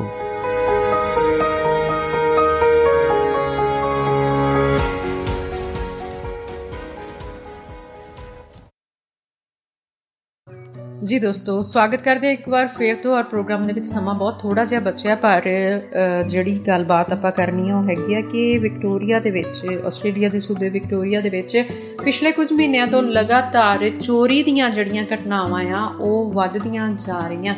ਸੋ ਅ, ਕੱਲੀਆਂ ਚੋਰੀ ਦੀਆਂ ਹੀ ਨਹੀਂ ਚੋਰੀ ਦੇ ਨਾਲ ਜੁੜਿਆ ਹੋਇਆ ਜਿਹੜਾ ਜ਼ੁਰਮ ਆ ਉਹ ਵੀ ਉਹਦੇ ਵਿੱਚ ਵੀ ਲਗਾਤਾਰ ਵਾਧਾ ਹੋ ਰਿਹਾ। ਤੇ ਜਿਹੜੀ ਜੇ ਇਹਨਾਂ ਘਟਨਾਵਾਂ ਦੇ ਵੱਲ ਨਜ਼ਰ ਮਾਰੀਏ ਤਾਂ ਪਤਾ ਲੱਗਦਾ ਹੈ ਕਿ ਪਿਛਲੇ ਕੁਝ ਮਹੀਨਿਆਂ ਤੋਂ ਅ, ਵਿਕਟੋਰੀਆ ਦੇ ਵਿੱਚ ਵੱਖ-ਵੱਖ ਇਲਾਕਿਆਂ ਦੇ ਵਿੱਚ ਕਈ ਅਲੱਗ-ਅਲੱਗ ਰੂਪ ਦੇ ਵਿੱਚ ਇਹਨਾਂ ਘਟਨਾਵਾਂ ਨੂੰ ਅੰਜਾਮ ਜਿਹੜਾ ਆ ਉਹ ਦਿੱਤਾ ਗਿਆ ਗਿਆ ਆ। ਸੋ ਇੱਕ ਤਾਂ ਕਾਰਾਂ ਦੀ ਜਿਹੜੀ ਚੋਰੀ ਹੈ ਉਹ ਬਹੁਤ ਵੱਡੇ ਪੱਧਰ ਦੇ ਉੱਤੇ ਹੋ ਰਹੀ ਹੈ ਤੇ ਇਸ ਬਾਬਤ ਹਰ ਰੋਜ਼ ਹੀ ਅ, ਅਲੱਗ-ਅਲੱਗ ਜਿਹੜੇ ਖੇਤਰ ਨੇ ਚਾਹੇ ਉਹ ਮੈਲਬਨ ਦੇ ਸ਼ਹਿਰ ਅ, ਜਿਹੜਾ ਮੈਲਬਨ ਹੈ ਮੈਲਬਨ ਕਿਉਂਕਿ ਬਹੁਤ ਵੱਡਾ ਇੱਕ ਸਿਟੀ ਹੈ ਔਰ ਇਸ ਦੇ ਵੱਖ-ਵੱਖ ਇਲਾਕਿਆਂ ਦੇ ਵਿੱਚ ਜਿਹੜੀਆਂ ਕਾਰ ਚੋਰੀ ਦੀਆਂ ਜਿਹੜੀਆਂ ਘਟਨਾਵਾਂ ਨੇ ਉਹਨਾਂ ਦੇ ਵਿੱਚ ਵੱਡਾ ਵਾਧਾ ਜਿਹੜਾ ਆ ਉਹ ਹੋ ਰਿਹਾ ਹੈ। ਜਿਹੜੇ ਮੈਲਬਨ ਦੇ ਕਹਿੰਦੇ ਕਹਾਉਂਦੇ ਜਿਹੜੇ ਇਲਾਕੇ ਆ ਜਿਨ੍ਹਾਂ ਨੂੰ ਬੜੇ ਪੌਸ਼ ਇਲਾਕਿਆਂ ਵਜੋਂ ਜਾਣਿਆ ਜਾਂਦਾ ਹੈ। ਉੱਥੇ ਵੀ ਅ, ਜਿਹੜੀਆਂ ਇਹੋ ਜੀਆਂ ਚੋਰੀ ਦੀਆਂ ਜਿਹੜੀਆਂ ਘਟਨਾਵਾਂ ਆ ਉਹਨਾਂ ਦੇ ਵਿੱਚ ਵਾਧਾ ਹੋ ਰਿਹਾ ਹੈ। ਸੋ ਇਹੋ ਜੀ ਜਿਹੜੀ ਇੱਕ ਘਟਨਾ ਆ ਪਿਛਲੇ ਦਿਨੀ ਵਾਪਰੀ ਸੀਗੀ ਤੂਰਕ ਦੇ ਵਿੱਚ ਮੈਲਬਨ ਈਸਟ ਦੇ ਵਿੱਚ ਜਿੱਥੇ ਅ, ਜਿਹੜੀ ਇੱਕ ਕਾਰ ਹੈ ਉਹ ਚੋਰੀ ਕੀਤੀ ਗਈ ਔਰ ਅਸਲ ਦੇ ਵਿੱਚ ਇਹੋ ਜਿਹੀਆਂ ਜਿਹੜੀਆਂ ਘਟਨਾਵਾਂ ਉਹ ਵਾਪਰੀਆਂ ਉਹ ਇਸ ਤਰ੍ਹਾਂ ਵਾਪਰੀਆਂ ਕਿ ਜਿਹੜੀਆਂ ਅ, ਕਾਰਾਂ ਆ ਉਹਨਾਂ ਨੂੰ ਚੋਰੀ ਕੀਤਾ ਜਾਂਦਾ ਹੈ ਅਖੀਰ ਜਦੋਂ ਉਹਨਾਂ ਦੀ ਰਿਪੋਰਟ ਹੁੰਦੀ ਹੈ ਪੁਲਿਸ ਉਹਨਾਂ ਦਾ ਪਿੱਛਾ ਕਰਦੀ ਹੈ ਤੇ ਉਸ ਤੋਂ ਬਾਅਦ ਉਹਨਾਂ ਨੂੰ ਅ, ਫੜ ਵੀ ਲਿਆ ਜਾਂਦਾ ਹੈ। ਸੋ ਅ, ਕਾਰਾਂ ਜਿਹੜੀਆਂ ਆ ਉਹ ਛੱਡ ਕੇ ਉਹ ਜਿਹੜੇ ਚੋਰ ਹੈ ਉਹ ਭੱਜਦੇ ਆ ਤੇ ਸਾਹਮਣੇ ਇਹ ਆ ਰਿਹਾ ਕਿ ਇਹੋ ਜਿਹੀਆਂ ਘਟਨਾਵਾਂ ਨੂੰ ਅੰਜਾਮ ਦੇਣ ਵਾਲੇ ਜਿਹੜੇ ਲੋਕ ਹੈ ਉਹ ਬਹੁਤ ਹੀ ਹਲਕੀ ਜਹੀ ਉਮਰ ਦੇ ਨੌਜਵਾਨ ਹੈ ਸੋ 15 ਤੋਂ ਲੈ ਕੇ 18 ਸਾਲ ਦੇ ਵਿੱਚ ਵਿੱਚ ਜਾਂ 20 ਸਾਲ ਦੇ ਵਿੱਚ ਵਿੱਚ ਦੇ ਜਿਹੜੇ ਨੌਜਵਾਨ ਹੈ, ਉਹ ਇਹੋ ਜਿਹੀਆਂ ਘਟਨਾਵਾਂ ਨੂੰ ਅੰਜਾਮ ਦੇ ਰਹੇ ਆ। ਲੁੱਟ ਖੋਹ ਦੀਆਂ ਜਿਹੜੀਆਂ ਘਟਨਾਵਾਂ ਨੇ, ਚੋਰੀ ਦੀਆਂ ਜਿਹੜੀਆਂ ਘਟਨਾਵਾਂ ਨੇ, ਉਹਨਾਂ ਦੇ ਵਿੱਚ ਲਗਾਤਾਰ ਵਾਧਾ ਹੋ ਰਿਹਾ। ਕੁਝ ਘਰਾਂ ਦੇ ਅੰਦਰ ਜਾ ਕੇ ਜਿਹੜੀ ਲੁੱਟ ਖੋਹ ਆ, ਉਹ ਕੀਤੀ ਜਾਂਦੀ ਹੈ ਤੇ ਜੇਕਰ ਤੁਹਾਡੀਆਂ ਜਿਹੜੀਆਂ ਕਾਰਾਂ ਆ, ਉਹ ਤੁਹਾਡੇ ਡਰਾਈਵੇ ਦੇ ਵਿੱਚ ਖੜੀਆਂ ਆ, ਤਾਂ ਉਹਨਾਂ ਨੂੰ ਚੋਰੀ ਕਰਨ ਦੀਆਂ ਘਟਨਾਵਾਂ ਜਿਹੜੀਆਂ ਹਰ ਇਲਾਕੇ ਦੇ ਵਿੱਚ ਤਕਰੀਬਨ ਵਾਪਰੀਆਂ। ਹਰ ਰੋਜ਼ ਹੀ ਕਿਸੇ ਨਾ ਕਿਸੇ ਇਲਾਕੇ ਦੇ ਵਿੱਚੋਂ ਕਾਰਾਂ ਚੋਰੀ ਹੋਣ ਦੀ ਜਾਂ ਯੂਟ ਚੋਰੀ ਹੋਣ ਦੀ ਜਿਹੜੀ ਘਟਨਾ ਆ, ਉਹ ਸਾਹਮਣੇ ਆਉਂਦੀ ਹੈ। ਤੇ ਇਹੀ ਨਹੀਂ, ਸਗੋਂ ਪਿਛਲੇ ਦਿਨੀ ਇੱਕ ਹੋਰ ਜਿਹੜੀ ਘਟਨਾ ਸੀਗੀ, ਉਹ ਸਾਹਮਣੇ ਆਈ ਸੀਗੀ ਕਿ ਵਿਕਟੋਰੀਆ ਸੂਬੇ ਦੇ ਵਿੱਚ 700 ਭੇਡਾਂ ਜਿਹੜੀਆਂ ਆ, ਉਹ ਇੱਕ ਫਾਰਮ ਤੋਂ ਚੋਰੀ ਕੀਤੀਆਂ ਗਈਆਂ। ਲੋਗਨ ਦੇ ਵਿੱਚ ਆ, ਵਿਕਟੋਰੀਆ ਦੇ ਵਿਕਟੋਰੀਆ ਸੂਬੇ ਦੇ ਵਿੱਚ ਲੋਗਨ ਨਾਮ ਦਾ ਇੱਕ ਜਿਹੜਾ ਸਬਰਬ ਆ, ਯਾਨੀ ਕਿ ਉਹ ਕੰਟਰੀ ਸਾਈਡ ਮੰਨਿਆ ਜਾਂਦਾ ਹੈ। ਉੱਥੇ 700 ਜਿਹੜੀਆਂ ਭੇਡਾਂ ਆ, ਉਹ ਇੱਕ ਫਾਰਮ ਤੋਂ ਚੋਰੀ ਕਰ ਲਈਆਂ ਗਈਆਂ। ਸੋ ਇਹ ਆਪਣੇ ਆਪ ਦੇ ਵਿੱਚ ਇੱਕ ਬਹੁਤ ਵੱਡੀ ਜਿਹੜੀ ਚੋਰੀ ਹੈ, ਉਹ ਕਹੀ ਜਾ ਸਕਦੀ ਹੈ ਤੇ ਇਹੋ ਜਿਹੀਆਂ ਘਟਨਾਵਾਂ ਨੂੰ ਅੰਜਾਮ ਜਿਹੜਾ ਹੈ, ਉਹ ਕਿੰਨੇ ਸਹਿਜ ਰੂਪ ਦੇ ਵਿੱਚ ਦਿੱਤਾ ਜਾ ਰਿਹਾ ਇਹ ਇਸ ਵੇਲੇ ਇੱਕ ਵੱਡਾ ਚਿੰਤਾ ਦਾ ਜਿਹੜਾ ਵਿਸ਼ਾ ਆ, ਉਹ ਬਣਿਆ ਹੋਇਆ ਚਾਹੇ ਕਿ ਪੁਲਿਸ ਜਿਹੜੀ ਹੈ, ਉਹ ਆਪਣੇ ਵੱਲੋਂ ਪੂਰਾ ਜ਼ੋਰ ਲਗਾ ਰਹੀ ਹੈ, ਬਹੁਤ ਸਾਰੇ ਇਹੋ ਜਿਹੇ ਜਿਹੜੇ ਨੌਜਵਾਨ ਹੈ, ਉਹਨਾਂ ਨੂੰ ਅਰੈਸਟ ਵੀ ਕੀਤਾ ਜਾ ਰਿਹਾ ਹੈ, ਪਰ ਫਿਰ ਵੀ ਚੋਰੀ ਦੀਆਂ ਜਿਹੜੀਆਂ ਘਟਨਾਵਾਂ ਉਹਨਾਂ ਦੇ ਵਿੱਚ ਲਗਾਤਾਰ ਵਾਧਾ ਹੋ ਰਿਹਾ ਔਰ ਇਹ ਚੋਰੀ ਦੀਆਂ ਜਿਹੜੀਆਂ ਘਟਨਾਵਾਂ ਆ, ਉਹਨਾਂ ਦੇ ਵਿੱਚ ਕੀ ਹੁੰਦਾ ਹੈ ਕਿ ਜਦੋਂ ਤੁਹਾਡੀਆਂ ਕਾਰਾਂ ਦੀ ਚੋਰੀ ਹੁੰਦੀ ਆ ਤਾਂ ਕਈ ਵਾਰ ਆ ਪਿਛਲੇ ਦਿਨੀ ਇੱਕ ਘਟਨਾ ਵਾਪਰੀ ਸੀਗੀ ਫਰਵਰੀ ਦੇ ਵਿੱਚ ਜਿਹਦੇ ਵਿੱਚ ਇੱਕ ਡਿਲੀਵਰੀ ਡਰਾਈਵਰ ਦੀ ਜਿਹੜੀ ਕਾਰ ਹੈ, ਉਹਨੂੰ ਚੋਰੀ ਕਰਕੇ ਜਿਹੜੇ ਲੈ ਕੇ ਜਾ ਰਹੇ ਸੀ 150 ਕਿਲੋਮੀਟਰ ਦੀ ਰਫ਼ਤਾਰ ਦੇ ਉੱਤੇ, ਉਹਨਾਂ ਨੂੰ ਪੁਲਿਸ ਨੇ ਫੜਿਆ ਔਰ ਉਹ ਜਿਹੜੀ ਕਾਰ ਸੀ, ਇੱਕ ਡਿਲੀਵਰੀ ਕਰਨ ਗਏ ਡਰਾਈਵਰ ਦੀ ਚੋਰੀ ਕੀਤੀ ਗਈ ਸੀਗੀ, ਹਨਾ? ਤੇ ਤੁਸੀਂ ਸੋਚੋ ਕਿ ਕਿਵੇਂ ਤਾੜ ਰੱਖੀ ਜਾ ਰਹੀ ਹੈ ਉਹ ਇਹੋ ਜਿਹੇ ਨੌਜਵਾਨਾਂ ਵੱਲੋਂ। ਤੇ ਇਹ ਵੀ ਸੁਣਨ ਦੇ ਵਿੱਚ ਆ ਰਿਹਾ ਕਿ ਇਹ ਜਿਹੜੇ ਨੌਜਵਾਨ ਆ, ਫਨ ਸੇਕ ਇਹੋ ਜੀਆਂ ਜਿਹੜੀਆਂ ਘਟਨਾਵਾਂ ਨੂੰ ਅੰਜਾਮ ਦਿੰਦੇ ਆ ਕਿ ਕੋਈ ਵੀ ਜਿਹੜੀਆਂ ਕਾਰਾਂ ਆ, ਉਹ ਜੇਕਰ ਖੜੀਆਂ, ਜੇਕਰ ਉਹਨੂੰ ਲੱਗਦਾ ਕਿ ਸਾਡੀ ਪਹੁੰਚ ਦੇ ਵਿੱਚ ਹੈਗੀਆਂ ਆ, ਤਾਂ ਉਹਨਾਂ ਨੂੰ ਤੇਜ਼ ਰਫ਼ਤਾਰ ਦੇ ਵਿੱਚ ਚਲਾਉਣਾ ਤੇ ਆਪਣੇ ਫਨ ਦੇ ਲਈ ਵਰਤਣਾ ਜਾਂ ਫਿਰ ਉਹਨਾਂ ਦੇ ਜਿਹੜੇ ਪਾਰਟਸ ਆ, ਉਹਨਾਂ ਨੂੰ ਚੋਰੀ ਕਰਕੇ ਵੇਚਣ ਦੀ ਵੀ ਜਿਹੜੀ ਕੋਸ਼ਿਸ਼ ਆ, ਇਹਨਾਂ ਦੇ ਤਹਿਤ ਕੀਤੀ ਜਾਂਦੀ ਹੈ। ਤੇ ਇਹ ਜਿਹੜੀਆਂ ਘਟਨਾਵਾਂ ਨੇ, ਇਹਨਾਂ ਦੇ ਵਿੱਚ ਠੱਲ ਕਿਉਂ ਨਹੀਂ ਪੈ ਰਹੀ? ਇਹ ਵੀ ਇੱਕ ਵੱਡੀ, ਵੱਡਾ ਜਿਹੜਾ ਸਵਾਲ ਵੀ ਆ, ਵੱਡੀ ਚਿੰਤਾ ਵੀ ਆ। ਪਿਛਲੇ ਦਿਨੀ ਬੜਾ ਹੈਰਾਨੀਜਨਕ ਇੱਕ ਹੈਰਾਨੀਜਨਕ ਘਟਨਾ ਜਿਹੜੀ ਸੀ ਉਹ ਬੜੀ ਵਾਪਰੀ ਸੀਗੀ ਕਿ ਏਐਫਐਲ ਸਟਾਰ ਡਸਟਨ ਮਾਰਟਨਸ ਦੀ ਜਿਹੜੀ ਰੇਂਜ ਰੂਵਰ ਸੀ, ਉਹਨੂੰ ਵੀ ਇਸ ਤਰ੍ਹਾਂ ਦੇ ਹੀ ਕਿਸੇ ਜ਼ੁਰਮ ਨੂੰ ਅੰਜਾਮ ਦੇਣ ਦੇ ਲਈ ਵਰਤਿਆ ਗਿਆ ਸੀਗਾ, ਹਨਾ?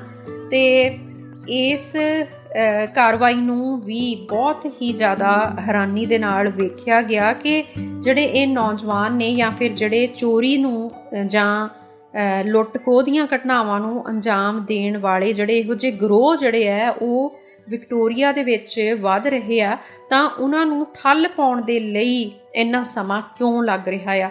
ਸੋ ਸਾਂਝੇ ਤੌਰ ਦੇ ਉੱਤੇ, ਲੋਕਲ ਪੱਧਰ ਦੇ ਉੱਤੇ ਕੌਂਸਲਾਂ ਵੱਲੋਂ ਜਾਂ ਜਿਹੜੇ ਵੀ, ਜਿਹੜੇ ਨੇਬਰਹੁੱਡ ਗਰੁੱਪ ਬਣੇ ਹੋਏ ਆ, ਉਹਨਾਂ ਵੱਲੋਂ ਕੀ ਕੋਸ਼ਿਸ਼ਾਂ ਕੀਤੀਆਂ ਜਾਣੀਆਂ ਚਾਹੀਦੀਆਂ ਆ? ਇਹ ਬਹੁਤ ਹੀ ਜ਼ਰੂਰੀ ਹੈ ਕਿ ਇਹਦੇ ਉੱਤੇ ਚਿੰਤਨ ਕੀਤਾ ਜਾਵੇ। ਆਪੋ ਆਪਣੇ ਜਿਹੜੇ ਸਬਰਬਸ ਦੇ ਵਿੱਚ ਵੀ, ਕਿਉਂਕਿ ਬਹੁਤ ਸਾਰੇ ਜਿਹੜੇ ਸੋਸ਼ਲ ਮੀਡੀਆ ਗਰੁੱਪਸ ਜਿਹੜੇ ਆ ਉਹ ਬਣੇ ਹੋਏ ਆ, ਜਿਨ੍ਹਾਂ ਗਰੁੱਪਸ ਦੇ ਵਿੱਚ ਇਹੋ ਜੀਆਂ ਚਿੰਤਾਵਾਂ ਨੂੰ ਵੀ ਵਿਚਾਰਿਆ ਜਾਂਦਾ ਆ ਔਰ ਇਹ ਚਿੰਤਾਵਾਂ ਜਿਹੜੀਆਂ ਵਿਚਾਰੀਆਂ ਹੀ ਜਾਂਦੀਆਂ, ਪਰ ਉਹਨਾਂ ਘਟਨਾਵਾਂ ਨੂੰ ਰੋਕਣ ਦੇ ਲਈ ਜਾਂ ਕਾਬੂ ਕਰਨ ਦੇ ਲਈ ਜਾਂ ਠੱਲ ਪਾਉਣ ਦੇ ਲਈ, ਯਾਨੀ ਕਿ ਜ਼ੁਰਮ ਨਾਲ ਸੰਬੰਧਿਤ ਚਾਹੇ ਉਹ ਲੁੱਟ ਖੋਹ ਦੀਆਂ ਘਟਨਾਵਾਂ ਆ ਚਾਹੇ ਉਹ ਚੋਰੀ ਦੀਆਂ ਘਟਨਾਵਾਂ ਆ, ਹਨਾ? ਤੇ ਕ੍ਰਾਈਮ ਜਾਂ ਜ਼ੁਰਮ ਜਿਹੜਾ ਕਿਸੇ ਵੀ ਰੂਪ ਦੇ ਵਿੱਚ ਹੋ ਰਿਹਾ, ਤਾਂ ਉਹ ਕਿਸੇ ਵੀ ਸੂਬੇ ਦੇ ਲਈ ਬਹੁਤ ਨਕਾਰਾਤਮਕ ਹੁੰਦਾ ਆ, ਵਿਕਾਸ ਦੇ ਵਿੱਚ ਵੀ ਇੱਕ ਅੜਚਨ ਹੁੰਦਾ ਆ, ਹਨਾ? ਤੇ ਇਸ ਕਰਕੇ ਇਹ ਬਹੁਤ ਜ਼ਰੂਰੀ ਹੋ ਜਾਂਦਾ ਕਿ ਲੋਕਲ ਪੱਧਰ ਦੇ ਉੱਤੇ ਅਸੀਂ ਕੀ ਕਰ ਸਕਦੇ ਹੁੰਨੇ ਆ ਇਹੋ ਜਿਹੇ ਕ੍ਰਾਈਮਸ ਨੂੰ ਰੋਕਣ ਦੇ ਲਈ। ਕ੍ਰਾਈਮ ਦੇ ਜਿਹੜੇ ਸਟੈਟਿਕਸ ਆ, ਉਹ ਕ੍ਰਾਈਮ ਸਟੈਟਿਸਟਿਕਸ ਜਿਹੜੀਆਂ ਏਜੰਸੀਜ਼ ਆ, ਉਹਨਾਂ ਵੱਲੋਂ ਜਾਰੀ ਕੀਤੇ ਜਾਂਦੇ ਆ। ਪਰ ਜਿਹੜੇ ਇਸ ਵੇਲੇ ਸਾਹਮਣੇ ਮੇਰੇ ਕੋਲ ਦਿਖ ਰਹੇ ਆ, ਉਹ ਸਿਰਫ ਅਜੇ 2022 ਦੇ ਆ। ਪਰ ਜੇ ਅਸੀਂ 2023 ਦੀਆਂ ਪਿਛਲੇ ਕੁਝ ਮਹੀਨਿਆਂ ਦੀਆਂ ਘਟਨਾਵਾਂ ਦੇਖੀਏ ਤਾਂ ਇੱਕ ਵੱਡੀ ਗਿਣਤੀ ਜਿਹੜੀ ਹੈ ਉਹ ਸਾਹਮਣੇ ਆਉਂਦੀ ਹੈ ਵੱਖ-ਵੱਖ ਸਬਰਬਾਂ ਦੀ। ਚਾਹੇ ਉਹ ਤੁਸੀਂ ਮੈਲਬਨ ਦੇ ਵੈਸਟ ਦੇ ਸਬਰਬ ਦੇਖ ਲਓ, ਕਿਉਂਕਿ ਵੈਸਟ ਦੇ ਵਿੱਚ ਬਹੁਤ ਪਹਿਲਾਂ ਤੋਂ ਇਹੋ ਜੀਆਂ ਜਿਹੜੀਆਂ ਘਟਨਾਵਾਂ ਆ, ਉਹ ਹੋਂਦ ਦੇ ਵਿੱਚ ਆਉਣੀਆਂ ਸ਼ੁਰੂ ਹੋ ਗਈਆਂ ਸੀਗੀਆਂ। ਬਹੁਤ ਸਾਰੇ ਗਰੋਹ ਜਿਹੜੇ ਆ, ਉਹ ਕਾਰਜਸ਼ੀਲ ਕਾਰਜਸ਼ੀਲ ਸੀਗੇ ਪਹਿਲਾਂ ਵੈਸਟ ਦੇ ਵਿੱਚ। ਉਸ ਤੋਂ ਬਾਅਦ ਹੁਣ ਮੈਲਬਨ ਦੇ ਹਰ ਇਲਾਕੇ ਦੇ ਵਿੱਚ ਤਕਰੀਬਨ ਇਹੋ ਜਿਹੇ ਜਿਹੜੇ ਗਰੋਹ ਆ, ਉਹ ਕਾਰਜਸ਼ੀਲ ਨੇ। ਉਹਨਾਂ ਦੇ ਵਿੱਚੋਂ ਕੁਝ ਕੁ ਜਿਹੜੇ ਆ, ਲੋਕ ਅਰੈਸਟ ਵੀ ਕੀਤੇ ਜਾਂਦੇ ਆ, ਪਰ ਕਿਉਂਕਿ ਉਹਨਾਂ ਦੀ ਜਿਹੜੀ ਉਮਰ ਹੈ, ਉਹ ਨਾਬਾਲਗ ਹੁੰਦੀ ਆ, ਇਸ ਕਰਕੇ ਪੁਲਿਸ ਨੂੰ ਉਹਨੂੰ, ਉਹਨਾਂ ਨੂੰ ਛੱਡਣਾ ਵੀ ਪੈ ਜਾਂਦਾ ਰਹਿਮ ਦੇ ਨਾਮ ਦੇ ਉੱਤੇ। ਪਰ ਜੇ ਆਉਣ ਵਾਲੇ ਸਮੇਂ ਦੇ ਵਿੱਚ ਕੋਈ ਸਖਤ ਜਿਹੜੇ ਕਾਨੂੰਨ ਜਾਂ ਨਿਯਮ ਜਿਹੜੇ ਆ, ਇਸ ਦੇ ਬਾਰੇ ਲਾਗੂ ਨਾ ਕੀਤੇ ਗਏ, ਤਾਂ ਫਿਰ ਜੁਰਮ ਜਿਹੜਾ ਆ, ਉਹ ਆਪਣੇ ਸਿਖਰ ਦੇ ਉੱਤੇ ਪਹੁੰਚ ਸਕਦਾ ਆ। ਸੋ ਕੇਵਲ ਲੁੱਟਾਂ ਖੋਹਾਂ ਹੀ ਨਹੀਂ, ਸਿਰਫ ਚੋਰੀਆਂ ਹੀ ਨਹੀਂ, ਸਗੋਂ ਜਿਹੜਾ ਇਹੋ ਜਿਹੀ ਲੁੱਟ ਖੋਹ ਦੇ ਵਿੱਚ ਜਿਹੜੇ ਸ਼ਾਮਲ ਲੋਕ ਨੇ, ਉਹ ਸਾਡੀ ਜਾਨ ਦੇ ਲਈ ਵੀ ਵੱਡਾ ਖਤਰਾ ਬਣ ਜਾਂਦੇ ਆ। ਸੋ ਇਸ ਕਰਕੇ ਜਿਹੜੀਆਂ ਲੋਕਲ ਕਾਉਂਸਲਸ ਨੇ, ਉਹਨਾਂ ਦੇ ਵਿੱਚ, ਆਪਣੇ ਆਪਣੇ ਸਬਰਬਸ ਦੇ ਵਿੱਚ ਜਿਹੜੀ ਇਹ ਸਮੱਸਿਆ ਵੱਧ ਰਹੀ ਹੈ, ਉਹਨੂੰ ਲੈ ਕੇ ਜਾਣਾ, ਉਹਨੂੰ ਰੱਖਣਾ ਜਾਂ ਫਿਰ ਜਿਹੜੀਆਂ ਲੋਕਲ ਬਾਡੀਜ਼ ਨੇ ਗਵਰਨਮੈਂਟ ਦੀਆਂ ਬਾਡੀਜ਼ ਨੇ, ਉਹਨਾਂ ਤੱਕ ਇਹੋ ਜੀਆਂ ਜਿਹੜੀਆਂ ਚਿੰਤਾਵਾਂ ਜ਼ਾਹਰ ਕਰਨੀਆਂ ਬੇहद ਹੀ ਜ਼ਰੂਰੀ ਹੋ ਜਾਂਦੀਆਂ। ਸੋ ਇਹੋ ਜਿਹੇ ਗਰੋਹ ਜਿਹੜੇ ਆ, ਉਹ ਕਿਉਂ ਪੈਦਾ ਹੋ ਰਹੇ ਆ? ਇਹਦੇ ਉੱਤੇ ਵੀ ਚਿੰਤਨ ਕਰਨਾ ਬਣਦਾ ਹੈ ਇਹੋ ਜਿਹੇ ਜਾਗਰੂਕਤਾ ਭਰੇ ਜਿਹੜੇ ਕੁਝ ਸਮਾਰੋਹ ਸਮਾਗਮ ਜਿਹੜੇ, ਉਹ ਵੀ ਉਲੀਕੇ ਜਾਣੇ ਚਾਹੀਦੇ ਆ। ਤੇ ਇਹੋ ਜਿਹੀ ਬੁਰੀ ਸੰਗਤ ਦੇ ਵਿੱਚ ਪੈਦਾ ਹੋਣ ਵਾਲੇ, ਸ਼ਾਮਲ ਹੋਣ ਵਾਲੇ ਜਿਹੜੇ, ਇਹ ਨੌਜਵਾਨ ਨੇ, ਇਹ ਇਹੋ ਜੀਆਂ ਜ਼ੁਰਮ ਦੀਆਂ ਘਟਨਾਵਾਂ ਨੂੰ ਅੰਜਾਮ ਦੇ ਰਹੇ ਆ। ਸਕੂਲਾਂ, ਕਾਲਜਾਂ ਦੇ ਵਿੱਚ ਵਿਸ਼ੇਸ਼ ਤੌਰ ਤੇ ਉੱਤੇ ਇਸ ਸੰਬੰਧ ਦੇ ਵਿੱਚ ਲੈਕਚਰ ਹੋਣੇ ਜ਼ਰੂਰੀ ਹੈ ਉੱਥੇ ਵਿਦਿਆਰਥੀਆਂ ਨੂੰ ਇੱਕ ਸੇਧ ਮਿਲਣੀ ਜ਼ਰੂਰੀ ਹੈ। ਜਿਵੇਂ ਮੈਂ ਗੱਲ ਪਹਿਲਾਂ ਪੰਜਾਬ ਦੀ ਕਰ ਰਹੀ ਸੀ, ਭਾਰਤ ਦੀ ਕਰ ਰਹੀ ਸੀ, ਇੱਥੇ ਵੀ ਇਹੋ ਜਿਹੇ ਜੁਰਮ ਜਿਹੜੇ ਆ, ਉਹ ਪੈਦਾ ਹੋ ਰਹੇ ਸੋ ਉਹਨਾਂ ਜੁਰਮਾਂ ਤੋਂ ਨਜਾਤ ਪਾਉਣ ਦੇ ਲਈ, ਉਹਨਾਂ ਤੇ ਉੱਤੇ ਕਾਬੂ ਪਾਉਣ ਦੇ ਲਈ ਬਹੁਤ ਜ਼ਰੂਰੀ ਹੋ ਜਾਂਦਾ ਕਿ ਸਕੂਲਾਂ, ਕਾਲਜਾਂ ਦੇ ਵਿੱਚ ਜਿੱਥੇ ਜਿੱਥੇ ਬੇਸ ਬਣ ਰਿਹਾ ਇਹਨਾਂ ਬੱਚਿਆਂ ਦਾ, ਉੱਥੇ ਇਸ ਸੰਬੰਧ ਦੇ ਵਿੱਚ ਸੇਧਮਈ ਜਿਹੜੇ ਲੈਕਚਰ ਆ, ਉਹ ਜ਼ਰੂਰ ਆਯੋਜਿਤ ਕੀਤੇ ਜਾਣ। ਤੇ ਬੁਰੀ ਸੰਗਤ ਜਿਹੜੀ ਆ, ਉਹਦਾ ਨਤੀਜਾ ਜਿਹੜਾ, ਉਹ ਜ਼ਰੂਰ ਬੁਰਾ ਹੀ ਹੁੰਦਾ ਆ। ਸੋ ਇਹਦੇ ਕਰਕੇ ਮਾਪਿਆਂ ਦੀ ਵੀ ਵੱਡੀ ਜ਼ਿੰਮੇਵਾਰੀ ਜਿਹੜੀ ਆ, ਇਸ ਪ੍ਰਤੀ ਬਣ ਜਾਂਦੀ ਆ ਕਿ ਉਹ ਆਪਣੇ ਬੱਚਿਆਂ ਨੂੰ ਸਹੀ ਸੇਧ ਜ਼ਰੂਰ ਦੇਣ। ਤੇ ਪ੍ਰੋਗਰਾਮ ਦਾ ਆਖਰੀ ਗੀਤ ਰਣਜੀਤ ਬਾਬਾ ਦੀ ਆਵਾਜ਼ ਦੇ ਵਿੱਚ ਤੁਹਾਡੀ ਨਜ਼ਰ ਕਰਾਂਗੀ। ਸੋ ਇਸੇ ਤਰ੍ਹਾਂ ਦੀ ਬੁਰੀ ਸੰਗਤ ਦੇ ਬਾਰੇ ਇਹ ਗੀਤ ਜਿਹੜਾ ਆ, ਉਹ ਜ਼ਿਕਰ ਕਰਦਾ ਆ। ਪਰ ਇੱਕ ਕਵਿਤਾ ਜਿਹੜੀ ਆ, ਉਸ ਤੋਂ ਪਹਿਲਾਂ ਮੈਂ ਜ਼ਰੂਰ ਤੁਹਾਡੇ ਨਾਲ ਸਾਂਝੀ ਕਰਨ ਜਾ ਰਹੀ ਆ। ਸੋ ਕਵਿਤਾ ਜਿਹੜੀ ਹੈ ਨਾ, ਉਹ ਅਸਲ ਦੇ ਵਿੱਚ ਮੈਨੂੰ ਬਹੁਤ ਪਿਆਰੀ ਲੱਗੀ। ਗੁਰਪਜਨ ਗਿੱਲ ਹੋਰਾਂ ਨੇ ਉਹ ਕਵਿਤਾ ਜਿਹੜੀ ਹੈ ਉਹ ਲਿਖੀ ਹੈ। ਸੋ ਜਿਵੇਂ ਮੈਂ ਹਮੇਸ਼ਾ ਰੇਡੀਓ ਦੇ ਵਿੱਚ ਜਦੋਂ ਰੇਡੀਓ ਸ਼ੋਅ ਕਰਦੀ ਆ ਔਰ ਤੁਹਾਡੀ ਉਡੀਕ ਜ਼ਰੂਰ ਕਰਦੀ ਆ ਕਿਉਂਕਿ ਤੁਹਾਡੇ ਹੰਗਾਰੇ ਦੀ ਉਡੀਕ ਦੇ ਨਾਲ ਹੀ ਜਿਹੜਾ ਵੀ ਇੱਕ ਪੇਸ਼ਕਰਤਾ ਆ, ਉਹਨੂੰ ਇੱਕ ਤਰ੍ਹਾਂ ਦੀ એનર્ਜੀ ਮਿਲਦੀ ਆ ਹਨਾ? ਸੋ ਇਸ ਕਰਕੇ ਉਹ ਹੰਗਾਰੇ ਦੀ ਜਿਹੜੀ ਉਡੀਕ ਹੈ, ਉਹ ਹਮੇਸ਼ਾ ਬਣੀ ਰਹਿੰਦੀ ਹੁੰਦੀ ਹੈ। ਤੇ ਉਸੇ ਉਡੀਕ ਤਹਿਤ ਅਸੀਂ ਵੀ ਉਸ ਜੋਸ਼ ਦੇ ਨਾਲ ਤੁਹਾਡੇ ਰੂਬਰੂ ਹੁੰਨੇ ਆ। ਪਰ ਕਿਤੇ ਨਾ ਕਿਤੇ ਜਦੋਂ ਤੁਹਾਡੇ ਵੱਲੋਂ ਜਿਹੜਾ ਕੋਈ ਹੁੰਗਾਰਾ ਨਹੀਂ ਮਿਲਦਾ, ਤਾਂ ਫਿਰ ਜ਼ਰੂਰ ਕਿਤੇ ਨਾ ਕਿਤੇ ਸਾਨੂੰ ਦੁੱਖ ਵੀ ਹੁੰਦਾ ਹੈ ਔਰ ਨਿਰਾਸ਼ਾ ਜਿਹੜੀ ਹੋਣੀ ਨਹੀਂ ਚਾਹੀਦੀ।